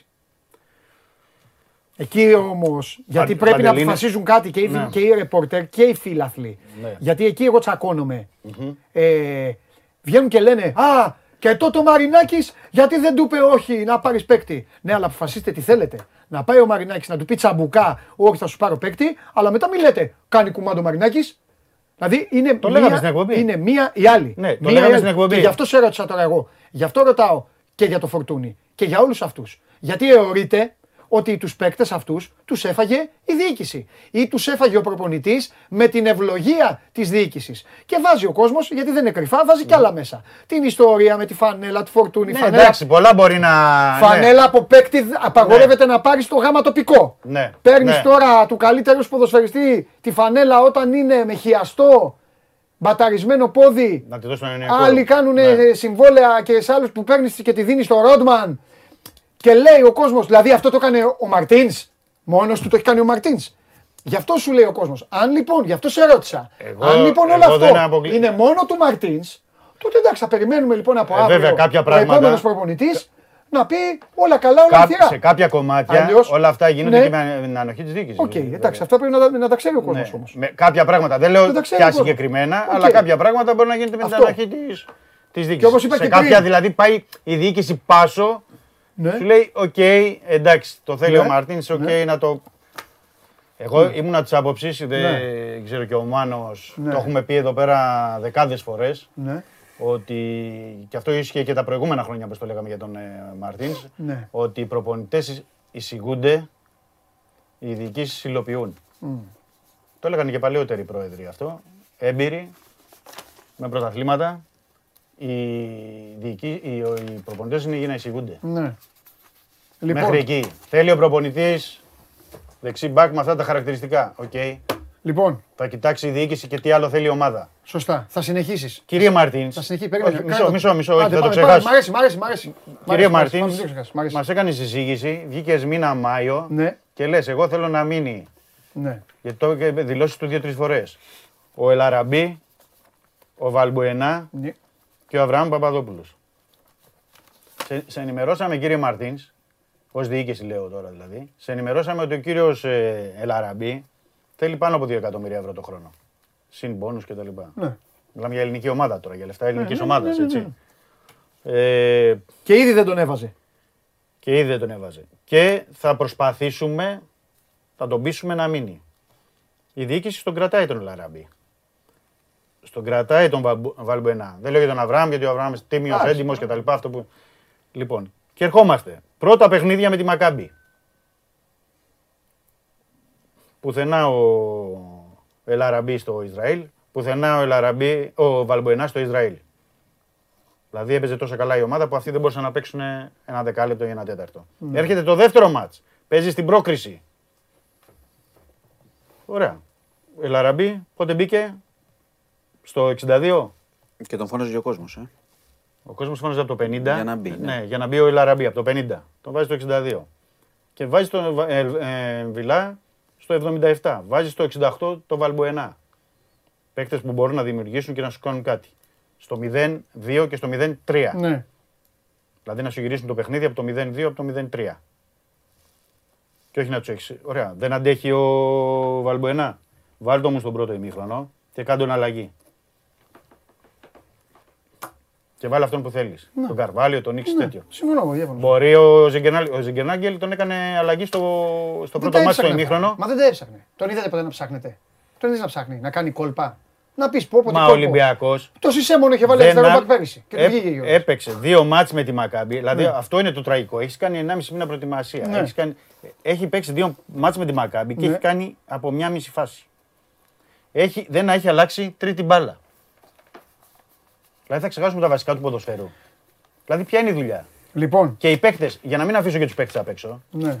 Είπαμε κάτι προηγουμένως για τα φάουλ. Ναι. Κοίταγα τη στατιστική μετά το μάτς και δεν το πίστευα. Ναι. Γιατί πάνω στη ναι, ροή αυτό. Του μάτς και ξέρεις όπως κάνεις και τη δουλειά και γράφεις και τα λοιπά. Και βλέπω οκτώ φάουλ. οκτώ φάουλ. Έχεις αφήσει δηλαδή να αλωνίζουν οι παίκτες της Μακάμπη Χάιφα. Έχεις κάνει οκτώ φάουλ. Δηλαδή σε αεραστεχνικό, πες μου, σε αεραστεχνικό. Ποδόσφαιρο. Θα έκαναν οκτώ φάουλ με μηδέν τέσσερα. Okay. Να αφήσουν το μάτς να πάει στο μηδέν τέσσερα. Okay. Αυτό δηλαδή είναι κάποια εντολή που πρέπει να έρθει από τον προπονητή. Okay. Για, να μην, για να μην έχουν και άλλοθι παίκτες. Γιατί στο είπα και χθες αυτό. Πριν το μάτς. Να μην αποτελέσουν αυτά τα παιχνίδια άλλοθι για τους παίκτες. Δεν μπορείς, κύριε, εσύ που παίζεις. Είναι έντεκα παίκτες. Ή δέκα μέσα. Εντάξει, ο Βάτσλικ. οκτώ φάουλ όλο το μάτς. οκτώ φάουλ. Σημαίνει ότι οι περισσότεροι. Κοίταγαν. Οι περισσότεροι. Ο Ολυμπιακός πήγαινε δεύτερος στην μπάλα. Στο Καραϊσκάκης. Οι παίκτες του πηγαίναν δεύτεροι στην μπάλα. Για να την παίρνει ποιος? Ο Τσέρι, ο Πιερό που τους έβαλε στα δίχτυα γιατί ήρθε από τη δεύτερη κατηγορία, από τη Γκιγκάμπ πριν δύο εβδομάδες το παιδί και έκανε καλά τη δουλειά του. Με τον καλύτερο παίκτη της Μακάμπη στον πάγκο, τον Ατζίλη, και εκτός από το πρώτο παιχνίδι, δηλαδή στα δύο παιχνίδια δεν έπαιξε ο Ατζίλη. Έτσι. Αμποφανή που έβαλε μετά που έβαλε και τον γκολ στον πάγκο, μπήκε στο, στο τέλος. Δηλαδή τι, τι πρέπει να σου έχει φέρει ο άλλος για να περάσει τη Μακάμπη? Το Μέση, το Ρονάλντο και τους υπόλοιπους?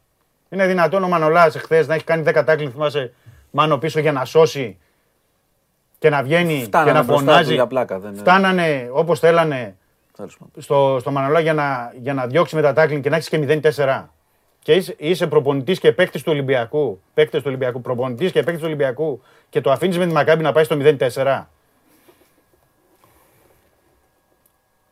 Δώσ' μου το στυλό. Πάρ' το στυλό, ναι. Όχι, για την ευρικότητα του κράταγα. Για την ευρικότητα δεν το έκανα. Καλά κάνεις, ωραία, μ' άρεσε η έντασή σου. Ναι. Θα σε ηρεμήσω κατευθείαν. Δηλαδή αυτά, κάτσε, δεν είναι δυνατόν, Παντελή, να τα ξέρεις εσύ, εγώ και ο Μάνος και να μην τα ξέρει ο Μαρινάκης και οι συνεργάτες του. Θα σας ηρεμήσω όλους. Αυτοί είναι οι πρώτοι που τα ξέρουν. Τόση ώρα σας άκουσα προσεκτικά όλους. Άκουσα και τον Κέσσαρη. Και είναι και άλλα πράγματα τώρα που δεν. Εντάξει. Θα μιλήσω πολύ λίγο. Πέντε λεπτά θα μιλήσω. Θα ξεκινήσω από την ανάποδη, από αυτή που είπες. Ότι όλα αυτά τα κάνουν οι παίκτες. Οι παίκτες σε μια ποδοσφαιρική ομάδα είναι μικρά παιδιά. Είτε είναι η Εθνική Ιταλίας και η Εθνική Βραζιλίας, είτε είναι ο Πανασπροπηριακός. Φιλιά κιόλας, αν υπάρχει ακόμα η ταυτότητα. Πρώτα απ' όλα, καμία ομάδα δεν χάνεται. Καμία ομάδα. Αλλά για Ολυμπιακό μιλάμε. Εντάξει, δεν είναι... Καμία ομάδα δεν καταστρέφεται και η δυναμική, όσο πιο μεγάλη είναι η ομάδα, φαίνεται όταν έρχονται αυτές οι στιγμές, το πόσο τώρα πολύ... θα δεις αντίδραση. Όχι, τώρα. Και το πόσο πολύ συζητάμε. Ναι, ναι, ναι. Το πόσο πολύ συζητάμε. Αν ήταν μια ομάδα πιο μικρή, μιλάγαμε πιο λίγο. Αν ήταν μια ναι, ομάδα... Σωστό, ωραία. Σωστό. Λοιπόν, ο καθένας στο ποδόσφαιρο, γιατί έτσι είναι το ποδόσφαιρο, εκμεταλλεύεται τις καταστάσεις όπως τις βρίσκει. Υπάρχει μια δομή. Ο Ολυμπιακός έχασε τη δομή του. Μπορεί να τη δει ο Βαγγέλης Μαρινάκης αυτή τη στιγμή την εκπομπή και να λέει από τι λέει αυτός δεν τρέπεται. Μπορεί να τη δει την εκπομπή και να καθίσει σκεπτικός και να πει «Άξι, έχει και άδικο, αλλά έχει και δίκιο». Δεν έχει σημασία. Τη δομή την βάζει ο ηγέτης. Αυτός από τον οποίο ξεκινάνε όλα. Ό,τι και να μου πείτε, ο Μαρινάκης για μένα και μπαλαξέρι και είναι από παιδάκι μες στο Καραϊσκάκι και ξέρει και την Ολυμπιακή. Ξέρει, από παιδί το ήταν. Δεν... Ωραία. Το λάθος του είναι λοιπόν ότι κάποιες φορές αυτό ή το αφήνεις στην άκρη, γιατί εντάξει είναι και εφοπλιστής ο άνθρωπος, και δουλειές δεν ασχολείται το πρωί στο βράδυ, επειδή ασχολείσαι εσύ που είναι η δουλειά σου ή ο φίλαθλος που είναι η καψούρα του. Ναι, δεν είναι... Έχει τις επιχειρήσεις του, έχει, έχει, έχει, ό,τι έχει. Εδώ όμως λοιπόν παιδιά, και δεν υπάρχει λόγος να γράφετε, να σχολιάζετε, γιατί δεν θα προλάβω να τα δω κιόλας, δεν τα δω καθόλου. Είναι κάτι το οποίο δεν επιδέχεται αμφισβήτηση. Όταν έχεις μια σοβαρή ομάδα, όταν έχεις μια τόσο μεγάλη ομάδα, πρέπει, όπως ο ίδιος το έχει κάνει στο παρελθόν, όπως το κάνουν και οι μεγάλες ομάδες, άλλες δύο φορές το κάνει. Πρέπει να είσαι αυτός ο οποίος θα βγάλεις τις δέκα εντολές. Θα κρατήσεις τις δέκα εντολές και όταν δεις ότι αυτές οι εντολές πηγαίνουν κάποιος να στις σβήσει, κάποιος να τις παραχαράξει, κάποιος να στις αλλοιώσει, είσαι υποχρεωμένος να παρέμβεις και να του κόψεις κατευθείαν τα πόδια. Ο Ολυμπιακός λοιπόν yeah. αφέθηκε, αφέθηκε και αυτό έγινε αλυσίδα. Αφέθηκε yeah, γιατί έγινε μην χρόνο με τον χρόνο φθορά. Φθορά ναι. ναι, είναι δικαιολογημένο να υπάρχει yeah, φθορά. Yeah. Μην με διακόψεις παρακαλώ πολύ γιατί σας άκουσα όλους, δεν θέλω, yeah, δεν yeah. θέλω να τα χάσω. Λοιπόν, αφέθηκε, υπήρχε διαφοροποίηση στον τρόπο συμπεριφοράς των ανθρώπων που δούλευαν, είτε ήταν προπονητές, είτε ήταν παράγοντες. Ο Ολυμπιακός έχει ας πούμε τον Κριστιάν Καρεμπέ και εδώ και χρόνια δεν έχει καταλάβει ένας άνθρωπος τι πραγματικά κάνει ο Καρεμπέ. Σας το λέω όπως είναι. Δηλαδή, ο Καρεμπέ είναι αυτό που θα έπρεπε και φαντάζεται ο αγνός φίλαθλος του Ολυμπιακού. Δηλαδή, είναι ο τύπος ο οποίος πηγαίνει στην UEFA και τη, και τη FIFA και λένε όλοι «Wow, ο Καρεμπέ» και λέει ο Καρεμπέ «Γεια σας». Είμαι ο άνθρωπος του Ολυμπιακού. Δεν βλέπω τον Καρ... δεν τον βλέπω. Ε, εντάξει, σίγουρα θα το κάνει και αυτό. Δεν μ' αρέσει που βλέπω τον Καρεμπέ με τον Μαρτίνς και τους παίκτες. Μου φαίνεται ότι έχει πέσει στα μάτια μου ο Καρεμπέ. Ο Καρεμπέ θα έπρεπε να είναι κουστούμαρισμένος, να τον κοιτάνε και να λένε «Όχι ο Καρεμπέ», οι παίκτες του Ολυμπιακού. Κάνει το... Όλες οι ομάδες θέλουν μαντρόσκυλα. Το λέω με ωραίο τρόπο. Mm. Όλες οι ομάδες πρέπει να έχουν μαντρόσκυλα. Παλιά το έκανε το μαντρόσκυλο ο Τάσος Μητρόπουλος. Στον Παναθηναϊκό το έκανε άλλος. Ένα είδος μαντρόσκυλο με τη γλύκα του και την καψούρα του και καμιά φορά ξέφευγε ήταν ο συγχωρεμένος ο Σάββας Θοδωρίδης. Τώρα ο Τοροσίδης είναι μαντρόσκυλο. Ούτε αυτό. Και αυτό με χαλάει και του το έχω πει του Βασίλη. Ο Βασίλης ήταν ο καλύτερος Έλληνας ποδοσφαιριστής τότε που έφυγε. Δεν του αξίζει του το Ρωσίδι να είναι στον πάγκο, να τον κοιτάνε παίκτες που είναι παιδιά του ποδοσφαιρικά, ναι, και ναι, να βλέπουν έναν τύπο να κάνει «Α, θα σε φτιάξω εγώ εσένα» να κάνει έτσι τους διαιτητές. Πάμε στον προπονητή του Ολυμπιακού. Ο προπονητής του Ολυμπιακού είναι ένας φοβικός τύπος. Ένας τύπος ο οποίος αυτό είναι. Αυτό είναι. Δεν είναι ούτε για πέταμα, ούτε έγινε τσαρλατάνος ξαφνικά, ούτε ξαφνικά είναι να πάνε να τον μπλακώσουν σύντομα της στα αυγά, ούτε είναι ένας άνθρωπος ο οποίος η ιστορία του Ολυμπιακού δεν θα τον έχει γραμμένο. Θα τον έχει γραμμένο, γιατί πήρε τίτλους. Ναι, βέβαια. Γιατί ήταν ο πρώτος προπονητής που έφερε στο ελληνικό ποδόσφαιρο κάτι που το βλέπουμε στις ομαδάρες του εξωτερικού και τρελαινόμαστε. Ρε τι κάνει η Λίβερπουλ, ρε δεν έχει δεκάρια η Λίβερπουλ, δεν έχει αυτό. Απλά ο Μαρτίνς ξέχασε το βασικότερο. Η Λίβερπουλ τα κάνει αυτά, αλλά είναι η Λίβερπουλ. Και το Anfield είναι κατηφορικό. Και το You'll Never Walk Alone μπαίνει και όλοι τρέμουν και όλοι κλαίνε. Και η City είναι η City. Mm. Ο Μαρτίνς καβάλισε το καλάμι. Ο Μαρτίνς ξέφυγε. Ο Μαρτίνς άρχισε να αποκτά θυμικά που δεν έπρεπε. Θύμωσε με το Φορτούνι δικαίως στην Τούμπα τότε, γιατί ο Φορτούνις αντί να πανηγυρίζει, γκρίνιαζε που δεν έπαιξε. Είχε δίκιο ο Μαρτίνς. Πάνω απ' όλα όμως, στο τέλος, είναι και η αρχοντιά σου, είναι και η ομάδα. Αφού θα τον χρειαστεί στον παίκτη, σβέρκωσέ τον, κλείσ' τον μέσα, ρίξ' του και δύο σφαλιάρες, δείξ' του ποιος είσαι, κέρδισέ τον τον παίκτη. Όχι στον πάγκο την επόμενη χρονιά, μπαίνε στο εξήντα γιατί η Ρουφιάνα η κολόμπαλα τιμωρεί κιόλας. Τον έβαζε στο εξήντα, βάλε γκολ και assist. Ξανά στο εξήντα, βάλε γκολ. Και σας λέω και κάτι. Έπαθε το δεύτερο χιαστό. Αν δεν πάθαινε το δεύτερο χιαστό, τι θα γινόταν? Πάει αυτό mm. με το θέμα με το Φορτούνι. Φτάσαμε λοιπόν σε ένα σημείο να βλέπουμε μια ομάδα η οποία κουράστηκε, της οποίας ο προπονητής στηρίχτηκε στα ίδια. Αγαπημένε μου Μάνο, ερχόσουν εδώ και πίστευες σε κάτι το οποίο έχανε συνέχεια τις ανάγκες του. Κάτι το οποίο πάτησες στην ανυπαρξία των αντιπάλων. Παντελώς ανύπαρκτη, δεν του φταίει αυτό του Ολυμπιακού. Ο Ολυμπιακός μάγκας ήτανε, Νοέμβρη πήρε το πρωτάθλημα. Και μετά ερχόταν, γιατί όλα έχουν εξήγηση, ερχόταν εδώ φίλος μου ο Κέσσαρης και έλεγε: η όπτα λέει αυτό, η όπτα λέει αυτό. Πολλές φορές του λέω του Θέμη: ναι, οι αριθμοί έχουν μπει στο ποδόσφαιρο, τους ασπάζονται όλοι. Το κανονικό ποδόσφαιρο όμως είναι τα μπιπ, τα αποδυτήρια. Εκεί. Εννοείται. Και ο Ολυμπιακός τα αποδυτήριά του δεν τα έχει. Ίσως γιατί, για να ξαναγυρίσω πίσω, ίσως γιατί πρέπει ο Βαγγέλης Μαρινάκης ξανά να φτιάξει μια νέα δομή. Δεν ξέρω ποιους έχει, δεν ξέρω ποιους παίρνει, δεν ξέρω τι κάνει. Αυτός έχει το μαχαίρι, αυτός έχει το καρπούζι. Πρέπει τα αποδυτήρια πάλι να έχουν στεγανά, να είναι μια κανονική ομάδα, να μην εμφανίζονται ξαφνικά παίκτες που επειδή ήταν παικταράδες, απέκτησαν λόγο και άποψη και δεν δίνουν στην ομάδα αυτό που περίμενε ο κόσμος ότι θα δώσουν. Έχει γίνει μια ομάδα που οι μισοί είναι μπλαμπλάδες, ακόμα και οι ξένοι πλέον μιλάνε. Ο Ελαραμπή έμεινε με χρήματα που ηλικιακά δεν τα αξίζει. Ο Ελαραμπή πληρώθηκε για την ιστορία του, για την ιστεροφημία του, ενώ για είχαμε, την προσφορά του. Είχαμε πει ότι πρέπει να πληρωθεί για το επόμενο. Ο Ολυμπιακός έκανε και πολλά χατήρια, δεν πειράζει, ωραίο είναι αυτό. Mm-hmm. Χατήρι έγινε στο Βαλμποενά, τον οποίο εγώ τον αγαπάω και το ξέρετε, αλλά χατήρι του έγινε. Μπορείς να ζήσεις χωρίς το Βαλμποενά, άσχετα αν ο Μαρτίνης δεν τον μεταχειρίζεται σωστά. Ο Κακομοίρης ο Αβραάμ, ψυχούλα είναι, τους λέει τόσο καιρό αν θέλετε παίζω, αν θέλετε δεν παίζω. Οκ. Mm. Okay. Η ευθύνη, καλέ μου φίλε Δημήτρη, είναι ολοκληρωτική. Ξεκινάει από πάνω και κατεβαίνει. Ο Μαρινάκης είναι στο χέρι του να το ξαναφτιάξει. Ο Μαρτίνς έχει τελειώσει από πέρυσι, αλλά οκ, okay, ε, έπαιρνε τον τίτλο, ίσως και να λέγατε όλοι εντάξει μωρέ, πώς να τον κάνεις αυτόν τον προπονητή. Είχε... Είχε δύο υπέροχα χρόνια στον Ολυμπιακό. Ήταν εξαιρετικό το ότι μετά από χρονιά χωρίς πρωτάθλημα έκατσε και πολέμησε, γιατί είναι δύσκολο αυτό να το κάνεις σε αυτή την ομάδα. Παρουσίασε μια ομάδα με την οποία πίεζε, με την οποία έκλεβε μπροστά μπάλες, με την οποία τους έπνιγε. Έβλεπες ποδόσφαιρο, έβλεπες ποδόσφαιρο. Πήγαινε, έβλεπες ποδόσφαιρο. Μόνος του λοιπόν το έχασε. Γιατί, γιατί ρε παιδιά, εντάξει δεν χρειάζεται όλα να τα βλέπουμε και στη μύρλα και στην κακία. Είναι και το πλήρωμα του χρόνου. Απλά ο κύκλος του Μαρτίνς έκλεισε πολύ πριν φτάσουμε εδώ. Ναι. Είναι αμαρτία πολύ μεγάλη για τον ίδιο τον προπονητή να φεύγει τώρα έτσι, γιατί φεύγει με κρεμασμένα κουδούνια πάνω του, που θα μπορούσε να τα έχει αποφύγει. Είναι άδικο για τον Μαρινάκη, γιατί εσύ το ξέρεις καλά, Είναι άδικο για το Μαρινάκι να βγαίνουν και να λένε οι Ολυμπιακοί «Α, Νότιγχαμ, Νότιγχαμ, Νότιγχαμ». Δεν μπορεί να καταλάβει ο Έλληνας. Δεν είναι στην κουβέντα αυτό τώρα. Δεν το καταλαβαίνουν. Και δεν καταλαβαίνουν κιόλας κάτι, ότι αυτά που λένε είναι υποτιμητικά για την Νότιγχαμ. Δεν είναι για τον Ολυμπιακό.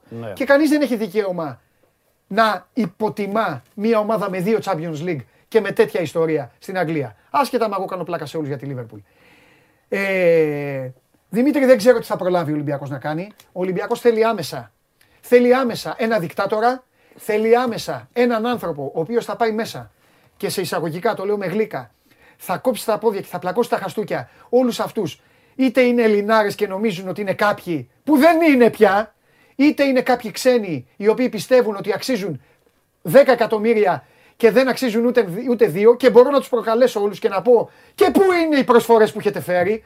Πού είναι οι ομάδες που σας θέλουν όλους, και κάποιοι άλλοι για πλακέτα είστε. Πρέπει να ευγνωμονείτε που σας πήρε ο Μαρινάκης όπως σας πήρε στον Ολυμπιακό και το παίζετε και Ολυμπιακοί. Ξέρετε ποιοι είστε και έχετε πει και διάφορα παλιά. Λοιπόν. Ε... Ας φέρουν προτάσεις και ας φύγουν. Τέλος πάντων. Το θέμα είναι λοιπόν ότι με τον, κόσμο, με τον κόσμο του Ολυμπιακού, και αναφέρομαι στον κόσμο που έδειχνε η κάμερα, γιατί εδώ είναι και κάποιοι που okay, θέλουν υπότιτλους, το ξαναλέω. Ναι. Με τον κόσμο του Ολυμπιακού. Ούτως ή άλλως κανείς δεν έπαιξε ποτέ και κανείς, και με τον κόσμο καμιάς ομάδας, γιατί μας, μας βλέπουν αυτή την εκπομπή άνθρωποι όλων των ομάδων. Ε, γιατί ο, τα λέμε όλα, όλων των ομάδων. Όπως όλων των ομάδων. Εύχομαι, χτυπάω ξύλο, να μην χρειαστεί να τα πω για τον ΠΑΟΚ αύριο, αλλά άμα χρειαστεί θα τα πω και για τον ΠΑΟΚ. Με τον κόσμο λοιπόν δεν μπορείς να παίξεις. Δέχομαι το μυστήριο που είπατε για τον κόσμο, γιατί αυτός εδώ έρχεται κάθε μέρα και λέει για τα νίκια, για τα, για τα καύσιμα, για τα έτσι. Ο άλλος έχει πάρει το παιδάκι του χθες. Πριν δέκα χρόνια θα είχε σηκωθεί όρθιος και θα έλεγε μπαμπά, κάτσε κάτω, κάτι θα πάθεις. Τώρα του έλεγε παιδί μου, χάλια είμαστε, πάμε να φύγουμε. Σημεία των καιρών. Ε, αλλά κάθε ομάδα έχει τη φανέλα της, κάθε ομάδα έχει την ιστορία της και την ιστεροφημία της και την αξιοπρέπειά της. Και με αυτή την αξιοπρέπεια δεν μπορεί να παίζει κανένας σε όποιο πόστο κι αν είναι. Και όταν γίνονται προσλήψεις σε μια ομάδα, είτε σε γραφεία, είτε μέσα στο Ρέντι, είτε στα σορτσάκια και τις κάλτσες, θα πρέπει αυτός που τους προσλαμβάνει, είτε είναι ο Μαρινάκης στην προκειμένη περίπτωση, ή ο Μελισανίδης ή ο Σαβίδης, θα πρέπει να προσέχει πάρα πολύ καλά ποιους παίρνει, γιατί και γιατί τους παίρνει. Ο Ολυμπιακός, Δημήτρη μου, και τελειώνω και αγαπημένοι μου φίλοι, συγγνώμη σήμερα σας καθυστέρησα κιόλας, ο Ολυμπιακός το πήρε όλο λάθος. Πάτησε πάνω στην ανυπαξία των άλλων την τελευταία χρονιά και πάτησε σε ένα ποδόσφαιρο που δεν μπορούσε να υποστηρίξει. Δεν μπορούν τα παλικάρια, Δημήτρη, αυτά. Να παίξουν αυτοί που, αυτό που εσύ ονειρεύεσαι και αυτό που εσύ έχεις συνηθίσει και αυτό που ο κόσμος θέλει. Και νομίζω ότι ήρθε το σκληρό πλήρωμα του χρόνου, ο Μαρτίνς να πάει στο καλό και να έρθει ένας προπονητής με άντερα και να βάλει σε τάξη τα αποδυτήρια. Και αν πρέπει να μπουν κάποιοι άνθρωποι στα αποδυτήρια, να μπουν. Αν πρέπει να αποκτηθούν κάποιοι άνθρωποι στα γραφεία, ας αποκτηθούν. Δεν... Τι να κάνουμε, αλλαγές πρέπει να γίνονται πάντα. Δεν υπάρχει ημερολογιακά, δεν υπάρχει, δεν υπάρχει κόφτη σε αυτό. Μα γι' αυτό το λέω. Τώρα όλα τα υπόλοιπα, ναι, όχι ναι. και τελειώνω, και τελειώνω, ναι. και τελειώνω. Όλα τα υπόλοιπα, όλα τα υπόλοιπα είναι θέματα συνοχής. Αυτός που διοικεί, αυτός ξέρει. Δεν αντέχουν οι παίκτες. Στο καλό. Αντέχουν οι παίκτες. Ο Βρουσάη. Λέω το Βρουσάη γιατί χρόνουν όλο τον Κώστα, επειδή είμαστε φίλοι, ναι, να μην ναι, λέω ναι. τον Κώστα. Ο Βρουσάη μπορεί να βοηθήσει. Ο Φορτούνης μπορεί να βοηθήσει. Είναι καλά, γιατί μπορεί να μην είναι. Δεν είναι και προπόνητος. Κάνει μόνο, μάλλον παίζει μόνος του. Μόνος μπορεί, του. Που εντάξει, ο Κώστας μεταξύ μας κάποιος έχει για πρωινό. Τέλος πάντων, αυτό είναι δική μου άποψη. Ναι. Λοιπόν, μπορεί, μπορεί να βοηθήσει. Είναι εντάξει, είναι εντάξει με το σωματείο. Γιατί αυτό σε ερώταγα. Ναι. Γιατί δεν υπάρχει κανείς πάνω από το σωματείο. Εννοείται. Αν, αν ένας παίκτης έχει βλάψει το σωματείο, απλά καλό θα ήταν να, να, να έχουν φύγει ήδη. Το είπα πριν αυτό. Το είπαμε ναι. με τον Κέσσαρη εδώ. Ναι, ναι, ναι. Δεν νομίζω ότι θα διαφωνήσετε. Γιατί τους έχεις τις μπουλντόζες και χθες πηγαίνει ο Χωριανόπουλος στο γήπεδο και μαραζώνει και βλέπει τους περιπατητές και σου λέει ο Χωριανόπουλος, του δίνεις το δικαίωμα του Χωριανόπουλου και λέει έχω το Φορτούνι, έχω το Βρουσάι, έχω το ποιον άλλον είναι. Το δικαίωμα, αφού είχε σύνθημα ναι. χθες, το, δηλαδή στο γήπεδο. Τέλος πάντων, εντάξει, ο κόσμος θα βγει. Λέγανε. Ναι, μην του το δίνεις το δικαίωμα. Διώξ' τους. Ας τους να φύγουνε, να πάνε όπου να είναι. Καταλαβαίνεις. Φτιάξε την ομάδα καλά, φτιάξε την ομάδα καλά. Φτιάξε δυνατά την ομάδα και άσε την ομάδα να χάσει. Δεν πάει να παίρνει το πρωτάθλημα. Άμα είναι να το χάσει το πρωτάθλημα, να το χάσει με το παιχνίδι της όμως. Γιατί, και τελειώνω, δεν είναι το παιχνίδι του. Όχι. Συγγνώμη παιδιά, όχι. Ό,τι ομάδα και να είστε, ακόμα και αντίπαλοι του Ολυμπιακού θα το παραδεχτείτε. Δεν παίζει έτσι ο Ολυμπιακός. Ο Ολυμπιακός που μάθαμε μπαίνει στο γήπεδο και λέει θα πάρω την μπάλα, Θα προσπαθήσω να σε διαλύσω. Αν δεν μπορώ να σε διαλύσω, θα παλέψω να σε κερδίσω. Αν με κερδίσεις, είσαι μάγκας. Μαγκιά σου, ναι. Όχι αυτό το πράγμα. Όχι λιπόθυμοι παίκτες. Όχι άσπροι παίκτες. Από, την, από το τίποτα. Όχι παίκτες που δεν δίνει ο ένας την μπάλα επειδή κάνει το κομμάτι του. Δεν είναι αυτοί οι παίκτες για τον Ολυμπιακό. Δεν είναι αυτός προπονητής για τον Ολυμπιακό. Δεν είναι αυτή η συνθήκη εργασίας όλων για αυτόν τον οργανισμό που λέγεται Ολυμπιακός. Αυτή είναι η άποψή μου και mm-hmm. δεν θα αλλάξει ποτέ. Mm-hmm. Όλο αυτό είναι πάρα πολύ εύκολο να, τον φτιάξουν, να το φτιάξουν με τέσσερις πέντε κινήσεις. Και σιγά σιγά θα πάρει μπροστά η μηχανή. Και αν ο χρόνος χάθηκε, χάθηκε η σεζόν. Οκ. Okay. Αρκεί να μπουν οι φάσεις. Όχι, λέω, θα σου πω εγώ το χείριστο. Ναι, θα σου πω εγώ το χείριστο. Αν έκλεισε ένας κύκλος. Ναι. Έκλει... Δεν έχουν, ρε. Άκουσε με. Mm. Δεν έχουν πρόβλημα οι Ολυμπιακοί. τριάντα χρόνια αυτοί το παίρνουν. Ναι, αυτό, ναι. Δεν έχουν θέμα. Ναι. Θα τον κλείσουν τον κύκλο. Αρκεί να ξέρουν ότι θα ανοίξει ένας καινούριος κύκλος. Σωστό. Κατάλαβες. Και τώρα τα χτυπήματα στο τραπέζι. Θα... Το έχω πει είκοσι φορές, παιδιά, συγγνώμη, αλλά αυτό με έχει πειράξει πάρα πολύ. Σου ήρθε τέτοιο. Ε, δεν το... Φίλε... Εγώ ήμουν έξω από το Καρασκάκι. Φίλε... Τώρα ήμουν στα... Φίλε, έχει φάει τέσσερα γκολ ο Ολυμπιακός από τη Μακάμπη Χάιφα. Mm. Εκείνη την ώρα αν είσαι μάγκας, λες. Άνοιξε, γίναμε καταπιείς. Δεν πας να χτυπάς το χέρι στο τραπέζι. Ναι. Αυτό.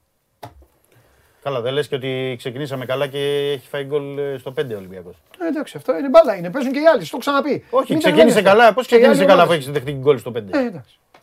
Δεν ξέρω ο Μάνος αν θέλει να πει. Όχι, κάτι. Δεν θέλω να πω κάτι. Εγώ, εγώ το πρώτο που, που θέλω να πω είναι ότι πρώτος από όλους και από τον κόσμο και από εμάς και από τον οποιοδήποτε.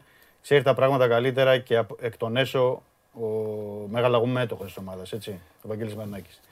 Το έχει κάνει, το έχει ξανακάνει, ε, τα είπαμε και νωρίτερα, και το δύο χιλιάδες δέκα και το δύο χιλιάδες δεκαοκτώ και ενδιάμεσα, το έκανε κάποιες αλλαγές το δύο χιλιάδες δεκαπέντε και θα το κάνει. Τώρα το θέμα είναι η ώρα να βγει μπροστά πάλι ο πρόεδρος του Ολυμπιακού. Γελάω που λένε... Τον αγαπάμε γιατί είναι σαν μνημόσυνο. Εντάξει, πάμε, πάμε, πάμε. Να, να βγει πάλι μπροστά. Το ένα ξεκινάμε από εκεί. Ναι. Εκεί ξεκινάνε όλα. Να βγει πάλι μπροστά. Έτσι, ο Βαγγέλης Μαρινάκης. Το, το, το δεύτερο είναι, είναι άμεσα, άμεσα η λύση, γιατί επαναλαμβάνω. Είναι την Πέμπτη παίζει ο Ολυμπιακός ευρωπαϊκό παιχνίδι με τη Σλόβαν. Δηλαδή πρέπει να αποφασίσεις σήμερα για Μαρτίνς που λέμε ότι είναι αντίστροφη μέτρηση. Δηλαδή δεν μπορεί αυτό να είναι κάτι που θα χρονίσει, ναι. Να δούμε αν τον κρατήσουμε να πάει δύο μέρες, τρεις κτλ. Ή θα γίνει με τον επόμενο. Τρία, πρέπει να κατέβει στο... Τι να κάνουμε, πρέπει να πάει στο Ρέντι. Ποιος? Ο Μαρινάκης. Ε, πρέπει, πρέπει όταν, όταν, όμως, πάει... όταν κάνει τις αλλαγές πρέπει. Ναι, ναι αυτό λέω, τρία, γι' αυτό το είπα τρία, δεν το είπα ναι. από την αρχή. Στο τρίτο στάδιο. Τρίτο στάδιο πρέπει να πάει, κύριοι, αυτοί κάνουν, αυτοί δεν κάνουν. Κύριοι, ποιος έχει η πρόταση να τη φέρει ε, να φύγουμε. Τώρα δεν μπορούμε να είμαστε δύο χρόνια. Έρχεται, δεν έρχεται πρόταση για το Μαντί Καμαρά. Έρχεται, δεν έρχεται πρόταση για το Σισέ. Έρχεται, δεν έρχεται πρόταση για μην λέω άλλους ε, παίκτες. Και ο ένας και κάθε παίκτης να έχει το μυαλό του, ξέρεις. Πες τον Κέσσαρη λίγο να κατεβεί. Και να κλει... ε, πού είναι ο Γιώργος. Πες λίγο στον Κέσσαρη. Αν βλέπει την εκπομπή, Θέμη, κατέβα λίγο. Έχει γράψει ένα όνομα ο Θέμης, ρε παιδί μου. Να... Α, οκ, οκ, οκ. Τον Κάρλος Κορμπεράν, λίγο να... Ναι, ναι, ναι, ναι, ναι. Το είχαμε συζητήσει νωρίτερα με το θέμα. Ναι. Βοκάρι δηλαδή έχουμε με τον Κέσσαρη, γιατί είπαμε κάτι... Τέλος πάντων, ναι. κάνουμε, έχουμε, κάνουμε, ναι. κάνουμε μια πλάκα με τον Κέσσαρη mm-hmm. και λέμε ρε παιδί μου ότι αν, αν ποτέ στον Ολυμπιακό πήγαινε ο Μπιέλσα, ναι. πήγαινε ο Μπιέλσα πω, πω. θα τα παρατάγαμε όλα, ναι. όλα, όλα, όλα, όλα, όλα. Ναι. και θα πηγαίναμε πίσω από τον Μπιέλσα με ένα μάξι. Έξω από το Ρέντι, έξω από το Ρέντι, έξω από το ξενοδοχείο. Στα κάγκελα, στη μάντρα, παντού. Στη μάντρα, όλα, πάνω, όλα, ναι. όλα, στη μάντρα, πίσω, ναι, από, ναι, πίσω ναι, από τον πάγκο. Ναι, ναι. Όλα, όλα θα τα παρατάγαμε όλα. Θα ζούσαμε με σάντουιτς. Πίσω, ωραία. Ο Μπιέλσα γι' αυτό είναι. Εμείς θα ζούσαμε έτσι, αυτό θα ήμασταν πίσω από τον Μπιέλσα, ό,τι θα έκανε. Γιατί Μπιέλσα, το μείγμα Μπιέλσα με Ολυμπιακούς, όλο όμως Ολυμπιακούς. Παίκτες, κόσμο, Μαρινάκη, δημοσιογράφους, όλο αυτό. Θα ήταν τέτοιο. Και μόλις έμπαινε για Καραϊσκάκη και την επόμενη πήγαινε στο Ρέντι, θα ήταν. Μα, ναι, μα, θα κάνει τρεις φορές χειρότερο. Ναι. Μα, μα είναι ο άνθρωπος ο οποίος σε χθεσινό παιχνίδι μπορεί να μπαίνει μέσα στο τέτοιο, να παίρνει ένα μπέκ, να τον βάρει ναι. πάνω στον άλλον. Ναι, ναι, ναι, ναι. Τέλος πάντων, τέλος πάντων, τέλος πάντων. Θα γελάγαμε. Είπαμε για το τρίτο αυτό για την επίσκεψη στο. Όχι, ρε, δεν είναι για τον Μπιέλσα, για ένα άλλο όνομα λέμε. Θα πει άμα θα κατέβει ο Θέμης. Πες να έρθει λίγο μια βόλτα εδώ, τον θέλουμε. Να ξεκαθαρίσει, είπαμε σε τέταρτο στάδιο. Τώρα αυτά αν θα τα κάνει ο Ολυμπιακός όλα μαζί ή θα είναι στη σειρά. Τέταρτο, να ξεκαθαρίσει η κατάσταση στο Ρέντι. Στο Ρέντι δεν μπορεί να υπάρχουν πενήντα παίκτες, άλλοι να κάνουν προπόνηση στο κεντρικό γήπεδο, άλλοι να κάνουν προπόνηση στο δεύτερο γήπεδο, άλλοι να κάνουν στο γυμναστήριο, άλλοι να είναι να μουρμουράνα γιατί δεν με υπολογίζει εμένα ο προπονητής, άλλος να μουρμουράει γιατί κοίτα ο άλλος πως παίζει και δεν παίζω εγώ. Και όλα αυτά περνάνε μέσα στην ομάδα. Mm. Περνάνε στα ποδητήρια, περνάνε στο τεχνικό επιτελείο, περνάνε παντού. Mm. Και ο Μαρτίνς, και να το πούμε και αυτό, δεν έχει μάθει να δουλεύει, ούτε δεν είχε μάθει να δουλεύει ποτέ με πενήντα παίκτες. Γι' αυτό επέμενε συνέχεια που σου λέει είκοσι τρία πέρυσι, πρόπερσι, αντιπρόπερσι είκοσι τρία, σου λέει αυτούς να έχω με αυτούς. Και για μένα, για μένα, προσωπική άποψη είναι αυτή, ότι πρέπει να μπει κάποιο τέλος απλά στους τρεχαλατζίδες. Ο Ολυμπιακός θέλει ποιότητα. Ναι, εντάξει. Ο Ολυμπιακός θέλει ποιότητα. Ναι, θέλει ποιότητα. Θέλει ποιότητα. Μπορώ να κάνω το Χωριανόπουλο να κλάψει τώρα, να αρχίσω να του λέω, έχεις το δελικάρι, τον τέταρι. Ναι, δεν λέω, ναι, μην πάμε τόσο παλιά, αλλά το θέμα είναι ότι θέλει, θέλει ποιότητα. Δηλαδή έκανε ένα post, δεν ήταν μακριά από ότι το πρωί διάβαζε ερχόμενος εδώ, ε, ο Καστίγιο. Έκανε ένα post που εντάξει δεν το συνηθίζει και ο Καστίγιο έτσι να βγαίνει. Α, ναι, τι. Ναι, και λέει, δεν τριπλάρει κανείς. Πρω, πρώτη φορά βλέπω έντεκα παίκτες, λέει να μην τριπλάρουν, να μην υπάρχει ένας να τριπλάρει. Εντάξει, ο Νέρη τριπλάρει για πέντε βέβαια, αλλά ναι, καλά έκανε. Ναι, το παράκανε. Το, πα, το, πα, το παράκανε, αλλά, αλλά τι θέλω να πω. Ε, Θε, θέλει ποιότητα ο Ολυμπιακός. Θέλει ποιότητα. Αυτό και είναι θέλει θέμα παίκτες... προπονητή όμως και αυτό. Να είμαστε δίκαιοι. Θέμα προπονητή. Είπα, δεν έφτιαξε τίποτα προς το καλύτερο. Ναι, αλλά η είπα... Δι... Γιατί μου λένε εδώ, ναι. Πες και το ένα, πες και το άλλο. Η διοίκηση, η, η διοίκηση φταίει που, που, που δεν, τον, που δεν ε, χωρίσανε πέρυσι. Είπα κάτι. Αυτό, είπα αυτό κάτι. Να κάνουμε. Ο, δεν είναι θέμα μόνο ότι ο προπονητής εισηγείται. Οι διοικήσεις ναι. αποφασίζουν. Ναι. Δηλαδή αν πει ο Μαρτίνς ότι θέλω να φέρω τον Χριστόφιδέλη, ναι. κάτσε να του πει ο... Η διοίκηση θα του πει κάτσε, όπα, δεν θα πάρουμε τον Χριστόφιδέλη, θα πάρουμε τον Βρυσάλικο. Ναι. Γιατί αυτός θα μου κάνει τη δουλειά. Εσύ μπορεί να θέλεις τον Χριστόφιδέλη, αλλά δεν μου την κάνει. Ναι. Θα πάρω τον Βρυσάλικο. Θέλεις εξτρέμ ποιον? Το Διαμαντόπουλο. Όχι, δεν θα πάρω εξτρέμ το Διαμαντόπουλο. Θα πάρω το Ραφίνια. Λέω τώρα το Ραφίνια επειδή πήγε στην Μπαρτσελώνα. Ναι. Γιατί είχε ασχοληθεί ο Ολυμπιακός πριν τρία τέσσερα χρόνια και τώρα έχει πενήντα εκατομμύρια ο Ραφίνια. Όχι, θα πάρω το Ραφίνια. Όχι, θα πάρω τον Ποντένσε. Τον Νίξ Ποντένσε. Τον Νίξ Ποντένσε. Θέλει ποιότητα. Και θέλει ποιότητα σε όλες τις γραμμές. Και το χθεσινό παιχνίδι μας έδειξε ότι ο Ολυμπιακός θέλει και εξτρέμ και επιτελικό χαφ. Και κεντρικό χαφ, από τη στιγμή που δεν μου βάζεις τον Εμβιλά, πρέπει να βρεις ένα αντίστοιχο Εμβιλά. Ο Κανέ δεν είναι Εμβιλά. Το Κανέ μπορεί να σου κάνει άλλα πράγματα. Δεν έχει την ποιότητα του Εμβιλά. Αν θες να βάλεις το κάδρο και τερματοφύλακα, βάλεις το κάδρο και τερματοφύλακα. Να, έχεις, να έχει μια πίεση ο Βατσλίκ. Δηλαδή κάδρο, εν δυνάμει βασικό. Να έχει μια πίεση ο Βατσλίκ. Ο Βατσλίκ αυτή τη στιγμή ξέρει ότι βρέξει χιονί θα παίξει. Κάνει δεν κάνει λάθος θα παίξει. Οκ, okay, φέρει μια ευθύνη χθες το πρώτο γκολ θες ε, ή έχει κάνει κάποιο λάθος, ποιον, ποιον θα βάλεις με τη Σλόβαν? Το Βατσλίκ θα βάλει. Ναι, εννοείται.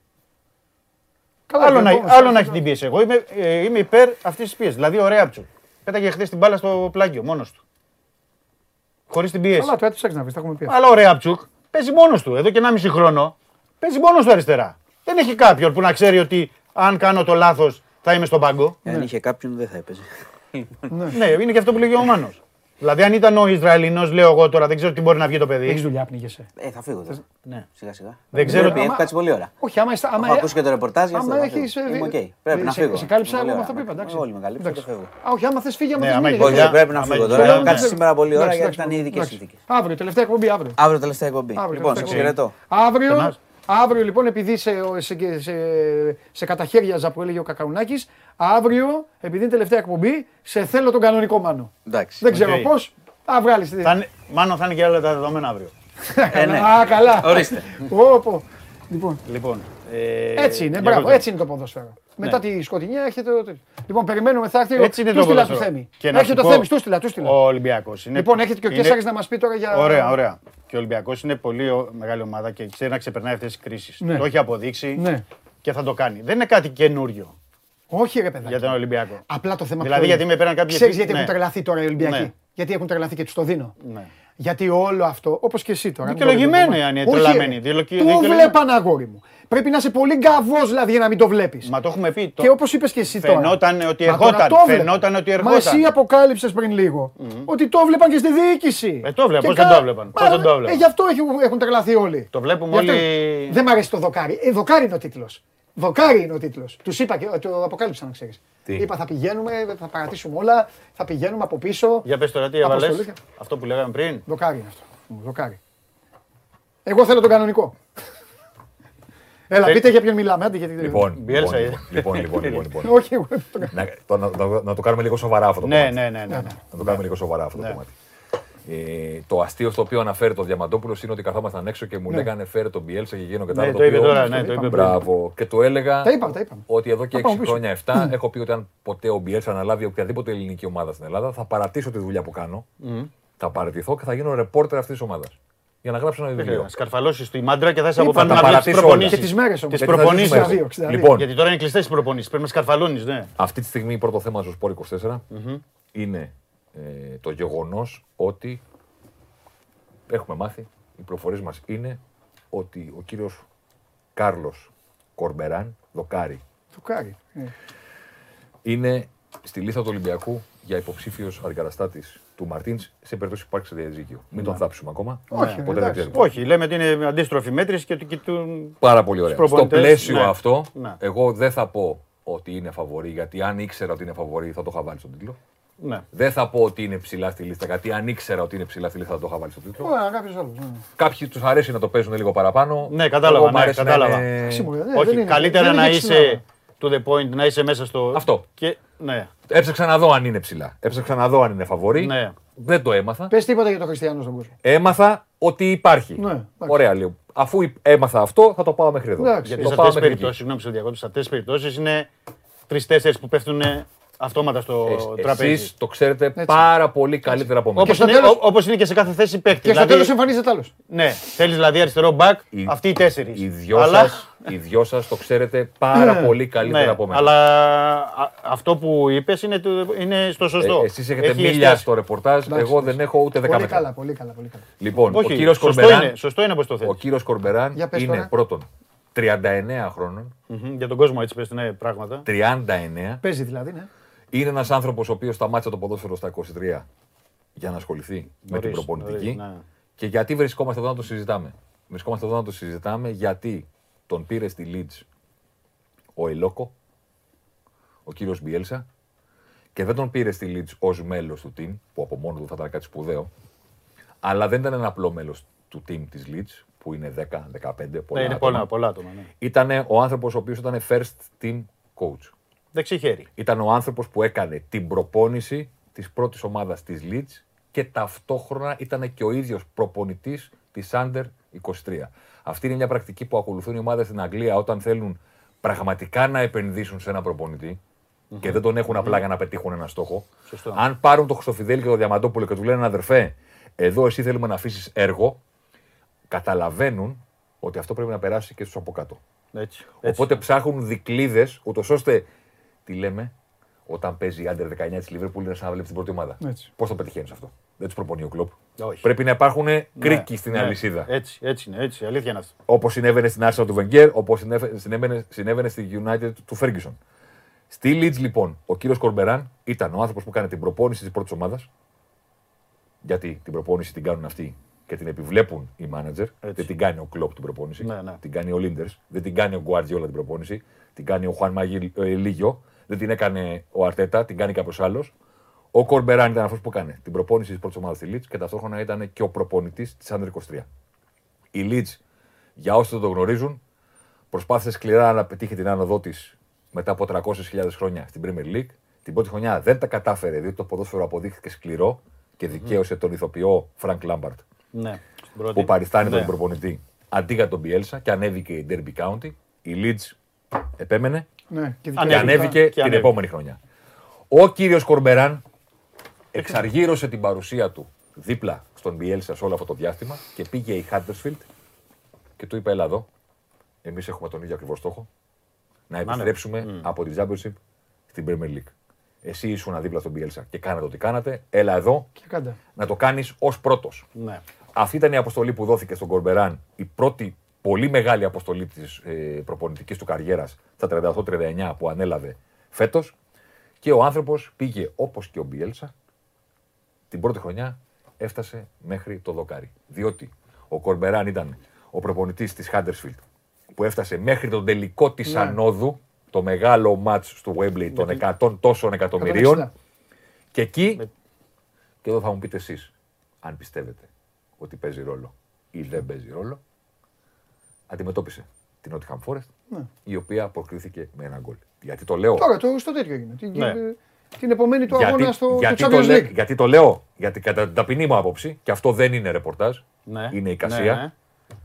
από το φτωχό μου το μυαλό, ναι. λέω ότι ένα ρόλο στο να βρεθεί το όνομά του στη λίστα. Μπορεί ναι. να το είδε που ήταν εκεί ο Μαγνάκης. Ε. Έπαιξε στο γεγονός ότι ήταν ο βασικός αντίπαλος της Nottingham Forest στην προσπάθειά της να επιστρέψει. Και να σου πω και κάτι. Έχει απλωμένα τα δίχτυα στην Αγγλία πλέον.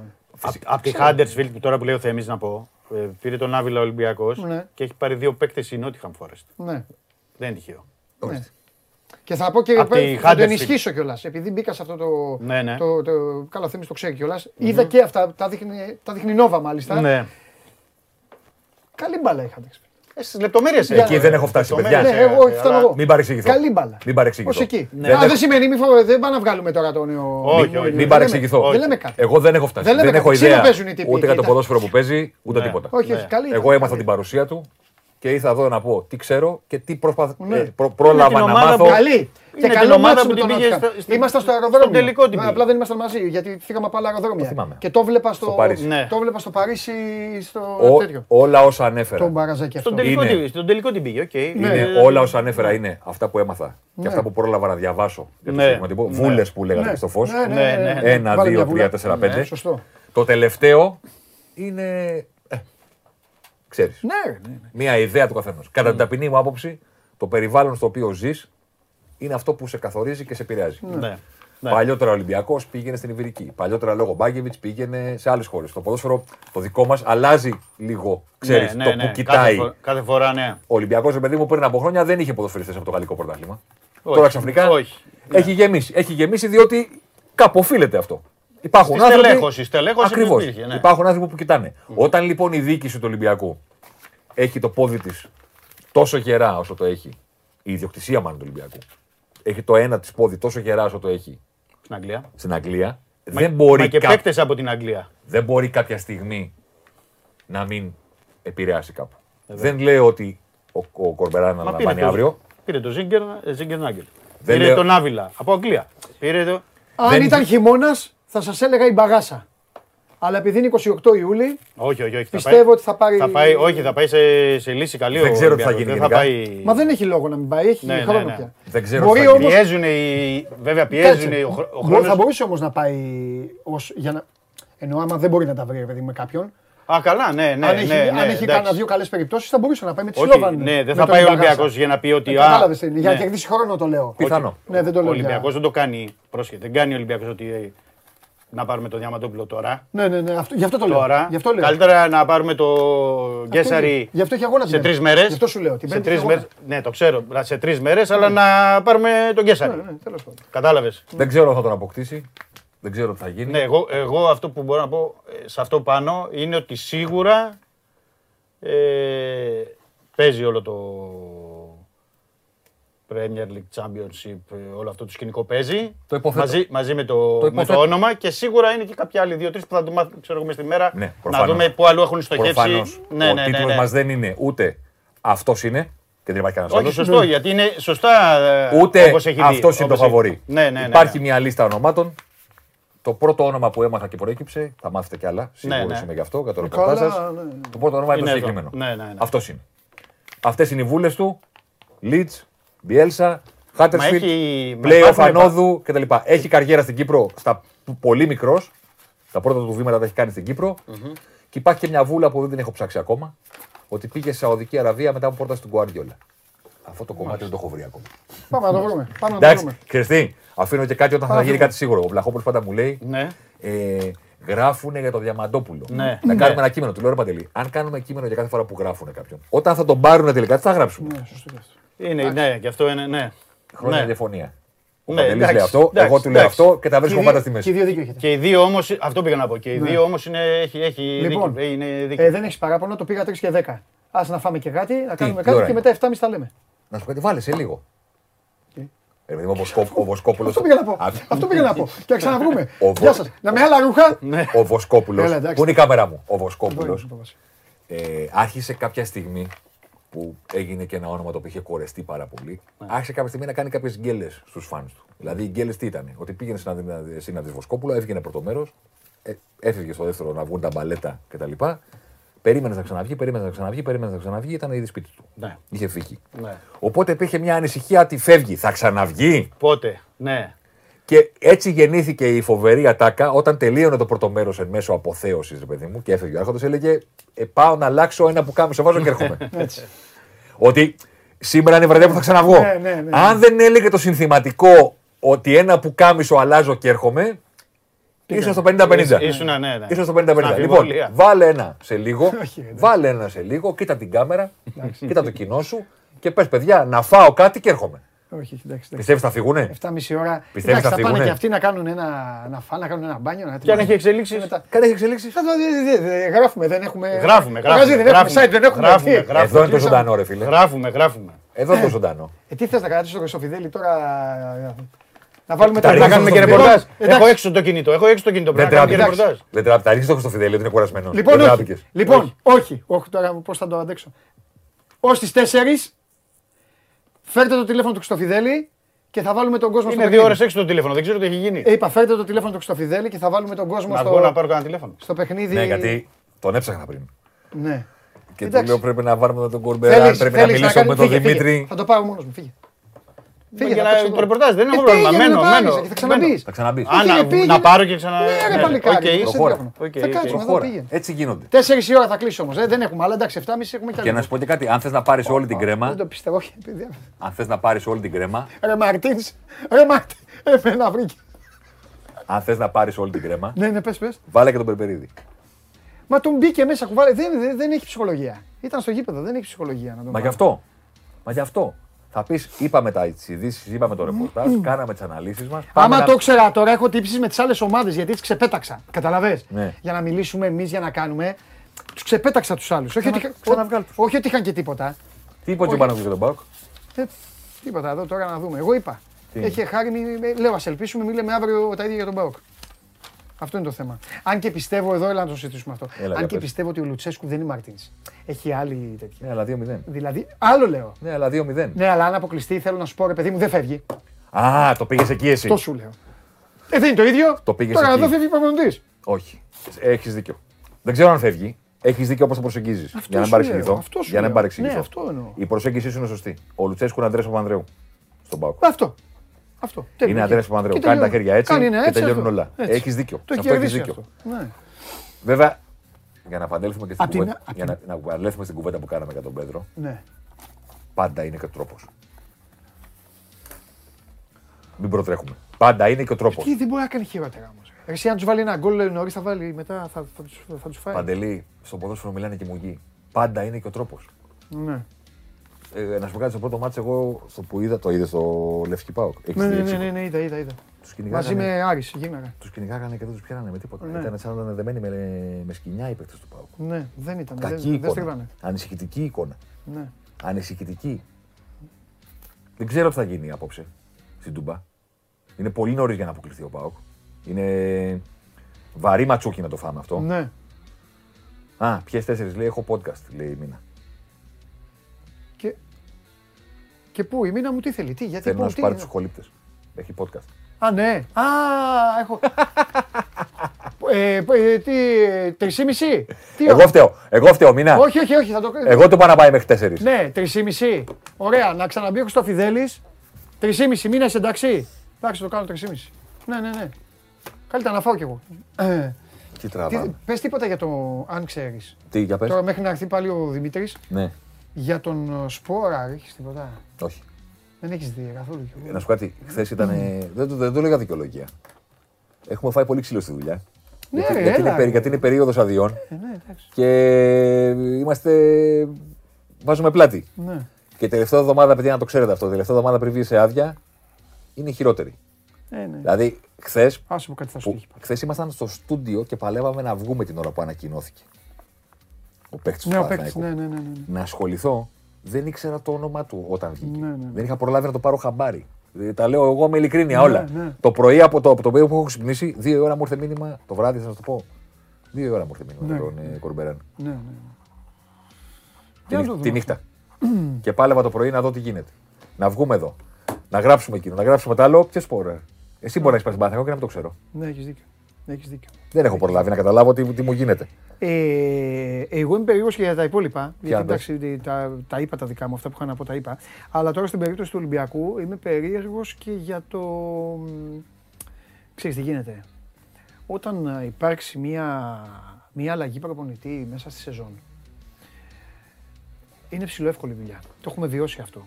Εγώ το είχα βιώσει και, και παίζοντας και με τη δουλειά μου και με αυτά τα. Είναι εύκολα. Φεύγει ο προπονητής ο κακός, αναλαμβάνει ο καλός. Μπράβο, ναι. Έχει μια γη η οποία παρουσιάζεται πάντα καμένη. Ό,τι και να κάνει είναι λουλούδι. Να σφίξουμε τα λουριά.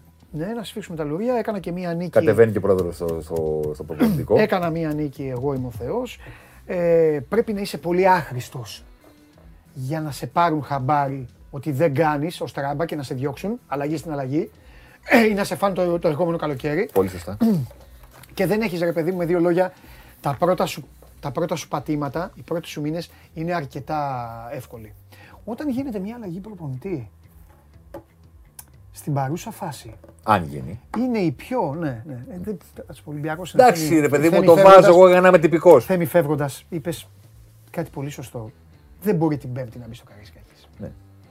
Είναι μια σκέψη μου. Και δεν το λέμε για ντομάτες και αυγά. Για το ονόρε, για το άθλημα το ίδιο δεν μπορεί να μπει. Είναι μια σκέψη. Ναι, ναι, για την, είναι κάτι, για την ιστεροφημία του σωματίου δεν μπορεί να μπει. Στον Ολυμπιακό. Στην ναι, Αγγλία ναι. Μπαίνεις. Ναι, ρε, εντάξει, στην Αγγλία, στην Αγγλία γιατί έτσι, ναι, εμείς δεν παίρνουμε αυτά. Τέλος πάντων. Λοιπόν, ε, τώρα τι γίνεται. Έχει προετοιμάσει την ομάδα ένας άλλος άνθρωπος. Την ίδια ώρα που προετοιμάζει αυτός ο άνθρωπος την ομάδα, υπάρχει μια διοίκηση η οποία παίρνει παίκτες, τους οποίους δεν τους έχει δει κανείς ακόμα. Ούτε ο άνθρωπος ο οποίος ενδεχομένως θα τους προπονούσε. Ούτε ο φύλακας του Ρέντι. Εγώ το φύλακας του Ρέντι. Και έρχεσαι τώρα εσύ, από όπου και να είσαι, δεν πάει να είσαι ο, ναι. ο Κορμπαλάν, ο γίγαντας. Μπράβο, Κορμπαλάν. Ναι. ναι, παιδί μου. Μ' άρεσες. Ή ο, ο Διαμαντόπουλος ή ο Κέσσαρης. Και έρχεσαι εσύ εδώ και βρίσκεις μία κατάσταση δομημένη όπως είναι δομημένη, μία ομάδα πληγωμένη όπως είναι πληγωμένη, μία διοίκηση η οποία θα προσπαθήσει να σου, βάλει, να σου, βάλει, να βάλει, να σου φτιάξει λίγο και το. Το κλίμα, να σου δώσει λίγο ναι, θαρό το ναι, μαγαζί, ναι, ναι, λίγο ναι. κάτι να κάνει, μια σκούπα, κάτι, οτιδήποτε. Θα εμφανιστούν κάποιοι παίκτες, θα πεις γεια σου, είμαι ο Κέσσαρης, θα σου πει άλλος γεια σου Χουάνγκ, από την Νότια Κορέα και εγώ σήμερα ήρθα μαζί σου. Θα ανοίξει η πόρτα όπως για τους εκατενίες. Θα εμφανιστεί και ένας άλλος θα πει γεια σας, εγώ είμαι από το Ισραήλ, είμαι αριστερό μπακ. Ξέρεις, θα είσαι σε μια. Θα πρέπει ο Ολυμπιακός λίγο τώρα. Θα πληρώσει και αυτό με την ιστορία του Μαρτίνς για ένα διάστημα. Δηλαδή το ότι δεν χώρισαν πέρυσι με μία αγκαλιά και δύο φιλιά και θα χωρίσουν τώρα όπως θα χωρίσουν, λίγο θα, θα την ταλαιπωρήσει λίγο την ομάδα. Κάτι κερδίζεις, κάτι χάνεις. Πιστεύω... Και αυτό πάει σε όλες τις ομάδες, παιδιά. Εγώ απλά το ότι... είπα ως παράδειγμα τον Ολυμπιακό γιατί το έζησε τώρα. Εγώ... Και η ΑΕΚ με τον Γιάννη. Α, όχι, λάθος, αυτό πήγε μετά. Εγώ Έγινε... πιστεύω ότι το... την άνοιξη ο Ολυμπιακός σκέφτηκε ότι. Οκ, okay, κάποια σύννεφα υπάρχουν. Ναι. Αλλά ναι. επειδή τα πηγαίνει καλά τα προκριματικά ο Πέδρο, ναι. δώσ' του τα. Ναι. Και βλέπουμε. Ναι. Δεν περίμεναν να θα στραβώσει. Ναι, τα αλλά... σύννεφα τα έβλεπαν. Μπράβο, αλλά δεν ήξεραν ότι στα προκριματικά μπορεί το σύννεφο να συγκρουστούν. Σύννεφο με σύγκρουστούν. Δεν το περίμενα. Ναι, σύννεφο να συγκρουστούν και, το... να... Εγώ το και να χτυπηχούλα. Εγώ το κατανοώ. Το να πεις ότι κοίταξε να δεις, μαζεύτηκα τα σύννεφα για τον κύριο Πέδρο. Ναι. Αλλά επειδή τα προκριματικά τα, τα βγάζεις σπαθί, ναι. άστο να τα πάει που ξέρει την ομάδα και θα πάει και με το προηγούμενο ναι. υλικό. Γιατί αυτό ναι. κάνει πάντα στα προκριματικά ο Πορτογάλος. Ναι. Δεν πηγαίνει αυτό, αυτό λέγαμε προηγουμένως με τον Παντελή. Αυτό καταλαβαίνω, καταλαβαίνω ναι. και το δικαιολογώ και μου φαίνεται και σωστό ναι. ότι σκέφτηκε ο Ολυμπιακός στο τέλος της φετινής σεζόν. Μαζεύτηκα τα σύννεφα. Ναι, να μην τα αλλάξουμε τώρα. Πάρε την ανανέωσή να... σου, αλλά τα προκριματικά τα ξέρει αυτός. Ναι. Άστο να, ναι. να μπούμε στη σεζόν και βλέπουμε. Ναι. Τα σύννεφα τα έχουμε δει. Τώρα ήρθανε μαζεμένα και τσουβαλάτα.